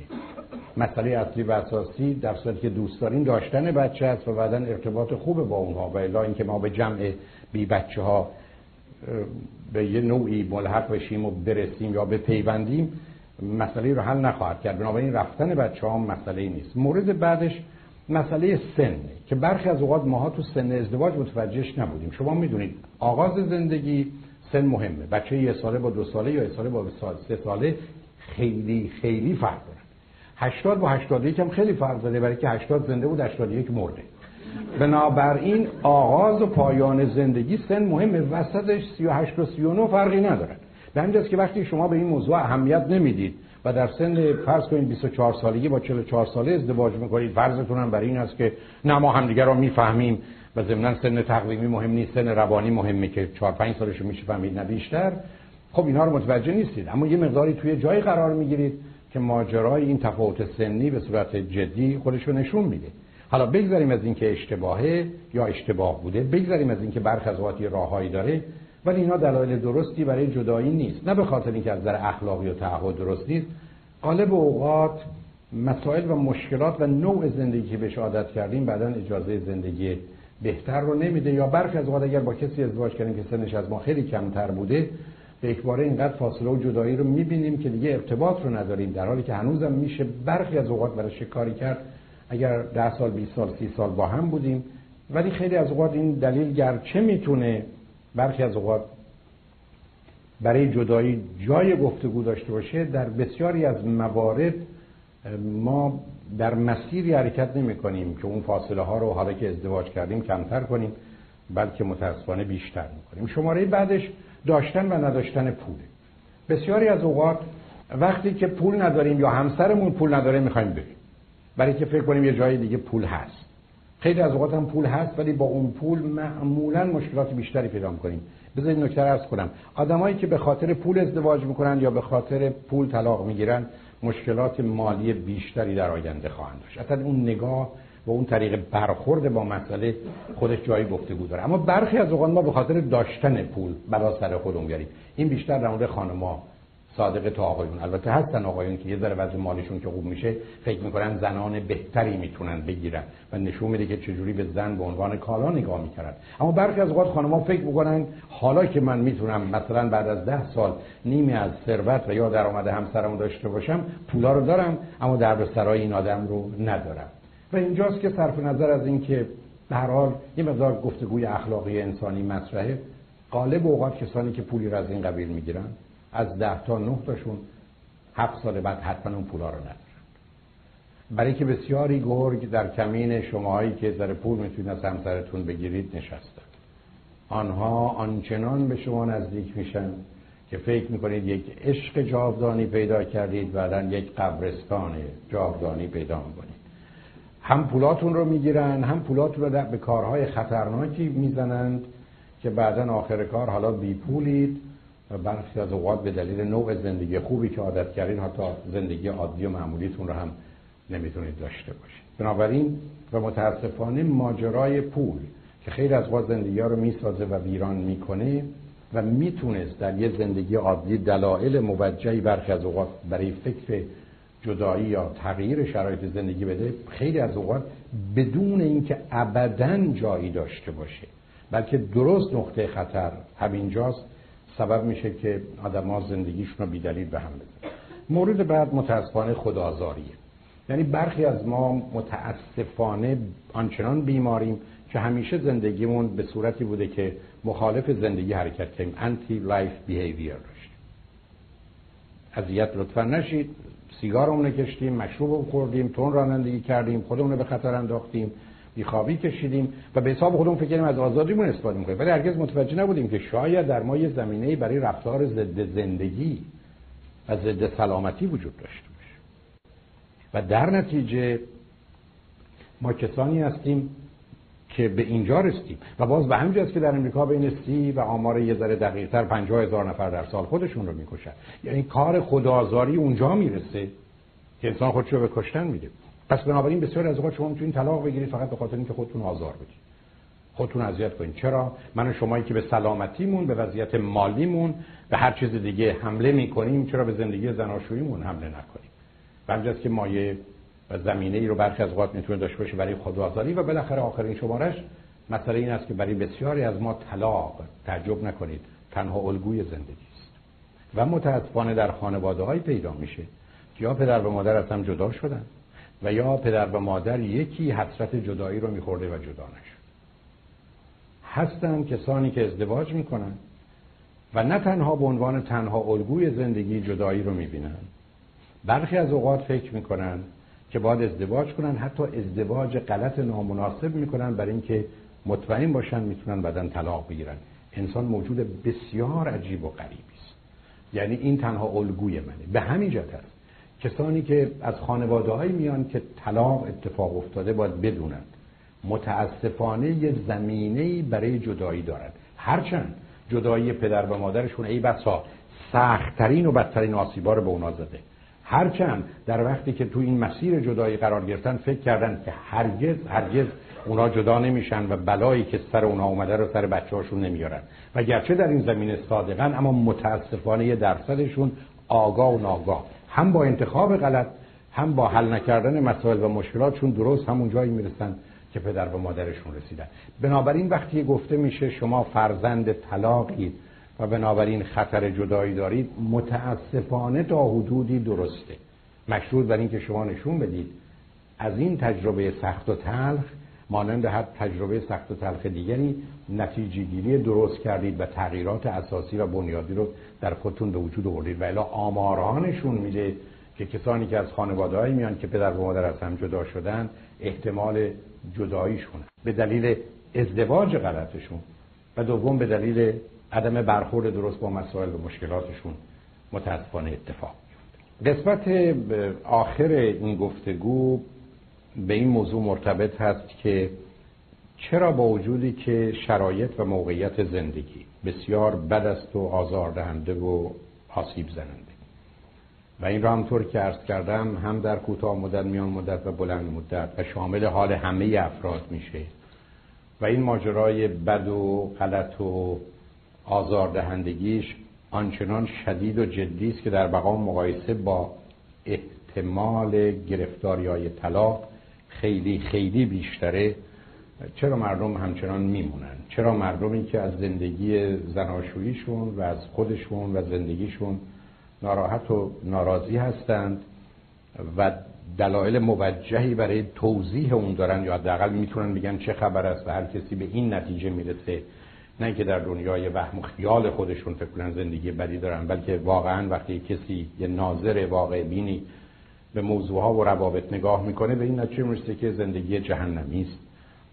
و احتمالا همه آدمای درگیر در اون کم و بیش آسیب می‌بینن ولی اینا همچنان در زندگی زناشویی ماندن و به این زندگی ادامه میدن با یه چنین فرضی. به نظر من مطالب مهمی که به نظر می‌رسه اولش اون داستان چهار تا نونی است که به نظر من مشکل مردم جهان در طول تاریخ بود. یعنی چهار تا نونی که نادانی ناتوانی نیازمندی و نگرانی. یعنی ما به دلیل نادانیمون موندیم ما به دلیل ناتوانیمون موندیم ما به دلیل نیازمندیمون موندیم که نیازهای فیزیکی روانی و اجتماعی و ما به دلیل نگرانی هامون که به شکل فرمای مختلف خودشو نشون میده. من نادان اصلا خبر از احتمالات و امکانات ندارم یا دنیای دیگر رو نمی‌بینم یا نمی‌تونم ببینم یا نمی‌خوام ببینم.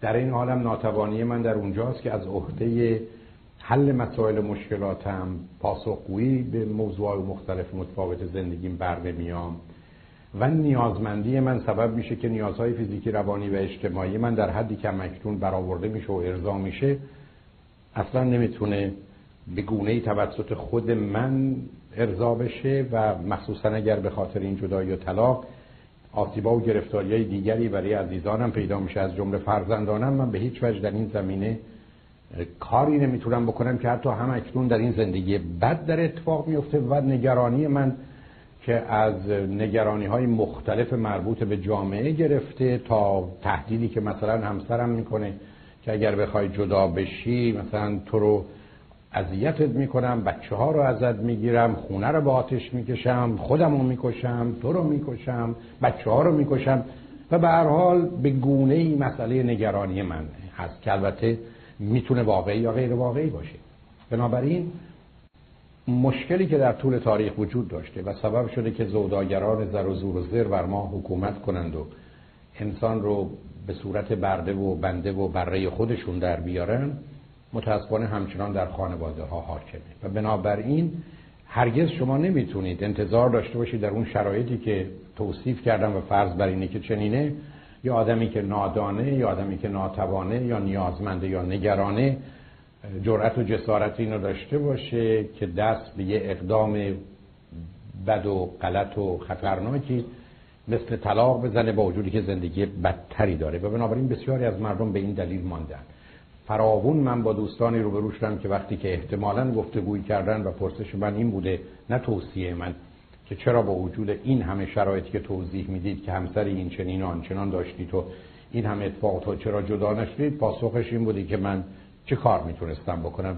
یا نمی‌دونم چه کار باید بکنم؟ یا احتیاجات خودم یا بچه ها رو با چوری برآورده کنم؟ یا احتمالا من چطور می‌تونم در یه همچی جامعه بسته ای احتمالا صحبت از جدایی طلاق داشته باشم یا هر حرف دیگری این موضوع اصلی و اساسی بدون تردیدی هست.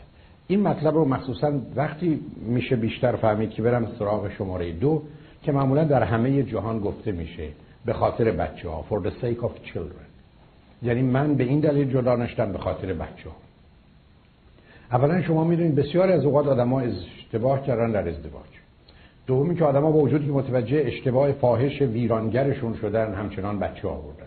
چون متاسفانه یه باور و توهمی داشتن که با اومدن بچه می‌تونن مسائل و مشکلاتشون حل کنن یا اومدن بچه مسائل و مشکلاتشون حل می‌کنه. در حالی که امروز می‌دونیم و تردیدی نیست که هرگز بچه یکی یا دوتا یا چندتاش هیچ مسئله و مشکل زندگی زناشویی رو حل نمی‌کنه. معمولا زندگی بد رو بدتر می‌کنه. حتی زندگی خوب رو در کوتاه مدت با موضوع و مسائلی روبرو می‌کنه. که اگر به خوبی باش برخورد بکنن از اونها آدمای بهتر و برتری و قویتر و تواناتری می‌سازه. ولی بسیاری به خاطر اومدن بچه هاست که در حقیقت زندگیشون به هم خورده. بنابراین بچه دوای هیچ دردی از مسائل و مشکلات زندگی زناشویی نیست ولی اونا چنین باوری رو داشتن. و غالب اوقات هم برخی از اوقات برای که شدت مسئله شده مثلا من با پنج تا بچه چه کنم؟ گویی شب عروسی این پنج تا بچه رو به اونا دادن و یادشون میره که این پنج تا بچه رو تو پنج سال یا ده سال یا 15 سال آوردن. و بنابراین اونا بودن که این انتخابو می‌کردن و یا حتی اگر همسرشون می‌خواسته می‌تونستن اونا رو نیارن. علتش هم این است که نه به خاطر اینکه بعدا بتونن جدا بشن بلکه به خاطر که در این زندگی موضوع دوم مطرح است و اون اینه که در زندگی های بد متاسفانه آسیب بچه ها به مراتب عمیقتر و سنگینتر از جدایی. من صدها بار با کسانی روبرو شدم که گله و شکایتشون از پدر و مادر و به درستی این بوده که چرا جدا نشدی و ما رو تو این زندگی نگه داشتی تا ما رو داغون کردی. همچنین بسیاری از اوقات با بچه های روبرو شدم که حرفشون این بود که بعد از اینکه ما جدا شدیم حتی اشکالات و اختلافات زندگی ما از ده به یک رسید. یعنی حالا موضوع و مسائلی داشتیم ای بسا قابل حل و به گونه قابل قبول و تحمل در حالی که در اون زمان ما احساس درماندگی و بیچارگی و هلپلس می‌کردیم برای که جنگ و جدال اونها رو به هیچ صورتی نمیفهمیدیم نمی‌تونستیم پیشگیری کنیم نمی‌تونستیم در مقابلش کاری بکنیم. حتی برخی از اوقات کار ما رو به جایی رسونده بود که وقتی اونا دعوا می‌کردن ما واقعا کر و کور می‌شدیم. نمیشنیدیم. چون تنها راهش این بود یا با وجودی که جلو ما دعوا می‌کرده من نمی‌دیدم. و انسان می‌تونه یه همچی کاری رو بکنه. بنابراین شما بسیاری از اوقات با این موضوع رو برو میشید که در زندگی های بد اتفاقا بیشترین آسیب و بچه ها می‌بینن. در حالی که نه اینکه در جدای طلاق خبری هست همونطور که قبلا عرض کردم احتیاج به توضیح نداره اما کمتر بده. و خیلی از اوقات اون عمق و شدت رو پیدا نمی‌کنه. مواردی هست که ممکنه پیدا کنه ولی در بیشتر موارد حداقل در دنیای امروز نمی‌کنه. و مطلب دیگه این هست که برخی از اوقات اصلا گشایشی رو به وجود میاره و موضوع و مسائل گرچه متفاوت می‌کنه ولی به شدت آسیب زنندگی قبلیش نخواهد بود. نتیجتا این تصور که به خاطر بچه هاست اولا همیشه واقعیت نداره. در بیشتر موارد بچه ها در زندگی بعد آسیب شدیدتری می‌بینن و نوعش هم عمیقتر و سنگینتره. در حالی که جدایی آسیبای خودش رو داره و خیلی از اوقات می‌تونه کمتر باشه.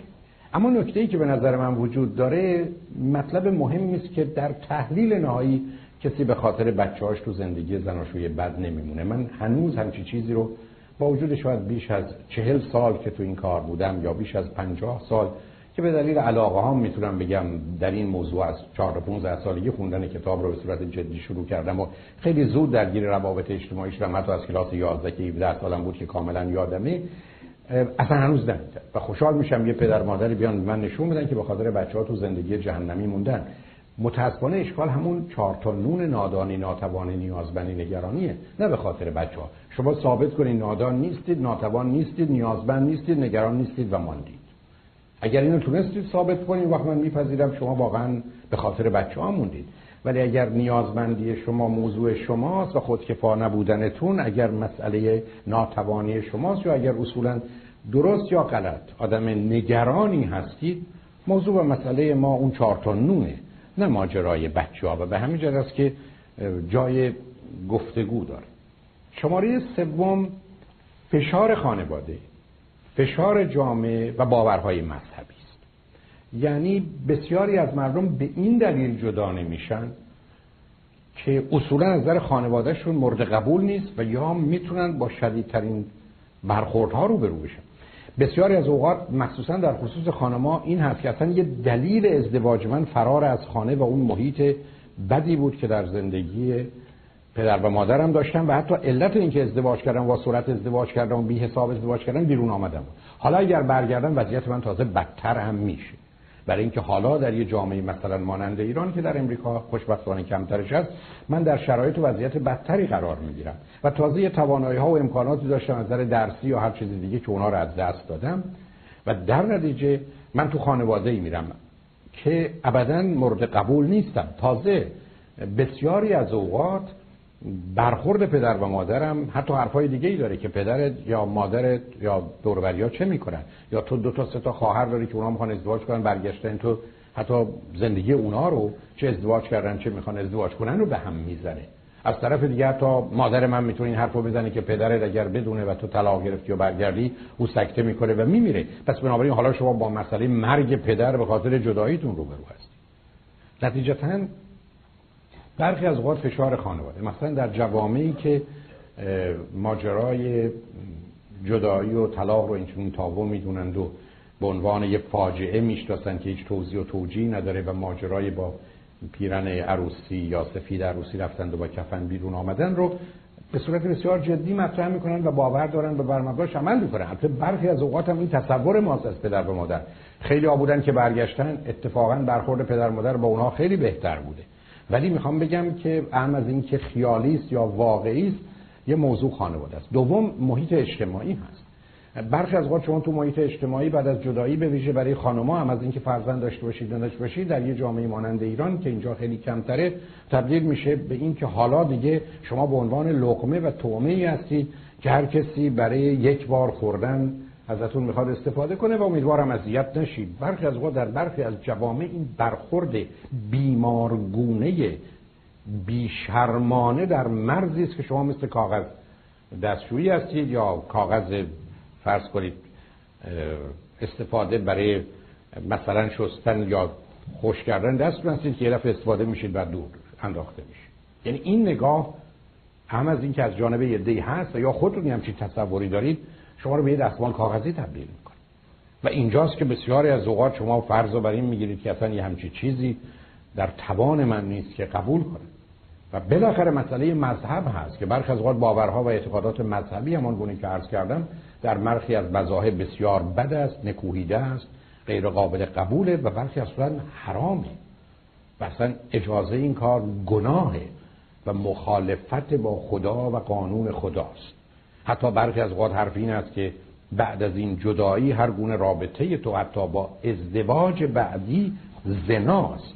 یعنی یک نوع ادالتریه و در نتیجه اصلا بخشیدنی نخواهی بود. بنابراین فشار خانواده جامعه و مذهب و بالاخره برخی از اوقات بچه ها این بچه ها به دو دلیل یکی به دلیل نادانیشون و یا وحشتشون یکی به دلیل تحریک همسر دیگرتون.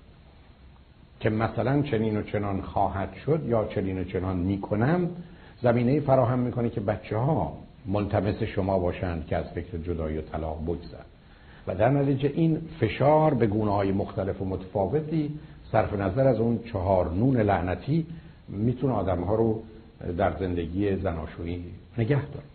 مورد بعد مسئله ترس از تنهایی و ترد و کنار گذاشته شدن درست است که ما متوجه نیستیم که با بیرون آمدن از زندگی زناشویی ما جدا میشیم اما تنها نمیشیم چون جدایی یعنی بی او بودن و اون می‌شود. و اشکالی هم برخی از اوقات نداره مثلا اگر درهایی باز بشه یا به دنبال درهای باز بگردیم اما تنهایی اگر هست من چه ازدواج بکنم چه نکنم سر جای خودشه. اما بسیاری از ما این فرض رو داریم یا حداقل به زبون میاریم که من اگر جدا بشم تنها میشم و توانایی و تحمل این تنهایی رو ندارم. و یا بعدا مجبورم دست به روابطی بزنم که از من کمتر و پایینتره زیرا به عنوان شیء و کالایی که مثلا مورد استفاده قرار گرفته یا به درد نخوره در جامعه ای که انسان رو شیء و کالا می‌بینن commodity and goods not human being نه شخص. در جامعه ای که انسان رو وسیله میگن and mean و نه, و نه هدف گل بسیار طبیعی است که آدم ها می‌تونن به این نتیجه برسن. و بنابراین مسئله که وجود داره این است که من حالا باید به خیلی کمتر و بدتر از اون چیزی که همکنون تو زندگیم دارم برسم.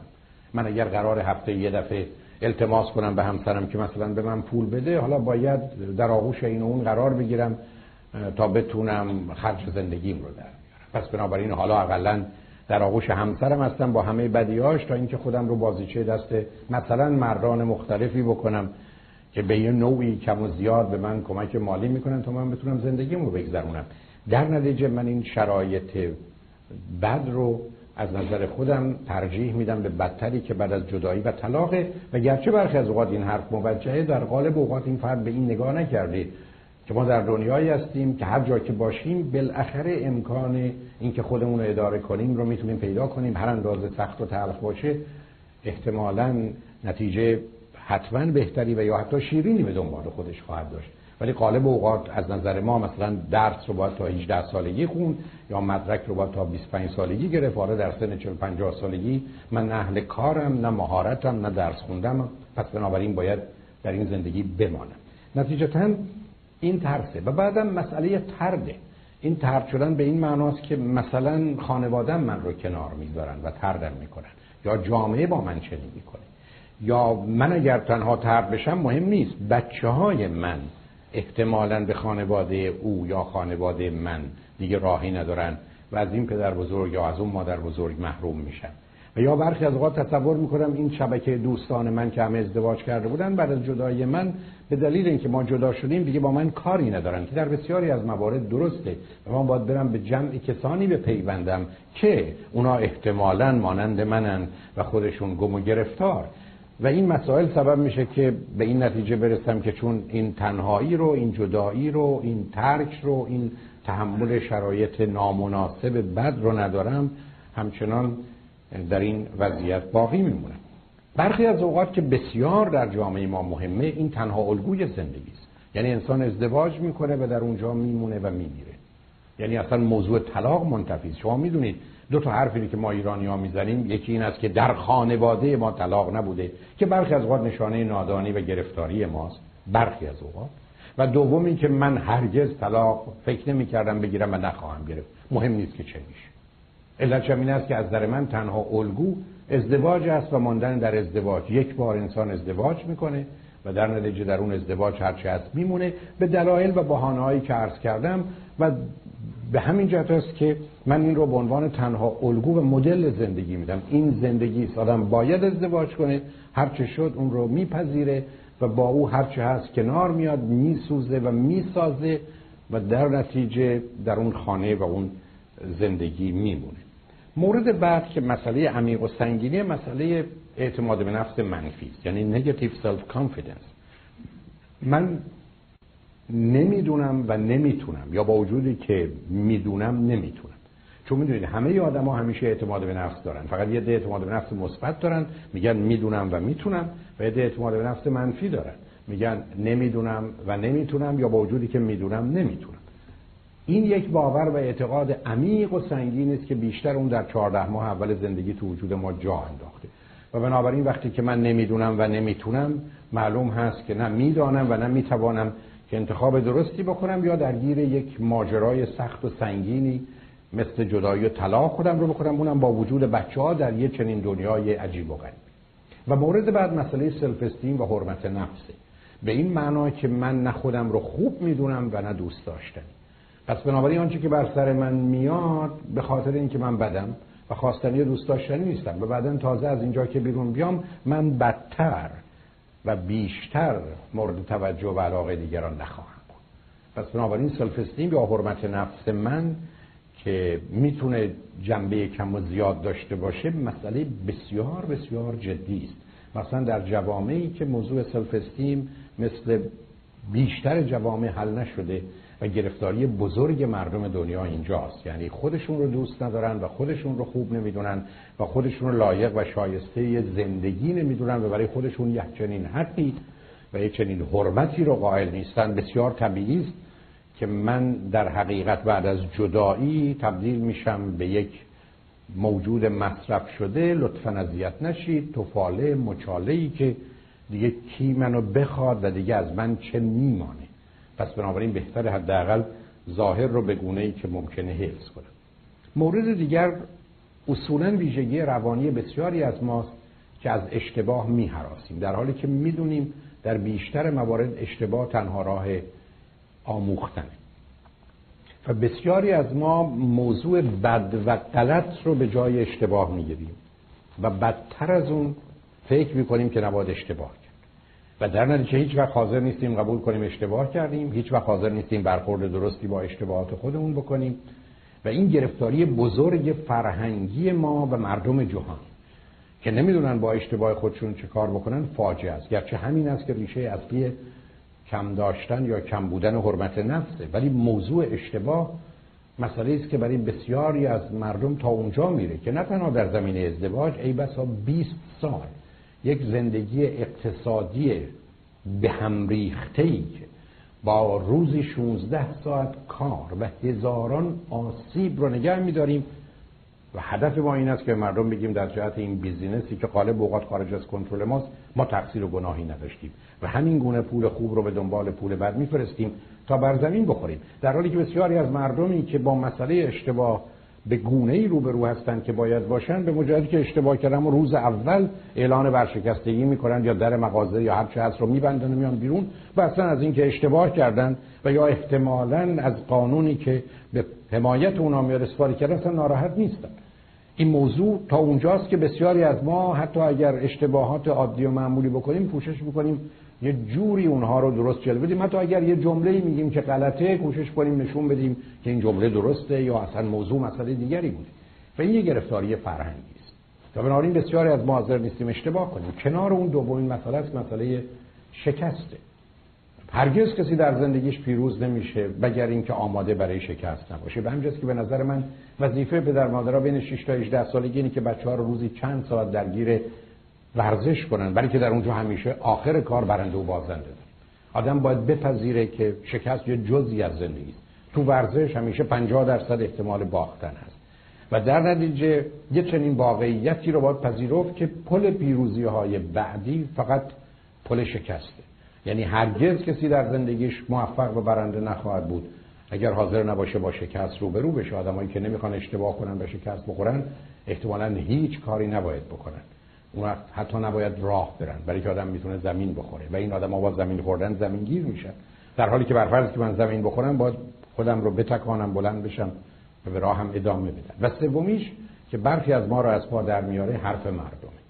یعنی علاوه بر شکست و اشتباه مسئله حرف مردمه. حرف مردمی که هیچ اثری تو زندگی ما نداره مگر اینکه ما اون رو اثر ساز کنیم. بنده بارها عرض کردم 98 درصد حرفای مردم کوچکترین کوچکترین کوچکترین تأثیری تو زندگی من شما نداره مگر اینکه ما این حرفا رو تبدیل به کار و چاقو کنیم به خودمون بزنیم. حرف مردم باد هواست. و اون زمانی که ما تصور می‌کنیم قضاوت دیگران باور دیگران نظر دیگران زندگی ما رو می‌سازه و ویران می‌کنه جز در موارد استثنایی که اصلا بحث منی اصلا یک توهمه.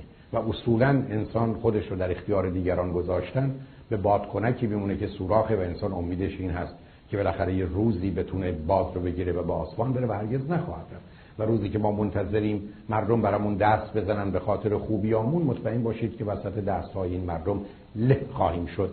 و لغت مردم جز مردم و پایان برای ما هیچ معنای دیگه نداره.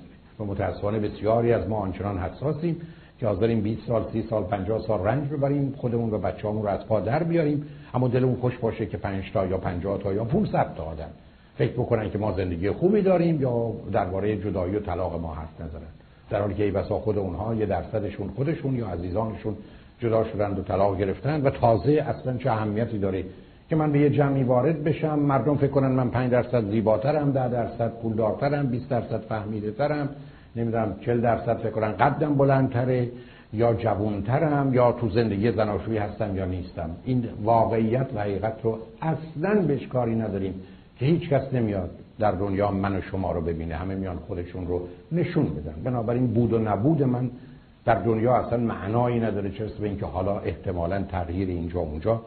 تو زندگی من و شما بتونه اینجا این اثری بذاره اینا فقط توهمات و تصورات بیمارگونه ماست که از کودکی به جای اینکه متوجه خودمون باشیم متوجه قضاوت و نظر دیگران بودیم و این دیگرانن که سبب شده ما به صورت چشم زندگی کنیم همه رو ببینیم و تنها کسی که هرگز نمی‌بینیم و بهش اهمیت نمیدیم خودمونه. زیرا چشم با وجودی که همه چیز رو می‌بینه تنها موجودی رو که در جهان نمی‌بینه خودش هست به همین جهت است که اشتباه و شکست و حرف مردم و باور و عقیده های مردم یه مسئله است که بسیاری از مردم در زندگی موندن و ناب بیمارگونه اون رو آبرو گذاشتن.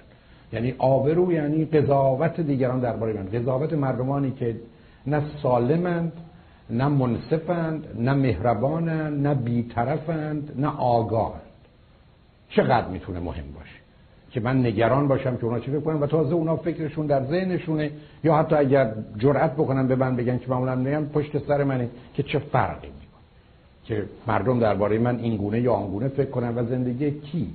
غیر از خود ما اگر این باور رو داریم تحت تاثیر این قرار می‌گیره که دران راجع ما چه گفتن. حتی وقتی که آدمی هستیم که در محیط اجتماعی و پابلیک هستیم. ابدا جایی برای نگرانی نیست و اینا فقط یه توهمی است که من و شما تصور کنیم که اگر احتمالا حرف زشتی زدیم سخت ممکنه رو سرمون خراب بشه و بنابراین وحشتون داریم در حالی که حرف زشتی بزنیم سخت خراب نمیشه. اگر مردم این شهرم راجع به شما نظری داشته باشن برخی از اوقات هیچی نمیشه. خیلی از اوقات هم اتفاقا جالبتر این است که خلاص میشید و آسوده میشید و یادتون این واقعیت و حقیقت باشه که زندگی براتون بسیار سخت و تلخ و آزاردهنده و آسیب زننده میشه اون زمانی که مردم شما رو بهتر و برتر از اون چیزی می‌دونن که هستید زندگی رو اون زمانی بردید و آرام و راحت و شاد و خوشحال زندگی می‌کنید که مردم شما رو کمتر و بدتر از اون چیزی می‌دونن که هستید. و متاسفانه کوشش بیمارگونه ای بسیاری از ما داریم که می‌خوایم به دیگران ثابت بکنیم. ما خیلی بهتر و برتر از اون چیزی هستیم که تو میدانی یا می‌بینی. بنابراین باید یه وقت دیگه بیا یه جای دیگه منو ببینی در لباس دیگه بگیری توی مهمونی ها ببینی تو خانواده ببینی در زمین ورزش ببینی تو خونم به عنوان خاندار ببینی تو شغلم به عنوان رئیس ببینی. تا نظرت راجع به من از این بهتر و برتر به شکستم اما هرگز فکر نکردیم چه فایده داره؟ قالب اوقاتم تازه حسود و دشمن رو بیشتر به زندگی خودمون راه دادیم به جای اینکه برای من و شما فایده داشته باشه مورد بعدش مسئله است که خدازاری است. یعنی بسیاری از ما اصولا این نوع زندگی رو دوست داریم. وسیله است برای خودزنی وسیله است برای خودآزاری وسیله است برای زندگی نکردن وسیله است برای اینکه دیگه به ورزش نرسیم به غذامون نرسیم به رشد خودمون نرسیم. منی که یه آمادگی داشتم برای تنبلی و بیکاری حالا بهترین فرصت پیدا کردم توی زندگی جهنمی گیر افتادم. اینقدر زنده هم که بمیرم یکی از آرزوام اینه که شب بخوابم و صبح بیدار نشم. و این رو فراوون شما می‌تونید از آدم ها بشنوید. علت جمعین است که نگاه میده و بعد کار تا اونجا می‌رسه که این خدازاری به من مخصوصا با توجه به ویژگی روانیمون یه حقانیتی میده. چون در جامعه ما مظلوم یعنی کسی که حقیقت با اوست. مظلوم یعنی خوب. چرا؟ برای که یه قیاس عجیب و غریب کردیم. چون ظالم بده پس مظلوم خوبه. پس ما هرچه خودمون رو مظلومتر و بدبختتر و بیچارهتر و مورد تجاوز و ظلم دیگران نشون بدیم نشون میده که ما چه انسان بهتر و برتری هستیم. در حالی که یه بیماری و گرفتاری فرهنگی است.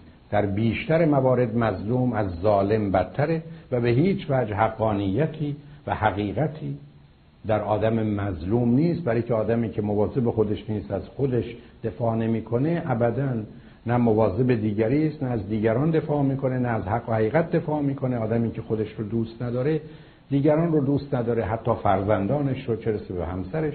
بنابراین اصلا این بحث جایی در محیط علمی و با یه دقتی نداره. اما چه میشه کرد که بسیاری از مردم دوست دارن خودشون رو مظلوم نشون بدن و جلوه بدن و فکر کنن از این طریق احتمالا می‌تونن توجهی رو جلب کنن و یا به نظر خوب و بهتر بیان در حالی که نه خودشون باور به این خوبی و بهتری دارن نه شمایی رو که احتمالا اونها رو خوب و بهتر می‌دونید. موجودات واقع بین آگاهی می‌دونن برای که همون فریبی رو خوردید که اونا دوست دارن به خودشون بزنن. مورد دیگه بسیار از اوقات احساس حقارته احساس پستیه.